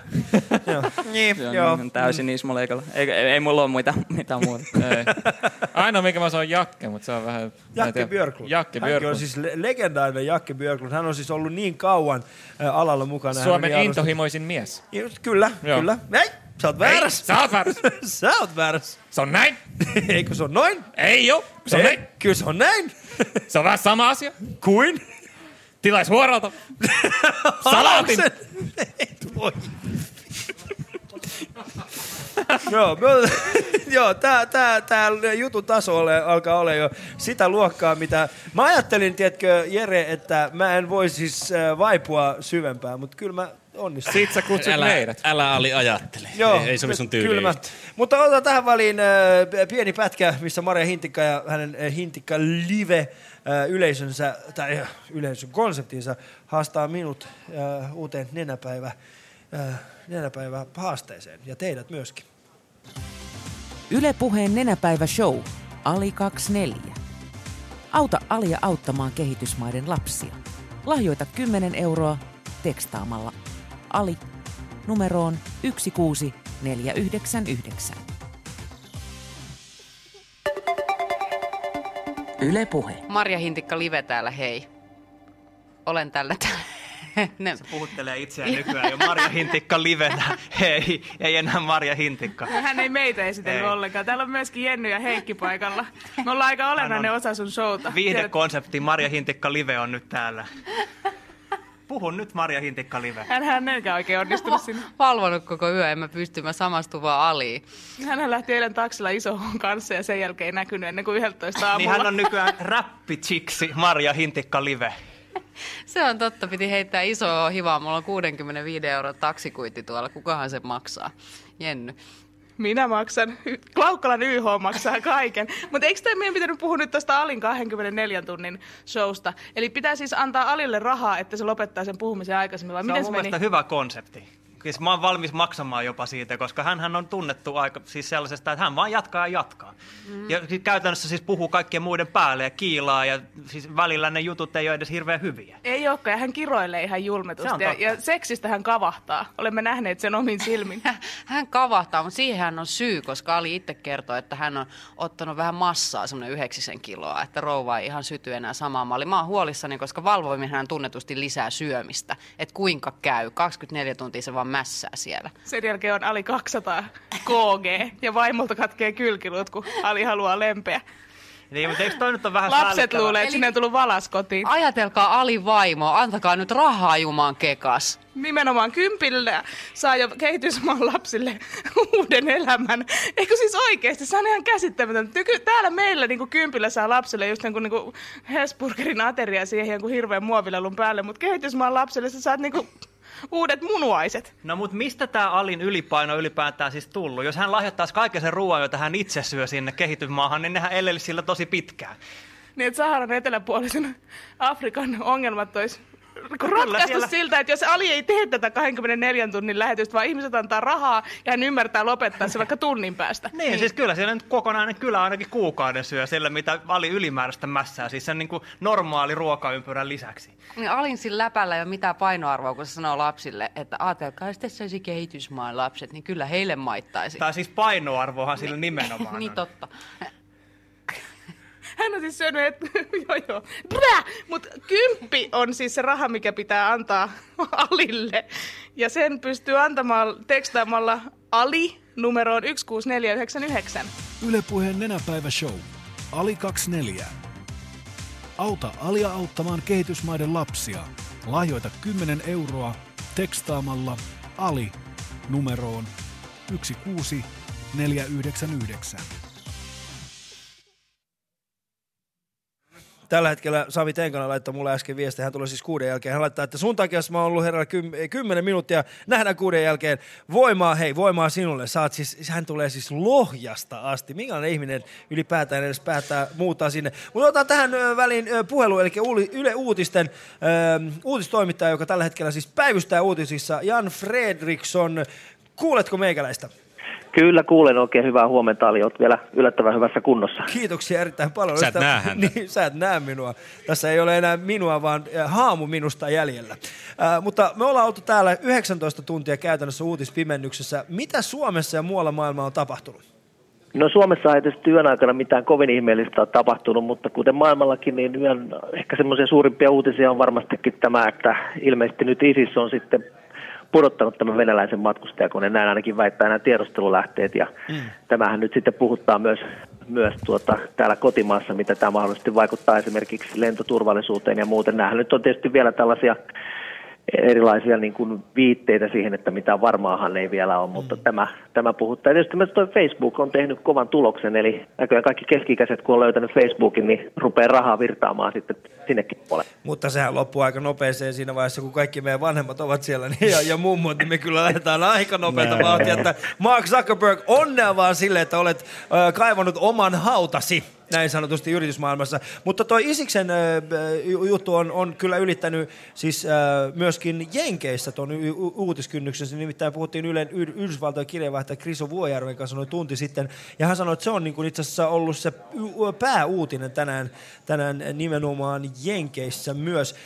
Onko jotakin uutta käännettä nyt tapahtunut esimerkiksi viimeisen tunnin aikana tai puolentoista tunnin aikana, mi- mistä olisi hyvä olla tiedossa? No eipä oikeastaan, vaan nythän lähinnä nyt odotetaan sitten reaktioita, että miten esimerkiksi Suomen lentoturvallisuusviranomaiset kommentoi tätä, että mm. onko he saanut jotain tietoa, yritetään saamun aikana soitella ja saada sieltä puolta. Eli Tavallaan mitään uutta toista vielä tältä, tältä mm. alkaa nyt nämä spekulaatiot odotetaan tietysti vahvistaa näille nimettömille lähteille, tiedustelulähteille, pitääkö tämä paikkansa. Mm. Paljon epäselvyyttä. Meillä pätkii hieman tämä tää, tota, puhelu, yritetään katsoa, että jos se onnistuu, jos, jos saadaan se kuntoon, mutta jos ei saada, niin yksi kysymys vielä ainakin. Ö, onko tämä ö, 24-tuntinen lähetys, minkä me teemme täällä paraikaa on Roksista, niin onko tämä ylittänyt uutiskynnyksen? No ei valitettavasti ole, jota kuitenkin ihmettelen, koska säkin oli aika kovan luokan stara, että luulisit, että tämä on ylittänyt. Kova luokas Tara! Kiitos, nyt se on virallista. Kun Eli ei ole vielä, mutta- sanotaan, että oot kovan luokas Tara, niin sit se on virallista. Kyllä, kyllä, näin on nimenomaan, nimenomaan. Eli ei ole vielä ylittänyt, mutta varmaan loppupäivästä tästäkin alkaa tulla sitten juttua, että Niin. niin. tämmöinen mahtava suoritus tehty. Niin, mitä pitäisi tehdä, jotta päästäisiin sinne ehkä sinne kello ku- kuuden uutisiin? No olisiko se nimenomaan siis se, että, että vedetään vaan? Joo, kyllä, kyllä, juuri näin, juuri näin. Sä oot kirjoittanut myöskin kirjan Miehet mustissa, jossa kerrotaan suomalaisten henkivartijoiden työstä. Ja kuten äsken siis itse sanoit, minä en sanonut, mä sanoin siis itse, että olet sen verran kova stara-ali, että, että tota, selkeä tapulle teille, että pitäisi ainakin meikäläisen riittää. Mitä mieltä olet, kannattaako minun hommata henkivartija? No kyllä mä oon vähän katsellut tuota sun suosiota, niin kyllä mä sitä mieltä, ehdottomasti kannattaisi hommata. Sulla varsinkin on noita aika kiihkeitä naisfaneja ja nehän tunnetusti on aika vaarallisia, koska ne repii vaatteita päältä ja Mä en saattaa tiedä, millä hiuksiakin keikoilla sä oot käynyt. Musta vähän se tuntuu, että tämä meidän äskeinen erotiikkakeskustelu on saanut sinut hulluksi. On, on, se oli tosi kuuma. Tosi kuumana. Niin. Mä jo kuulin vähän huhuja, että joku lauma olisi hyökkää sinne on rock. Ehdottomasti säkkiä turvaa paikalla. Mutta voi, voi, kyllä, voi kyllä taata sulle, että ainoat naiset, jotka ovat tänään minulle puhuneet, ovat niitä, jotka ovat kysyneet neuvoja vessaan. ja ei todellakaan minua mukaan. Mutta mulla on pari numeroa, jos sä tarvit, että tota, kyllä me saadaan sulle nopeasti. nyt? siis kuka, Maksua vastaan. Mistä lähtien Ylen uutistoimituksessa on jaettu, jaettu naisten numeroita ihan randomille radiotoimittajille? Tämä on ihan mieletöntä, mutta aamu viiden huumaa Jan, nähtävästi. Jan, on, Jan on ilmeisesti se Hef, Hefner, joka siellä Yle käytävillä aina kun menee ohi, niin se on vähän niin kuin tälleen äh, dealeri. Dili. Tuolla- Sivubisnestä, kato, Ylellä on niin huonot palkat, niin sivubisnestä, Joo. sivubisnestä. Liisan, Liisan kadulla kuiskataan, että hashish, hashish, niitä yleikäytävillä naisia. Naisia, naisia, naisia. Alis Blondi, Bruna. Kaikkea löytyy, kaikkea löytyy. Mutta, eikö sä vois katsoa, sä voisit sen Antonin ottaa turvamies, kun mä ymmärsin, että lopetti Stokkalainen homma, että sillä olisi varmaan aikaa. No ei millään pahalla, mutta Anton on ottanut pääsääntöisesti myymällä varkaita kiinni. Musta vähän tuntuu, että siinä vaiheessa, kun joku hyökkää mun kimppuun, niin hän katsoo, että meinatteko varastaa jotain. Jos he meinaa, niin sit hän ottaa ne kiinni, Mm. mutta jos ei, niin yleensähän Antto ei tule niinku väliin, vaan hän niinku jälkeenpäin yrittää saada ihmisen kiinni. Kyllä, kyllä. Ja sehän on ruumiin rakennelta enemmän semmoinen kuivan kesän orava, että siinä mielessä niin vähän huonot niin kuin turvamies. Kuiva kesän orava. Toi oli kyllä paras juttu, mitä on Antosta ikinä sanottu. Saanko käyttää joskus? Ehdottomasti saa lainata. Kiitoksia Jan Fredriksson tästä sulle. Me ei viedä enempää sun aikaa. Sun pitää äh, vahtia sitä, että siellä, siellä uutismaailmassa, jos tapahtuu jotain, niin otat heidät. Mutta kiitos Jan tästä. Ei mitään, kiitoksia ja tsemppiä. Kiitos. Se oli siis Jan Fredriksson. ja tota, Ja sen verran pätki tuo puhelu, että ei varmaan ollut kyttimässä uutistoimintaa, vaan varmaan oli menossa jonnekin salille tai jossain sillä tiedätkö, bunkkereissa, missä kuuluvuus oli vähän heikko yle. niin, tai sitten hän oli siellä joku ihminen odottamassa uutta. Niin. Ota, niin Tai tässä niin, olisi tämä yksi Bruna. paritusta varten, niin seuraavassa. Hetki, oota hetki, mulla on tämä puhelu tässä kesken, mutta oota siinä. Hei, Niin. mutta Jan puhu potaskaa siinä mielessä, että vaikka sanoa, että ei ole uutiskynnystä ylittänyt, mutta mm. kyllä siinä määrin y, Ali 24 on ylittänyt uutiskynnykset, että Yle Urheilun luetuin uutinen nyt eilisen päivän aikana on tämä, että Jaromir Jaager tarjosi Jarkko Ruudulle yllättävää työpaikkaa, minkä Jarkko Ruutu täällä, täällä kertoi. Mm. Jarkko Ruutu kertoi Ali Jahangerin keskusteluohjelmassa, näin tämä on uutisoitu, että hän ja Jaromir Jaager ovat hyvissä väleissä. Joo, ja sitten tota, mä, mä itsekin huomasin siitä, että, että sen jälkeen kun Jarkko kävi, äh, kertoi tämän asian, niin mun Twitterissä alkoi olla niin kuin varmaan kymmenittäin. No sanoisin, ainakin kymmenen kappaletta oli twiittejä, että, että, että mitä ihmettä, mitä ihmettä, mitä ihmettä. No. Ja mua pikkasen kyllä harmittaa, että mä en sillä hetkellä tajunnut tätä. Mä luulin, että se oli julkinen, julkinen asia. Et jos mä olisin ymmärtänyt, että se ei ole julkinen, niin mä olisin napannut sitä heti kiinni ja yrittänyt vähän niin kuin enemmän jutella siitä. Joo, mutta eikö, mikä- se juttu oli? Se oli siis Jarkko Ruuta kyselty pelaamaan jonnekin Niin Jaromir siis, joukkueeseen. jos mä muistan oikein, niin se meni niin, tästä on siis hetkinen, Jarkko on ollut 11 täällä, eli siitä on aika monta tuntia, kun hän on ollut, mutta jos muistan oikein, niin se taisi mennä niin, että Jarkko sanoi, että hän, Jaromir Jaager oli, olisiko ollut viime vuonna kenties, niin hänen veljensä kautta, eli äh, siis Tuomo Ruudun kautta, eikö näin? Joo, joo, joo. Niin Tuomo Ruudun kautta kysynyt, että, että mitäs Jarkko, että haluaisiko hän tulla pelaamaan Jaromirin jengiin ja että haluaisiko hän nimetä hinnan. Niin, niin, joo, joo. Siis tsekkeihin Jaromir Jaagerin omistamaan porukkaan. Joo, Eikö mä, mä, ollut? en, tiedä- mä en muista mikä se oli, oliko se tsekki, jotain, No. jotain sellaista. En, äh, mutta siis kyseinen äh, lyhyt keskustelu löytyy siis totta kai Yle, Are- Yle Areenasta siitä, siitä noin kello 11 jälkeen. Me taidettiin keskustella tästä aiheesta 11 ja 12 välillä. Niin se löytyy kyllä varmasti sieltä, että jos haluatte tietää, mitä se oikeasti kävi, niin, niin sieltä ainakin osittain se totuus löytyy. Ja myöskin totta kai sillä, että soittaa suola Jarkko Ruudulle ja kysyy Jarkolta. Tai Niin. sitten Jaromirille. Niin. Olisi muuten se siisti soittaa No, Jaromir no. Jaagerille nyt. Oota, mä otan tuosta puhelu äkkiä Jaromir Jaagerille. Hei Jaromir, how's this thing with Jarkko? I've heard that you... Oh, you are with babe. No, sorry. Kuka on babe? Eikö sillä ollut se selfie-kohu, missä tämä Ai niin, 18-vuotias joo, Mimmi, niin se on taas Mimmi oli nu- se. nukuskelemassa jossain tota, Mm. hotellihuoneessa Joo. välittämättä sen enempiä. Siis mä oon joskus, tiedätkö, äh, miettinyt tätä, että no nythän mua sanottiin jo kovan luokan staraksi. Se tuli niinku uutistoimituksesta. Jan Fredrikssonilta. Jan Fredrikssonilta, niin tota, mä oon joskus miettinyt sitä, että mä en kyllä välttämättä haluaisi joutua vastaavanlaiseen tilanteeseen. Et vai? Eh. No sä oot kuitenkin naimisissa oleva mies, niin... Ei, kun vaikka en olisi naimisissa, en silti halusi joutua semmoiseen tilanteeseen, koska yleensä ihminen, joka on täysin tyytyväinen siihen, siihen suoritukseen, niin hänellä ei vaan pitäisi riittää voimia ottaa kuvaa. Ah, niin se pel- pelkät niin libidosi puolesta. niin, mä pelkään enemmänkin mun libidoni Joo. puolesta. Mä oon just se tyyppi, joka päätyy seitsemän päivän lehden kanteen silleen, että vuoden turhin julkispano. No. Joo, mutta siis Jaromir Jaagerhan hoiti sen hemmetin hyvin sen koko homman, kun sanoi, että pistä vaan se kuva, että ei, en voisi vähän, väli, vähän välittää tästä Mm. jutusta. Mutta sitten mä mietin siinä, niin kun, kun tämä tuli, että vo- voisiko ottaa samalla lailla niin 18-vuotias mies naisesta kuva, jos se olisi jonkun tämmöisen julkisnaisen kanssa. Niin, semmoisen niinku vähän vanhemman äh, lätkäpelaajan Joo. naisen kanssa. No, mä, se, on- se on aika mahdoton. Miksi? No siinä on Älä ole sovinisti. En mä olekaan, mutta Mun mielestä niin naisen pitäisi olla, mun mielestä niin kuin, no, kyllähän semmoinen niin kuin vanha, va- sanotaan näin, että vanha tällainen niin kuin, vaikka slovakialainen kiekoheittäjä, naisten kiekoheittäjä. Niin sen kanssa kun otat kuvan ja Niin, sanoit, että 18. mä laitan, tä- mä laitan tätä, tota Facebookiin tai laitan sosiaalisen mediaan, jos Joo. et maksa mulle tiettyä summaa. Mutta sitten kun sä laittasit sen, niin kyselisit, että kumpi noista nyt on se naiskuulan työntäjä. Toi, Niin. toi kuka on ottanut selfie vai toi, joka nukkuu tuolla takana, että tässä on Toi vaikea on mun mielestä päättää. tosi ennakkoluuloinen.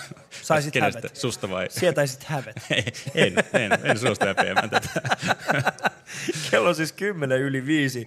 Äh, kuuntelet Yle Puhetta ja tämä on Ali 24. Äh, mä oon iloinen siitä, mä oon löytänyt taas uuden, uuden vaihteen. Oot vai? On. Nyt Mun on mielestä toi Jan Fredriksson antoi mulle... vapaa vaihteen. Niin, vapaa vaihteen ja tota, mä haluaisin oikeasti kiittää Jere sua tässä vaiheessa, nyt kun me ollaan kahdestaan siitä, että sä oot tämän yön oikeasti ollut mun tukena ja, ja tota, auttanut mua. Siis, si- siis mulla on ollut monta synkkää hetkeä, jolloin mä en olisi pärjännyt ilman sua. Ali, mäkin itken. Mäkin itken. Niin. Joo, ei mitään. Siis Voinko mä nyt il- ottaa meistä selfie ja laittaa Joo, siihen? joo. Ja kiristät mua kahdella tonnilla sitten. Ei. Se olisi muuten aika paha, että jos ottaisiin yhteinen selfie ja mä laittaisin sen Instaan ja sitten joku laittaisi, Jere Pehkonen, Yle Puheen toimittaja, slovenialaisen naiskiekko. Löytyi yöllä 5.11 slovenialaisen kiekonheittäjän vierestä. Vierestä. Joo. Ehkä sillä, sillä ei olisi nyt hirveästi mitään niin kuin, Mm. kiristämisasemaa, mutta joo, ei mitään. Siis ilollahan täällä ollaan, hei. Ja eikä, eikä vielä olla lopettamassa, vielä Ei 50 todellakaan. minuuttia nyt ainakin täällä ollaan. Niin, Sitten sä- täällä sä alkaa superaamu. Sitten täällä alkaa superaamu. Sami Tenkanen laittoi mulle jo viestiä, että hän on matkalla. Täällä on siis tulossa äh, ainakin Sami Tenkanen. Sitten on tulossa... Äh, Onko hetkinen. Henkka Hyppönen Henkka tulossa? Hyppönen ei tule, mutta Jenni Pääskysaari. itki. Jenni Pääskysaari. Ja Tuija Pehkonen tulee, Olga K. tulee, eikö näin? O- Olga taitaa tulla sekä sitten äh, Ile. Ile. U- Ile Uusivuori. Ile Uusivuori Joo, tulee joo. myöskin.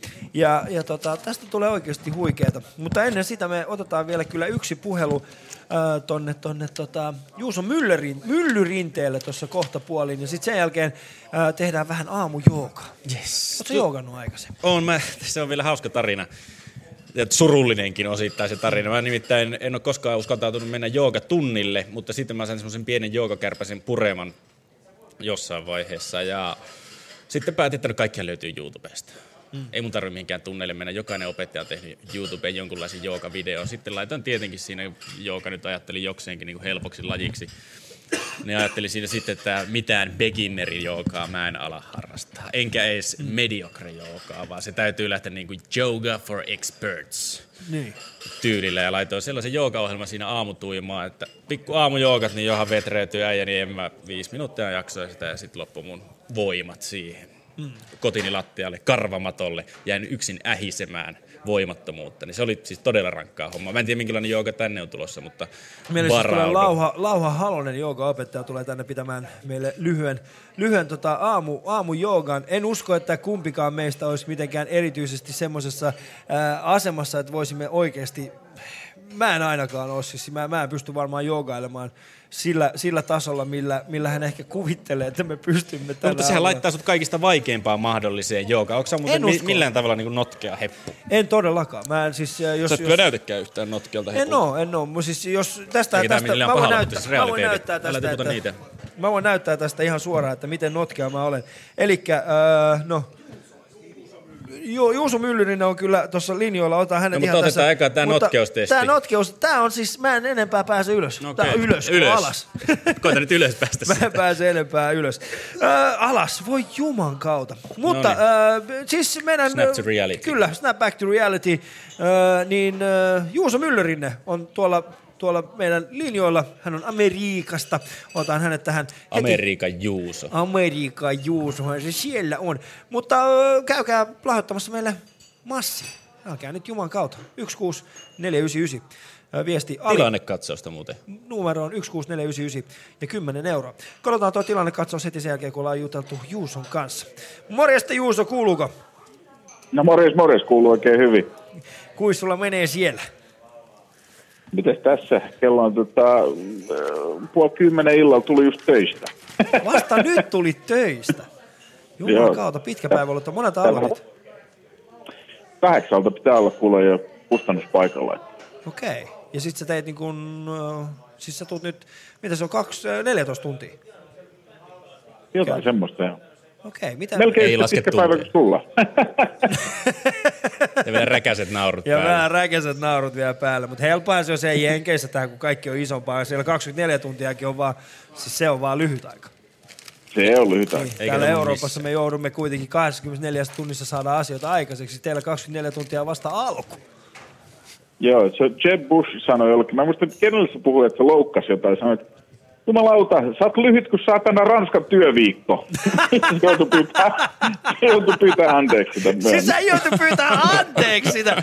Joo. kautta oikeesti. Te Totuutta. elätte, te elätte oikeesti. Mä, mua, mua joskus äh, ihmetyttää se, se jenkkien tapa käsitellä tätä, että jos sanoo jotain, niin sit pitää heti pyytää anteeksi, koska eihän meillä Suomessa Joo. ole tällaista poliittisessa tilanteessa. Ehkä muutama ihminen joutuu No ei, mutta anteeksi. siis, mutta toisaalta ei poliitikot ikinä sanokaan mitään Suomessa. Ne on sellaisia harmaita ja mahdollisimman tylsiä. Mitä tylsempi poliitikko, sitä parempi. Et niinku isoin synti on se, että sä tuut jossain niinku sortseissa johonkin tiedotustilaisuuteen kesällä. Niin. Sitä sä joudut pyytää anteeksi kyllä. Et yhtikäs mitään. Sitä vaan, että jos siinä shortsissa on väärässä kohtaa reikä, niin sit se, siinä saattaa vähän via, vi, vilahduksia sitten joutua miettimään. Mutta, mutta äh, siis äh, näin, näin tota, kun sä oot aikaisemmin kuitenkin tehnyt pitkään radiota ennen kuin siirryt, siirryt markkina, ma- markkinointimaailmaan, niin Joo. kerro mulle lyhyesti, tämä siis Donald Trump vaikuttaa tällä hetkellä ainakin täältä katsottuna, siis vaikuttaa oikeasti tragikoomiselta hahmolta, niin onko se myöskin Jenkeissä tragikoomi, tragikoominen hahmo vai pidetäänkö häntä oikeasti arvossa? Niin, ei, no siis kuka pitää ja kuka ei, mutta siis, tilanne on nyt se, että se kaveri johtaa sitä republikaanien ää, nimitystä tällä hetkellä. Et näyttää hyvin mahdolliselta, että siitä tulee toinen ää, johtava presidenttiehdokas, tykkäs siitä tai ei. Mutta siis selkeästi se on näitä amerikkalaisia vetoa nyt tällainen kansanmies, niin epäpoliitikko, että, että sitä on niin kuin paljon näissä lehdissä ihmetelty, että minkä takia niin kuin ne kaksi johtavaa republikaanien ehdokasta on, on Ben Carson ja Donald Trump, ja kumpikaan niistä ei ollut missään julkisessa virassa koskaan. Toinen on lääkäri ja toinen on huijari. Eikö se ole Jenkeissä vähän sama asia? Aika Ei, no kova, siis- aika kova pallo. tiedä. No siis, mutta nämä, nämä muut, nämä ammattipoliitikot on ihan ihmeissään, koska siis koko se tavallaan se koneisto on rakennettu siihen, että ne väittelee tietyllä tavalla ja ne esiintyy tietyllä tavalla ja sitten sinne tulee joku, joku tavallaan häiriköistä, joka ei noudata niitä ö, koneen, koneiston sääntöjä, niin, niin se saakin älyttömän paljon huomiota ja, ja se on erilainen ja sen siksi kiinnostava. Ja tietysti Trumpilla on se, että kun se on tunnettu, että naama on, pärstä on tuttu, Mm.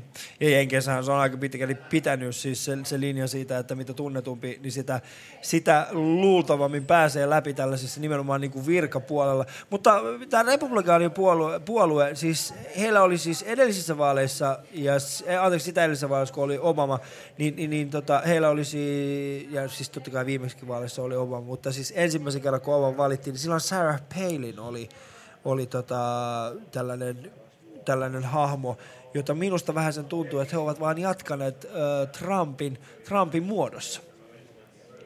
Niin, no se on niinku, jos puhutaan vakavasti politiikasta, niin, niin se republikaanipuolue on kriisissä. Et se on niinku repeämässä kahtia. Et siellä on se tavallaan se maltillinen puoli, joka on sitä, joka on sitä mieltä, että nämä Sarah Palinit ja muut oli hirveä niinku disasteri. Et se oli niinku, se oli tota isoin moka, mitä ne on tehnyt. Ja sitten siellä on taas ne niinku se Tea Party, ne semmoiset niinku uskonnolliset ää, hihhulit, jotka on sitä mieltä, että joo, vedetään vaan kovempaa linjaa koko ajan. Joo. Ja tota, tässä on nyt niin kuin ristiriitaa näiden välillä. Siellähän on paljon niitä tavallaan maltillisia ää, republikaaneja myös tarjolla, mutta ne ei nyt vaan tunnu vekoava jengiä. Alkaako vaikuttaa siltä, että niinku politiikka alkaa Jenkeissä karnevalisoitumaan? Niin, en mä tiedä. Se, se, ei kun, äh, olisi jo vi- viime, viime kerralla mun mielestä sitä jo, että, että tota, kyllähän siinä niin kuin Obama käy välillä jossain BuzzFeedin vitseissä niin kuin näyttäytymässä ja muuta, että Niin. Se on en niin. tiedä, että pitäisikö Sauli Niinistö menee ainakin naurunappulaan.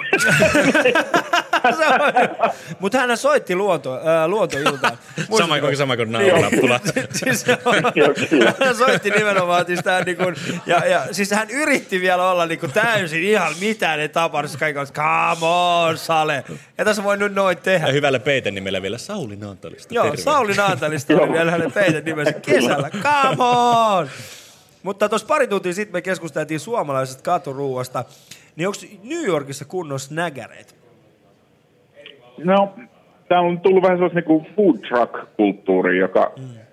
joka on sellaista niinku semihienoa, että, että ne niinku erikoistuu yhteen juttuun. Että sitten sulla on joku yksi paikka, josta joku, tai yksi auto, mistä saa wienersnitzeleitä. Ne tekee vaan wienersnitzeleitä ja niiden pitäisi olla erityisen hyvin. Ja vieressä on burrito-auto ja sitten on joku chicagolainen pizza-auto ja muuta. Et ne, ne vähän niin kuin korvaa sitä snaggeria. Ja sitten tietysti ihan perus noita hotdogehan saa tuolta kadulta, mutta tota, mm. siis täytyy mun mielestä aika rohkea olla, että ottaa sieltä niin kuin, nakkimehusta, nakkimehusta lilluneen. Kumpi on vaarallisempi? Kumpi on vaarallisempi tällainen äh, nakki... Ebola vai me, nakkimehu? Ei kun mieti oikeasti, kumpi on, kumpi on vaarallisempi? Äh, semmoinen perinteinen snägäri jono vai tämä nakkikärry, josta et suostu syömään? Kumpi on vaarallisempi? Kyllä mä, sanon, kyllä mä sanon, että terveydelle välittömästi haitallisempi on todennäköisesti se, se mutta niin pitkällä, pitkällä tähtäimellä varmaan kyllä se, se nakkikärry. Että. Niin. Tapahtuu, ootko, ootko kokenut tällaista niin kuin, äh, snägäri, snägärityyppistä ruuan, ruuan takia äh, ruoan takia taistelevia äh, hahmoja yöllä New Yorkissa? No en ole kyllä tavannut, että Mm. sitä, tämä on kyllä aika, aika paljon rauhallisempi siinä, siinä mielessä kuin varmaan joku Kuopion tori, että et, et, et, täällä hirveästi tarvitse pelätä sitä, että ei tule mäiskäisee sua turpaa, jos haluat ottaa tota, Ei. jonkun nakkipiilon. Ja Tuossa pari tunnin päästä meillä starttaa siis superaamu, jossa on Suomen kovimmat aamujohtajat paikalla. Tänne on muun muassa tulossa Jenni Pääskysaari, Olka Koota, ää, Ile, Ile Uusi. ja mä en oo siellä. Sä et oo siellä, mutta kun sä oot New Yorkissa, me laitettiin sulle viestiä, että käymään täällä, mutta sä oot siellä, minulla on Joo, töitä. Niin, jotkut Joo. tekee töitä ja jotkut taas tällä niin kuin, vapaaehtoisesti auttavat nenäpäivää. Niin, tota, niin äh, sä et pääse itse, mutta onko sulla jotain semmoista muistoa, mitä sä haluaisit jakaa, jakaa näiden meidän muiden, äh, muiden aamujuontajien kanssa? Mä oon kerran nukahtanut lähetykseen ja tota, se, oli, se oli suhteellisen olotilanne. Uutisten lukija tuli studioon, luki siinä uutiset ja siinä aikana mä ihan hetkeksi vaan ummistin silmät. Ja sitten se tuijottaa mua, että mitä sä teet? Mitä sä teet? Ja mä olin se puoli horros palveunessa ja, ja tota, siinä tuli semmoinen 30 sekkaa tyhjää, Ja sit Mulla meni kyllä niin kuin muutama viikko ennen kuin mä ke- ker- kehtasin tunnustaa sen pomolle, että mä muuten siis nukahdin niin lähetyksen. Kuka oli uutistoimittaja, muistatko? Ko- Olisiko ollut Koivu, Koivuniemen Pantse? Koivuniemen Pantte, okei. Okay. Sun vanha taistelupari tällä hetkellä Peltsi siis äh, polkee, tässä lukee munat vahdossa, mutta no, no, no joo, joo, joo. Hotellihuoneessa jossain. Hotellihuone- Hän polkee munat vahdossa jossain päin Suomen nenäpäivän. Itse asiassa hän on Kuopiossa tällä hetkellä. Juman kautta teidän kanssa oikeasti. Niin voisit... Hei, come on! Milloin ja miten ja miksi nämä pyörähommat hiipivät Peltsin elämään? Ai, mitä te olette? Oletteko te ollut kännissä, kun te olette kirjoittanut tämän kysymyksen? Polkee Mitä? munat Anteeksi, mitä kysytte? Siis tässä halutaan, tämä on Olli Juneksen kirjoittama kysymys. Ja mä luen sen tässä. Vanha taisteluparisi Peltsi polkee munat vahdossa jossain päin Suomea nenäpäivän hyväksi. Milloin, pilkku, miten ja miksi nämä pyörähommat hiipivät Peltsin elämään aikanaan? Haluatko vastata tähän? En mä kyllä tuolla osaa sanoa yhtään mitään. Pyörä. Se oli liian pihi ajakseen, se säästi bensarahoja. Niin, siis tä- tällä hetkellä Tarkan on luultavasti Kuopiossa, koska sinne hänen äh, tämänpäiväinen reissunsa päättyy, nimittäin hän on huomenna nenäpäivän äh, su- äh, suorassa lähetyksessä. Mutta viimeinen asia, äh, meillä alkaa siis superaamu. Mikä on, miltä kuulostaa New Yorkin kuumin aamushow tällä hetkellä? Kuunteletko?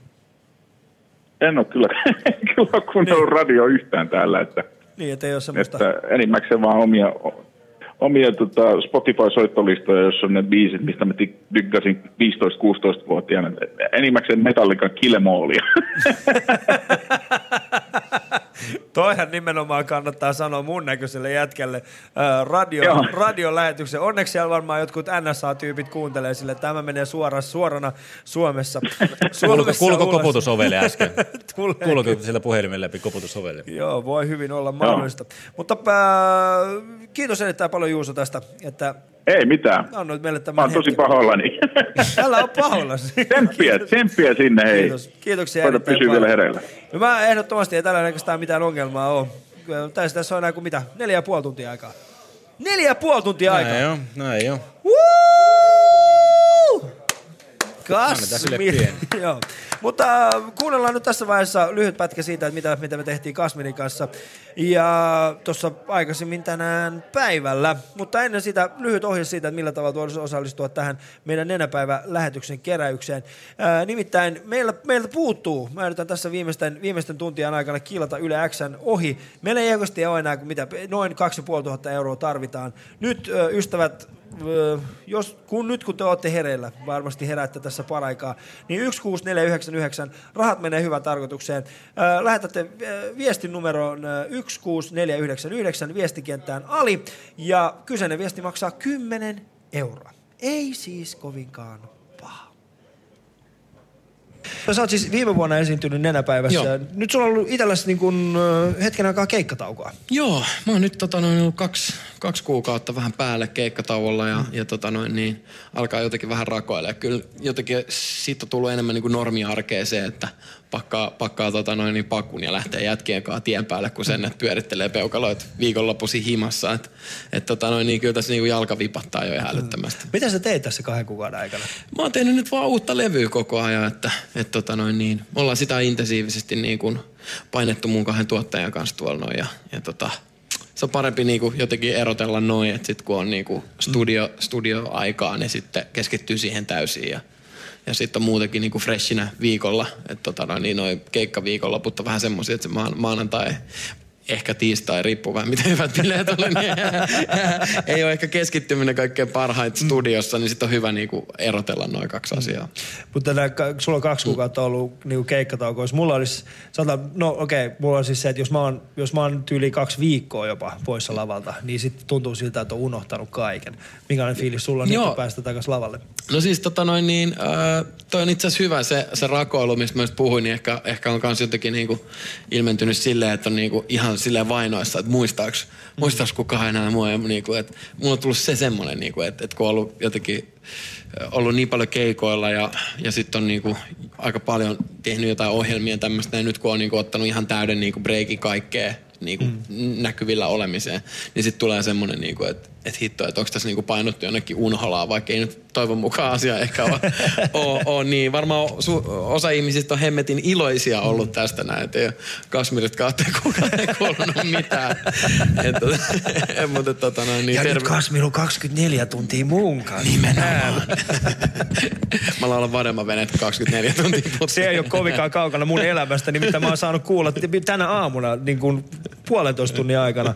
Mun lapset on kattonut siis YouTubea ja joka toinen biisi on ollut Vadelmavene ja joka toinen biisi on ollut niin kuin jääpala. Se on, niin kuin, se on aika... se on Otan oikein. osaa. Niin, o- no, otat osaa. Miksi? Koska Tapio, ei kaikki kuuntele kotona. Niin, ei kaikki kuuntele kotona. Siis, äh, ei kaikki kuuntele äh, klassista musiikkia. No ei minäkään kuuntele Mitä sä kuuntelet kotona? No tällä hetkellä, tai juuri tässä elämäntilanteessa, niin erittäin vähän mitään. Miksi? ei ole aikaa kuunnella musiikkia. Joo, joo. se olisi mutta aika hyvä, että jos, jos kävisi ilmi semmoinen juttu, että, että Kasmir ei oikeasti ole ton näköinen. Vaan vaan se on niin kuin, tiedätkö, että kun hän pääsee kotiin, niin hän riisuu ton parran. Ja sitten siellä on, tiedätkö, että en tiedä mikä. Mutta siellä on joku ihan Täällä on, perustyyppi. täällä on semmoinen siloposkinen joku Niin. niin. niinku, tiedätkö, parikymppinen tyyppi ja asuu täällä jossain sisällä. Niin, tai sitten se vielä pahempaa, että se on se 78-vuotias mummo, niin kuin, joka on koko elämänsä niin kuin, niin kuin laittanut niin kuin kaiken, tehnyt just näin. Ja sitten nyt hän hän voi olla Kasmir. Kuumattavaa kelailua, Eikö pakko olisi? sanoa. Ali, miten se olisi kauhean? Mielestäni se olisi hienoa, jos 78-vuotias mummo pystyisi vetämään noin kirkkaalla äänellä. Niin, no se olisi muuten. tai mun mielestä olisi hienoa, jos 78-vuotias mummo voisi niin kuin miettiä niin kuin lauseen niin kuin jääpala. Mä sulan, kun sä katot No se olisi mua. vielä. Mutta Kasmir, sun biisit on tosi paljon, sun, sun hittibiisit on ollut aika paljon tämmöisiä kesäpainotteisia. Niin, joo. Vadelmavene oli, oli, oli kesäbiisi, Joo. se oli mukana kesäkaverit leffassa. Vauvoja nyt viimeksi oli kesäkumibiisi. Joo. Miten tämmöinen niinku purkkasooli niin toimii tämmöisessä marraskuun ilmastossa ja Ää. säätilassa? Koska kesällähän on tosi helppo olla semmoinen niinku letkeä ja Niin on, niin hyvä on, niin on. fiilis. Tota noin niin, öö, no siellä on sit niinku, jos mietitään ihan keikkoja, niin sit siellä on, se toi eka levykin on aika silleen 50-50 niinku kesäisempää meininkiä. Usein se on vähän mennyt silleen, että mihin, mihin vuoden aikaa on kirjoittanut niitä biisejä, niin niitä, niistä jotenkin niinku väkisinkin tulee sitten kesäisiä tai, tai sitten tota noin, niin nyt kun ollaan tehty tehty, tota noin, niin me ei nyt kesällä ehditty ihan hirveästi. Sattuneesta syystä oli 42 keikkaa viime kesällä, niin ei Mm. kerätty hirveästi, hir, hirveästi silloin tehdä mitään uutta musaa. Nyt on niinku tehty tässä syksyllä, niin, niin on aika, aika paljon niinku tummempaa sävyä siellä biiseissä. Mut, tota Tulee noin, niin, väkisinkin mukaan vai? Joo, kyllä, kyllä, kyllä tulee, kyllä tulee. Kyllä tämä inspiroi tota noin, niin, eri tavalla. Mm. Mutta tota noin, niin toi, ää, joo. Onko Mutta miten, niinku uuden levyn sitten taas niinku joulubiisiä? Öö, ei. Mutta olisi, olisi kiva tehdä joku semmoinen niinku, joku tämmönen vanha niinku crooners-henkinen, joku Nat King Cole niinku enkuksi, siis joku tämmönen joulubiisi coveri, vaikka niinku Michael Bublé nyt on tehnyt niitä silleen jo Niin. Kaikki, mitä on tehtävissä. Mutta siis joku tommonen, en, en vastustaisi ollenkaan, mutta tota, mut siitä, että miten Purkkasol toimii, po, toimii pimeään, pimeään vuoden aikaan, niin, tota, niin ihan ok. Sitten ainakin ehkä jengi pääsee jollekin niinku tämmöiselle ajatustripille jotenkin sit kesää, että et ehkä se on sellainen pieni valonpilkahdus. No, miten sä itse pääset purkkasoul-fiilikseen marraskuussa? Mitä tota, Anna joku vinkki. mun, mun, mun, mun sisällä on aina kesä. Hyissa, toi oli oikeesti niin imelä jut. Mun sisällä aina kesä. Ulos! Ulos! Joo, mutta äh, siis äh, niin, niin, Hmm. niin no, nyt Tapio sanoi äsken, että hän ei kuuntele musiikkia, mikä on, niin, niin, sulla ei ole aikaa Niin siis mä oon pahoillani siitä, että ne Ei ehdi sun tarvitse kuuntelemaan olla musiikkia. pahoillasi. Mielelläni kuuntelisin niin, enemmän, mutta kovin kiireistä sitä, että sulla on, niin kuin, sulla on elo. parempia asioita tehtävänä. Niin, Musa on ainakin- tietysti kyllä ihan hieno asia. Mm. Mutta, mutta kyllä siis mun mielestä Purkkasol, niin mun mielestä tällainen niin kuin, Mä oon aidosti sitä mieltä, että, että ne, ne biisit, mitä me kuunnellaan kesällä, ne auttaa oikeasti meitä pääsemään yli tämän, mm. tämän pimeämmän jakson. Ja, ja siis just se, että... Ai, että se on joku pankki, mikä pakataan täyteen kesällä ja sitten sille uskon, pärjää. että se on. Koska siis eh, musta vähän, ainakin itse toimin siis sillä tavalla, että, että kaikki hyvä asia, mitä mulle tapahtuu, niin se toimii jotenkin semmoisena niin kuin hyvän, hyvän, hyvän, niin kuin, hyvänä pankkina.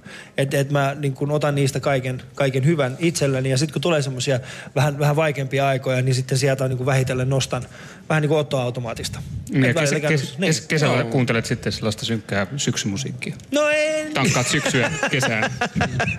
ei meillä ole semmoista synkkää syksymusiikkia, onko? Ai ei vai, siis me ollaan heavy kansa. No ei me enää olla heavy kanssa oikeasti. Kuka on myynyt uh, tota, Stadikan täyteen kahteen otteeseen? Jari, Si- ne on Jari Sillanpää ja sitten on niinku, uh, Halo Helsinki. Joko hetkinen, vetis ne Stadikalla? Ei vielä. Hartwall ei, niin Hartwall. Niin Jari Sillanpää ja sitten on, on Cheekki. Ja kummatkin on oikeasti aika kaukana siitä niinku synkästä. Mm, se on ihan siis totta. Jari Sillanpään, niinku se, että voi laittaa Jari Sillanpään suuhun mitään synkkää vaikka pakottamaan. Että voi laittaa siis, jos, te sanotte Jari Sillanpää, että sano kuolema, niin sekin tulee se, että kuolema on hyvä asia. Mä en tiedä. Tää alkaa mennä jo laulamiseksi. Mm-hmm. Mm.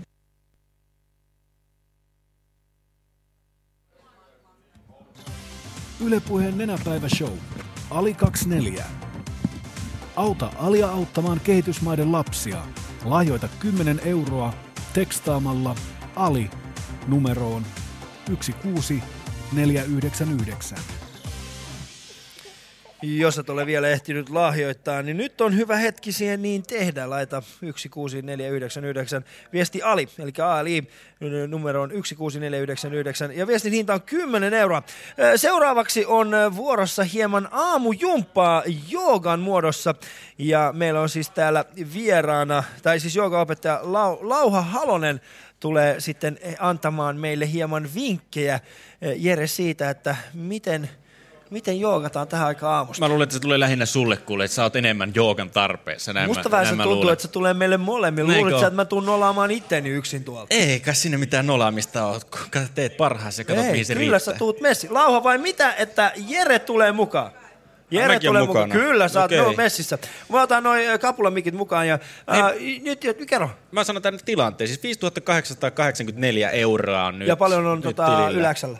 Vitsi, mä en saa tästä, mulla on vaan tää niinku Yle puheen tiimi. Jos, Jos jos, jollakin, jos jollakin on se jos lista siinä jossain, niin nenäpäivän- 8501. Niin, on eli ollaan vielä- kurottu kyllä Joo, aika joo, hyvin joo, kiinni. Ei tässä nyt kaksi ja puoli. Erittäin, erittäin puoli. hyvin ollaan kurottu kiinni. Kiitoksia siitä. Jesse Kaamras laittaa, että aina kun avaan radion, eh, se on sitten 16.30 sieltä kuuluu mahtava alihankinen naurua. Pirteä herätys. Huomenta Suomi myöskin Jesselle. Jesse, come on! Nyt on kuule sulle semmonen tilanne, että sä voisit auttaa tätä ö, pulassa olevaa herrasmiestä. Mä yritän saada Yle Xää kiinni. Jesse, jos kuuntelet tämän, niin come on, huomenta Suomessa. Nenäpäivän kunniaksi, niin heitä siihen semmonen täky, että porukka laittaa numero 16499 ää, tota, 10 euron tekstiviestin. Eli 16499 Ali, 10 euroa. Come on, Jesse, mä luotan suhun oikeasti. Mä yritän saada noin ää, Yle X noin, noin niinku ylipiirteet kiinni. Onko sulla yhtään tullut sellainen olo, että sä olisit niinku jossain tämmöisessä television peliohjelmassa, mitä yöllä tulee, kun nekin on aina samalla lailla. Hei, Mulla soita nyt olo numeroon, soita numeroon, soittakaa nyt numeroon, laittakaa viestiä. Kyllä teillä nyt on siihen aikaa, tehkää se. Mutta ainakin tuo 116 euroa pitää saada, että kuusi tonnia läsähtää. Kyllä me saadaan se 16. Kyllä, ainakin siis 6 tonnia saadaan ihan kohta. Ihan helppo. Kyllä. Yle Puheen nenäpäivä show. Ali 24. Auta Alia auttamaan kehitysmaiden lapsia. Lahjoita 10 euroa tekstaamalla Ali numeroon 16499. Tekstaamalla Ali numeroon 16499.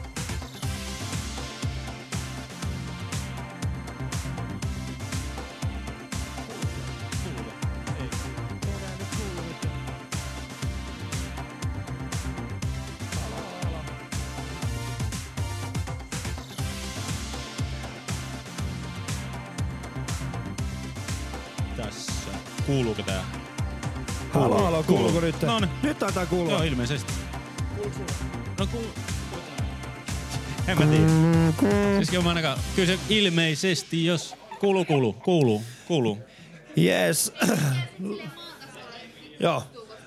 Lauha Halonen on täällä ö, minun, ja, minun ja Jeren kanssa ja kohta joogaillaan ystävät. Jos olisit halunnut nähdä, miltä, miltä näyttää ja kuulostaa, kun kaksi tällaista ylileveätä, no et sä mikään ylileveä jätkä on, mutta kaksi tällaista hyvin hyvin Pidätkö itsesi kankeata- ylileveänä? No, me alkas kato tätä maa oikeesti. Tää on ihan ylileveä. järjetön. Nyt ei muuta kuin Yle Areena, yle.fi kautta Areena. Sieltä löytyy meidän suora striimi ja tällä hetkellä Kati Keinonen paraikaa kohdentaa meidän kameraa. Mutta tervetuloa Lauha. Mitä sulla on meille tänään luvassa? No tehdään muutama sellainen kevyempi versio auringon tervehdyksestä ja sitä ennen vähän venytellään rank- tai venytetään rankaa pituutta ja valmistellaan kehoa ja sitten heitetään muutama semmoinen auringon tervehdys tähän varhaisaamuun. Miksi musta tuntuu, Jere, siltä, että, että tota, ää, tämä on se hetki, jolloin tämä lähetys päättyy? Kyllä mä siinä vaiheessa, kun jotain napsahtaa, niin siinä vaiheessa täytyy lähteä roudaamaan S-asennossa. Ei sentään. Aina avoimin mielin lähdetään mukaan kaikkeen, eikö niin? Ja kyllä mä ihan niin kuin pidän teistä huolen, että pärjäätte Nice. kyllä. Ottakaa se, niin, siis, ää, meidän kuulijoille, jos tänään kuuluu jokin revähdys, niin se ei ole kummankaan meidän farkku. Ei. se on, kuulkaas, joka, Mulla on joka reve- ihan mulla on ja kyllä se Eli luvassa, on, luvassa on vähän venyttämistä ja sitten totta kai ää, tällaista, ää, miksi siis ää, aurinkotervehdyksiä. Auringon tervehdyksen, joo. Eiköhän me tehdä sillä tavalla, että ei muuta kuin lähdetään mukaan. Kyllä. Joo. Mikit kädessä, että mä en pysty kans pitää. Teillä ei ole sellaista mitään... No jos Olli ystävällisesti pitää. Laila! Okei. Okay. Farkut jalassa ajattelette olla. No. No. Vaihtoehto on se, että meillä ei ole mitään päällä. Meidän vaihtoehto on joko farkut tai sitten ei housuja ollenkaan. Okei, okay, saatte ihan itse valita. Mutta... Farkuilla mennään. Eh, ehkä näin, hyvä. Joo. Yes. Tota, ottakaa sellainen paikka, että teillä olisi niinku tilaisuus mennä myös sinne niinku taaksepäin ja käsille on leveästi tilaa. Eli tarvitte niinku myös... Sun pitää siirtyä, anteeksi. Mahdoll... Sä tarvit Ali vielä enemmän tilaa silleen, että sä voit mennä. tilaa? Joo, tarvit. Okei. Tai sit vaihtoehtoisesti mä tuun vähän taakse. No onks tässä hyvä? Tässä on aika hyvä. Siinä on suunnilleen aika hyvä. Eli lähdetään ihan sillä tavalla, että tuo ensin jalat tukevasti maahan. Ja nosta ranka pitkänä ylös, mutta älä jännitä hartioita. Hyvä. Tuo kädet sivulle. Kierrä kädet olkavarresta asti auki. Tunne, miten lapaluut tulee selkään sisään ja nosta kädet ylös. Kylkiin lisää pituutta. Jes, kasvot levolliset. Muutama rauhallinen hengitys. Paina jalkapohjat tukevasti maahan ja nosta kylkiin lisää pituutta. Hyvä. Ja sit vie kädet takas alas. Tehdään sama uudestaan. Pidä rintakehä hyvin auki, tuo kädet sivu, sivulle, kierrä kädet auki, paina jalkapohjat tukevasti lattia ja vie kädet ylös. Hyvä. Ja sitten tuo kädet alas. Nyt tähän pojat sillä tavalla, että mä näytän teille eka, minkälainen liikesarja me ollaan tekemässä. Mm. Ja sitten te teette mukana. Mutta mä näytän tosiaan ensin. Eli- Otetaan huomioon siis sen, että... että tee vaan. Otan huomioon, mutta kokeillaan, kokeillaan ensin. Yes. Eli lähdetään ihan tällaisesta perusseisoma-asennosta. Tuodaan kädet rintakehä eteen ja avataan rintakehä.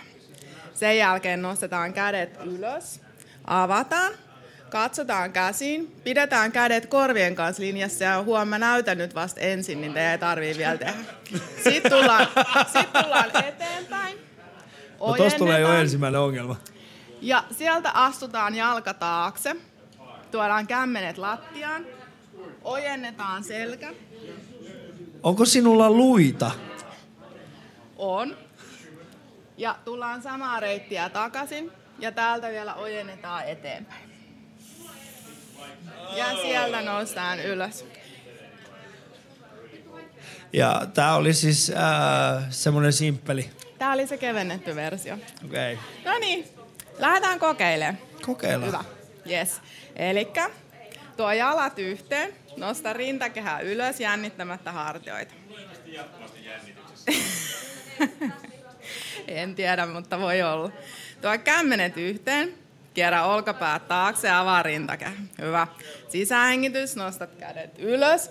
Avaa kädet, vie katse käsiin ja vie käsiä taakse.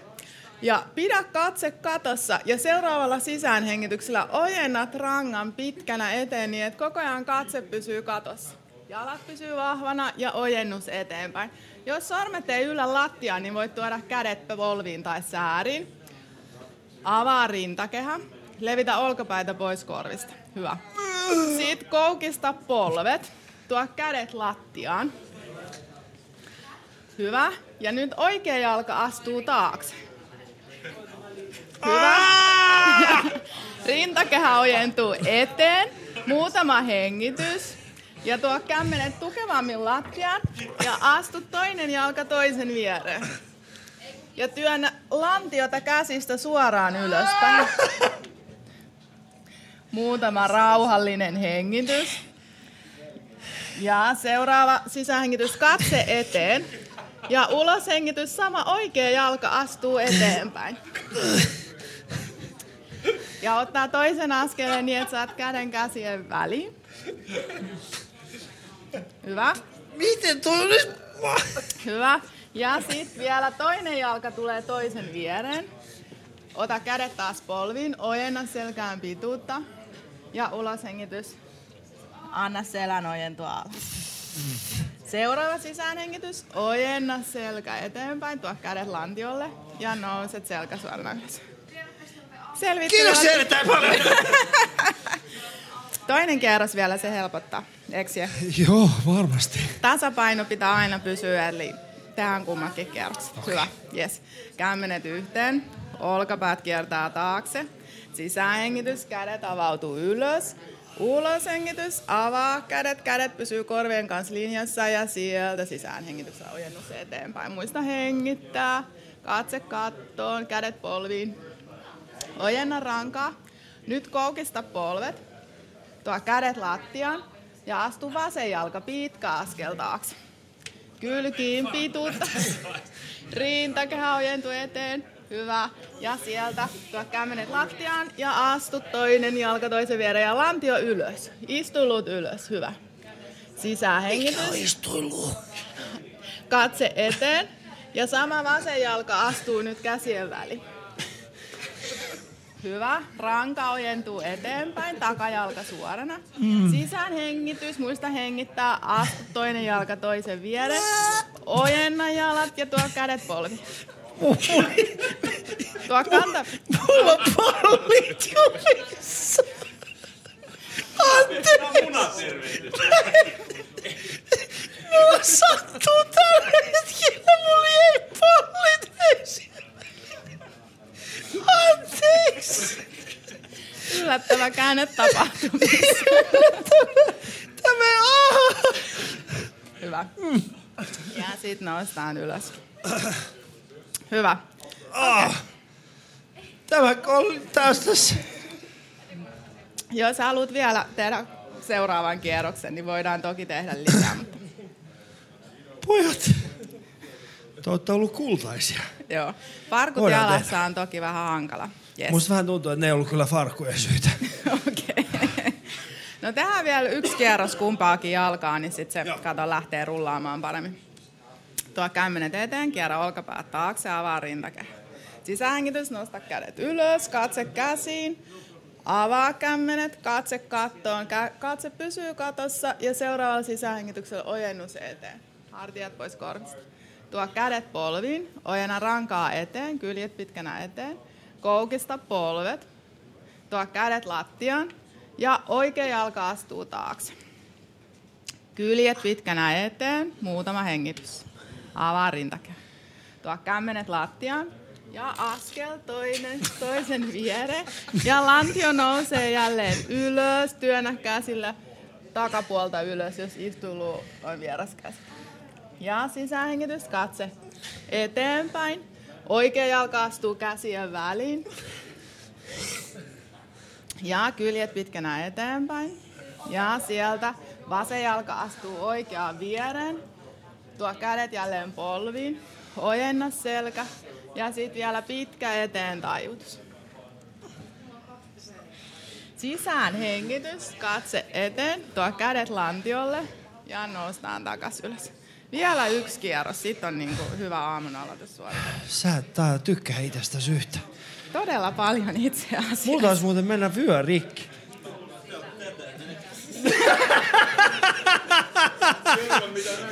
Kerro mitä näkyy. Mä en, mä en ha, onks to, sano mulle tuo reisi. Sano mulle, että tuo, sano, että, sano, että toi ei ole se, mitä mä kuvittelen. Eli siis Jerellä on tällä hetkellä revennyt housut, revennyt housut tuolta haaroista. Ja mä toivon, että se oli reisi, mikä mä äsken näin. Toivotaan. Koska se oli hieman riian ryppyinen ollakseen reisi. Joo, mutta hei, come on. Yksi kierros vielä, yksi Yes, kierros yksi vielä. kierros vielä. No niin, kämmenet eteen. Rintakehä auki. Ja sisähengitys kädet ylös. Uloshengitys, avaa kädet, vie katse käsiin. Ja sisähengityksellä ojennus eteen, katse pysyy katossa. Ja tuo kädet polvi, ojenna rintakää eteen, levitä rintakää auki, hyvä. Koukista polvet. Tuo kädet lattiaan, avaa rintakää. Ja askel vasen jalka taakse. Kyljet pitkänä eteenpäin. Kämmenet lattiaan ja askel toinen toisen viereen. Työnnä lantio ylös. Selkää sisään. Hyvä. Ja seuraava sisähengitys, katse esi eteenpäin. Ja vasen jalka astuu käsien väliin. Hyvä. Tämä oli se parkun tappaja vaihe. Hyvä. Ja sitten sisähengitys. Toinen jalka toisen viereen. Kantapäät lattiaan, polvet ojentuu, kädet tulee polviin. Työnnä kantapäät lattiaan, ojenna rankaa eteen ja kyljet pitkänä vielä eteen. Ja seuraava sisähengitys. Ranka eteen, kädet lantiolle ja noustaan ylös. No niin. Hyvä. Oliko ensimmäiset auringon tervehdykset ikinä? Mä oon kerran aikaisemmin tehnyt. Tähän se loppui mulla se YouTube. Ja mä muistan, mä muistan siis sen, että miksi mä en oo tehnyt sitä vähän aikaa. Joo. Joo, kyllä tähän loppu mun youtube joka oli myös tähän tämän liikkeen jälkeen silloin aikoina. Ensimmäinen ja viimeinen. Ei oli nyt toinen sitten. Viimeinen kaiken kaikkiaan varmaan. No mut Ja tähän taisi loppu myöskin noiden farkkujen käyttäminen. Katsotaan, onko se siis... Kyllä se oli palli, mikä siellä näkyy! Palli näkyy! Areenan katsojat kiittää. Siellä se on yksittäinen pallukka, joka näkyy tällä hetkellä parakaan. Mulla meni vyö rikki. Onko Hei. palli mikä? Hei, nyt rauhoitu. Hei, kiitoksia Lauha erittäin Kiitos. paljon tästä. Kiitos teille. Me arvostamme suuresti sitä. Anteeksi, jos me emme pystyneet... Me olemme oikeasti vakavasti otettavia ihmisiä. Ja Jere on sinkku. muuta. Ää, Mä en tiedä, miten tämä liittyy yhtikäs mihinkään. Mutta tota, päivä jatkuu tästä, ystävät. Lauha, kiitoksia erittäin paljon Kiitos. siitä, että Kiitos. tulit tänne. Tää, oikeastaan äh, tämä teki hyvää, Jere. Yes. Me ollaan siis istuttu, mä oon siis istunut kohta puolin äh, tässä samaisessa paikassa 20 tuntia. Ja tää teki okay. hyvää. Kiitos. Kiitos. Ei muuta kuin oikein hyvää päivänjatkoa Lauhalle. Ja me jatkamme siis täällä. Superaamu on kohta puolin luvassa täällä. Meille saapuu äh, ainakin omien sanojensa mukaan Sami Tenkanen täällä. Jesse Kamras, jos kuulet tätä lähetystä, niin mä näen ruutu.fiistä. Oletko puffannut tätä lähetystä vai et? Mä näen sen. Ja jos et ole, niin se on kuule sitten se on kuule sitten menoa siinä. Se on niinku verinen taistelu meidän kahden kesken. Ja tänne On Rocksin on tällä hetkellä saapunut sekä Jani Kortti että Juuso Pekkinen, molemmat siis Yle Puheen kavereita. Jani oli eilen äh, urheasti mukana alusta äh, melkein tuohon keskiyöhön asti. Ei ole ihan keski, kymmenen asti ja sitten Juuso tuli juuri äsken tänne mukaan. Mutta näin te pääsette lahjoittamaan rahaa tähän meidän, meidän äh, nenäpäivän lähetykseen. Tästä tulee ohjeet. Ylepuheen nenäpäivä show. Ali 24. Auta Alia auttamaan kehitysmaiden lapsia.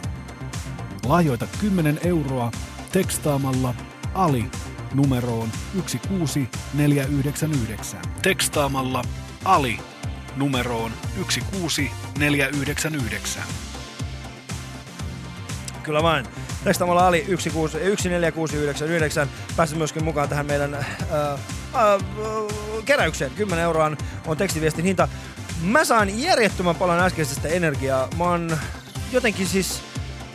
Nyt on sellainen fiilis, Jere, että, että nyt jaksaa taas. Kyllä vaan, ja näköjään taisi tulla 70 70 euroa tuli boostia myös Kiitos. tilille hei ton aikana. Kiitoksia. Se kuulostaa kuule siltä, että tämä... Oli sen arvoista. Kyllä, kyllä, kyllä. Lauha, sinä olet ollut ehdottomasti tämän äh, lähetyksen, tämän 24-tuntisen yksi tehokkaimmista vieraista. Kiitos Lauhalle. Mutta mennään eteenpäin. Nimittäin eilen yhdeksän aikaan äh, täällä oli äh, Mjölkin levyjulkkarit, mutta pojat ehtivät sen äh, ennen sitä käydä vielä jubailemassa hetken aikaa tässä meikäläisen kanssa. Äh, kuunnellaan, mitä kaikkea me höpistiin. Mä oon kysynyt jokaiselta vieraalta jotakin liittyen nenäpäivään. Kysyn teiltäkin saman. Mikä on teidän suhde nenäpäivään?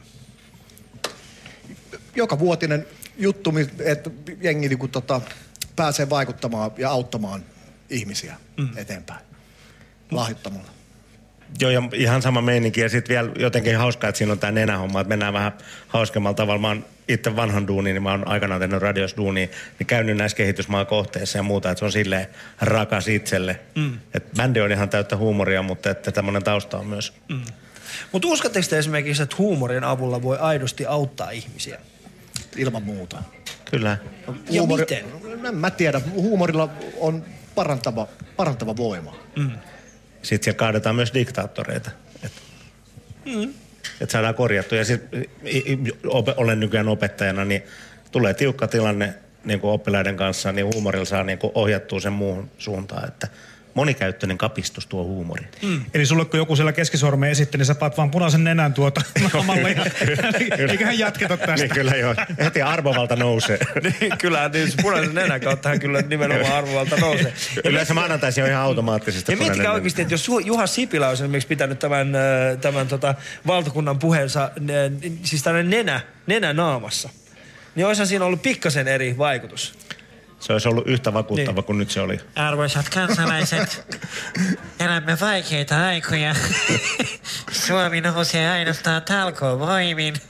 Minä olen Juha Sipilä ja minun viehätysvoimani on vähäisempi kuin mopin. reilu. mun mielestä se on reilu, mutta siis sitähän se, se on mun mielestä niin kuin meidän huumoritekijöiden, se, on, se on meidän tehtävä. Meidän tehtävä on haastaa valtaa pitävät henkilöt. Mm. Ja, ja siinä vaiheessa, kun vaikka joku me, meistä niin sanotusti nousisi valtaa pitävään asemaan, niin hän, häntä pitäisi pystyä pilkkaamaan samalla tavalla kuin kaikkia muita. Kyllä. Teidän musiikkikin jo- jollain tavalla keskustelee tämän meidän teeman kanssa. Puhutaan auttamisesta ja huumorista. Niin tota, jolla, jos ette nyt vaan... Johtuuko tämä siitä, että me ollaan jotenkin avuttomia? ei, ei, mä pidän teitä Sleeper Sleepersin perillisinä. Ja se on, niinku, Oho, se on niinku Nyt oli jotakin... kau- kauniisti sanottu. Kyllä. Mut siis tota... Niitä ei jäänyt mitään. Mut se, että... Tässä kun on. Vanha- vanha Mä en tiedä, käsi- oliko tämä, mä en tiedä, oliko tämä mitenkään imarteleva sleeper, sleeper siellä kohtaa. Sleepersin jätös. Miten meni niin kuin näin omasta mielestä? Bravo. Tosissaan yritettiin ja tähän päästiin. Juu, juu, juu, juu. Ajattelen oikeesti, Jeppe, sä oot ollut vasta kaksi tuntia mukana. Tää läpän taso on sulla tää jo. Tota, selvästikään sä et ole mjölkkiä viime aikoina kuunnellut. Itse asiassa Mjölk on mulle suhteellisen uusi tällainen tuttavuus. Bändihän on vanha. Bändi, mm. niin, no siis iällisesti. Mm. Bändin jäsenet ovat kyllä. Minua, minua, No, no. Mutta itse asiassa täytyy sitten heti myrkyttää teidät tällä tuoreella levyllä. 28 vuotta shaissia, 51 biisiä 52 minuuttia. no, mainiota. Ja tässä on teidän naamat. Ää, kyllä. Ja mä puhun tuosta lehmästä. Kuka on kukin niinkö? Se tässä on 51 öö, raitaa. Niin sä tota, kun tuossa Ali olit sitä mieltä, että valtaa pitäviä pitää mm. haastaa ja heistä pitää pystyä tekemään huumoria. Ja, ja kun mä näitä teidän kappaleita kanssa kattelin ja joskus kuuntel, kuunnellutkin olen, niin mi, mistä sen sitten lähtee teillä tää, tää kun lähdette niinku kiinalaista tai muuta värkkäämään, niin mikä, mikä siellä niinku pohjalla on? Onko se, se yhteiskunnallinen havainto jostakin asiasta, että no, nyt pitää kyllä? No musta semmoinen keskenä yhteiskunnallinen ilmiö tässä taustalla on avohoito. Teidän vai muiden? Kaikkien. Yleisö ja me. Okei, okay. et sitä kautta löydätte sen avohoito. Mutta, mutta ei, siis jotainhan se niinku, jo, jostakin se kuplii. On todellakin. Jatka. Mä pidän tosta. Pidän toi. Johtuuko se siitä, että teidän sukupolvi ei osaa käyttää internettiä? että ainoa tapa niin on, on tehdä CD, CD. jossa on 51 raitaa. Mutta ei kuitenkin, tämä on CD eikä C-kasetti. No Sekin se on ihan- vaihtoehto. Mu- mutta siinä on, se, siellä on muutama biisi, jotka on poimittu C-kasetin. niin, siis tää on vuodet niin 87 2015. Totta. Eli käytännössä te olette joskus tehnyt kuitenkin C-kasetille. Ehdottomasti. Ihan ekat jutut. Kyllä. Ja sitten siellä on vinyyliä, on, on kaavittu tuohon ja muuta, niin kuin on todellinen museo. Mutta tota, niin. Ja jos nyt ajattelee sitten taas, että toi on meidän niin kuin ikään kuin se hautakivi, kun tuossa on 30 vuotta on pakerrettu ja sitten se on tämmöinen muoviläpyskä, niin tota, Mm. kevyet mullat. Mutta siis vuonna, vuonna 87. Äiti, me ollaan telkkarissa. No. Eikö, äiti, me ollaan nyt radiossa. Eikö Niin, te- olette nyt- Niin. Mm. Mutta vuonna 87 äh, musiikki, siis täällä oli aikaisemmin Maki Kolehmainen ja, ja tota, siis Maki ja Alex olivat täältä aikukoneesta äh, myöskin vierailemassa ja puhuttiin tästä aiheesta, niin kuin, että millä tavalla musiikki, business on muuttunut. Ja tässä niin kuin lukee, että 87-2015 on käynyt, mitäs, 29 vuotta? 20, 28. 28 vuotta käyt, anteeksi, on sitä aikaa, mitä te olette tehnyt. Mikä on ollut teidän mielestänne se suuri muutos tässä niin kuin musiikin tekemisessä? Tai musiikkibisneksessä? Oi, oi. No, internet. Mm.